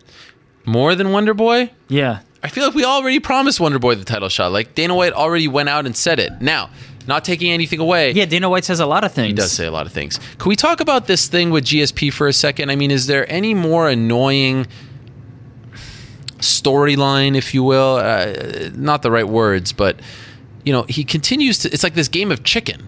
You're not going to come back. I dare you to come back. You're never going to come back. Like, why does he keep saying this about GSP? A, doesn't GSP deserve a little more respect than that? And B, hasn't he made it crystal clear that he wants to return? Like, at this point, yes, but he's getting tested. He says he wants to come back. Like, what more does this guy have to do to actually gain your trust here on this one? Well, he keeps saying he's going to come back, but I imagine the UFC hasn't gotten a fight for him yet. So, if if he if he wants to really, you know, come back, then you should have a fight put together. Saying Bizarre. saying I'm going to come back, you know, is is one thing, but You don't find that his uh, his responses as far as GSP's return to be a little strange? I think both sides As- are playing it. Why? I think it- no, I think GSP has been crystal clear. I think Dana White should come out and say, like, look, we would love to have GSP back. Are you kidding? Basically, what Tom Wright said during the post fight press conference on Saturday night. Like, it's up to George, but if he wants to come back, The door is open. we would love to have one of the greatest ever to come in. Completely agree, and they keep opening the door for him. But if he wants to come back, then book book to fight somebody. Well, maybe they just can't figure that part out. No, then I think this idea that he's like playing possum. no. GSP is not playing possum. Yeah. Um, but he's also not. Call, who who's he? Who's he called out? Who's he trying to fight? Bisping? That's it. Like who have we heard? That's a realistic. Woodley, fight? he said he'd fight. Bisping, he said he'd fight. He said he'd fight Nick Diaz just last week to our own Marc Raimondi. So- I mean, if so I'm being honest, 100 guys. he's actually called more people out than he's ever called out in his entire career. Yeah, and so, so fight somebody. Let's let's see. Well, what do you mean fight somebody? They have to damn book him. Yeah, he well he has to sign. They have to sign. No, well, let's get there- it there's some contract issues there, but he's put his money where his mouth is, in my opinion. No doubt he's gone coming into back. he's gone into testing. Yeah, no doubt, no doubt he's coming back. It's There's no question there. Enough. Um, also, DC not fighting Rumble. You got your wish? No way, it's going to happen. By the way. What? What do you mean? Well, they're saying Rumble versus Jon Jones. Jon Jones has a lot of hurdles to get over. Well, I mean, I'm not like I'm not dying to see that either. As I No, but said, I'm nothing in so- this division The whole me. thing is so bizarre. Like it, the obvious fight is DC versus Rumble. Eh. You can't talk about Jon Jones fights before he gets through USADA and the NAC. The NAC is the real wild card here. This, this is true. Who knows how long he'll really be out? I mean, I, uh, that division's a mess. Cowboy signed a new deal. Cowboy signed a new Um, deal. Nick Diaz is okay, by the way. Ronda Rousey not fighting in New York. Gunnar Nelson coming back against Dong Young Kim. All these things happened last week. It was a big week. It was a big week. Uh, worth noting, we are off next Monday due to Labor Day. We're back next Tuesday, same time and place, correct? Next Tuesday. Next Choo Choo Tuesday, we are back uh, due to Labor Day. So make note of that. I gave you an extra long show this week so that you can you can be okay on Monday while you miss us. Back Tuesday and then Wednesday. How about it? Last thing, let's end on this. Wednesday, we're off to Cleveland, the land, which I found out on Saturday. People don't like when you call it the land. I'm sorry. CM Punk. It's actually happening. Well, Feelings? now it is not after you just said that. Feelings as we approach it? Thoughts, impressions? Um, the same that I've always thought. Why? Why does anybody not want to see this happen? Like, why It's are people so isn't it- negative? it's so annoying. He's not taking anyone's slot. No one was earmarked to be Right. the fourth fight on pay per view at UFC 203. Like, did you see the undercard on Saturday night? Come on. You know, it's, it's crazy to me. And and one thing that's interesting is like he's the complete opposite of his pro wrestling persona. Pro wrestling persona, he was brash, he was cocky, he was dropping pep Right. bombs. He's uh, he's he's um he's calm. He's he's very humble. He's very down to earth. Like he's not. Ta- Mickey Gall is talking more smack about Punk than Punk is talking about him. He's and he's reserved. He's not the guy who's trying to get in front of the spotlight. People want to bring him into pushing that. it. Yeah, yeah, It's a very strange thing, but I, I I find those who are holding on to this idea that it's sacrilege that he's fighting in the UFC to be. I mean, I don't know. It's just like now you're just complaining to complain. Yeah. I'm interested to see how it goes, but I'm not. I don't. I don't know you if I like do you- his odds. Do you also notice that more people are pulling for him? Like the longer this went, it actually ended up helping him because he became someone who a lot of people were rooting against, and now that's sort of turning the tide in his favor in a weird way. Okay, this is truly the last question. Yes. But have people lost interest? It's been a very long time. Have is did they lose some people that were initially interested and now are saying uh, I don't even care anymore? Um, I think it lost a lot of momentum. I don't think it's as big as it was when he made the announcement at UFC 181. And kind of weird, that was the last time Pettis won via guillotine or won, period. And then here he is, his teammate winning two weekends. It's just kind of weird how all these things are working out with Rory and all that. Anyway, um, certainly lost momentum, certainly not as big. I think come Saturday, September 10th, it will be a pretty big deal and it will definitely boost the pay per view. How much? Who knows? He doesn't have the WWE pushing him like Brock did because of his relationship with him. But I think a lot of people will get behind the story. I think if you've missed the the docu series airing on FS1, and it's a shame it's only airing on FS1. I wish it was on like an FX or a Fox where it got more eyeballs, but so be it. I think you're missing out. It tells a great story. They've done a very good job with him. And they've also done, by the way, a great job with Mickey Gall. I think they've done a great job of propping him up. So if he wins, you've got something there. Uh, I think the promotion for this fight has been has been exceptional. So kudos, kudos for that. All right, we're out of here. All right, there you go. See ya again Tuesday. Back off next Monday. You can hit my music. What a fun, what a fun Monday. This is the way to start the week, right? So much going on, so many fun things. Pleasure to do this show as always. Look at that Wheaties box. Anthony Pettis back on track. You can feel the happiness just radiating off his body. So happy. Look at Paige Van. What a moment that was. Didn't get a lot of time to talk about Jim Miller and Joe Lauzon, but those two can fight 10 more times, and I don't think a lot of people would be upset. And of course, what more can be said about Damian Maia? The guy has reinvented himself in a weird way, sticking to his bread and butter, but he has certainly reinvented himself as a 170 pounder. Had the two fight losing streak against Shields and Rory, and since then he's been undefeated and has taken very too little damage, very little damage in all of his fights. Virtually none. It's amazing. Anyhow, thank you very much to Paige VanZant for stopping by. Great stuff from her. Again, congratulations on that incredible kick. Thank you very much to Rafael Dos Anjos. Good luck to him on November 5th. Thank you very much to Rashad Evans. Outstanding stuff. If you missed it, do check out what Rashad Evans had to say. Thank you very much to AJ McKee. Congrats to both him and his cousin, Joey Davis. Thank you very much to Max Holloway. Best of luck to him. Congratulations to Canada's own Rory MacDonald on his new contract. Good luck to Josh Barnett. Big fight this Saturday. Thank you very much to Michael Chandler and Luke Rockhold for stopping by in studio. Off on Monday, back on Tuesday, same time and place. Until then, I say peace. Shabbat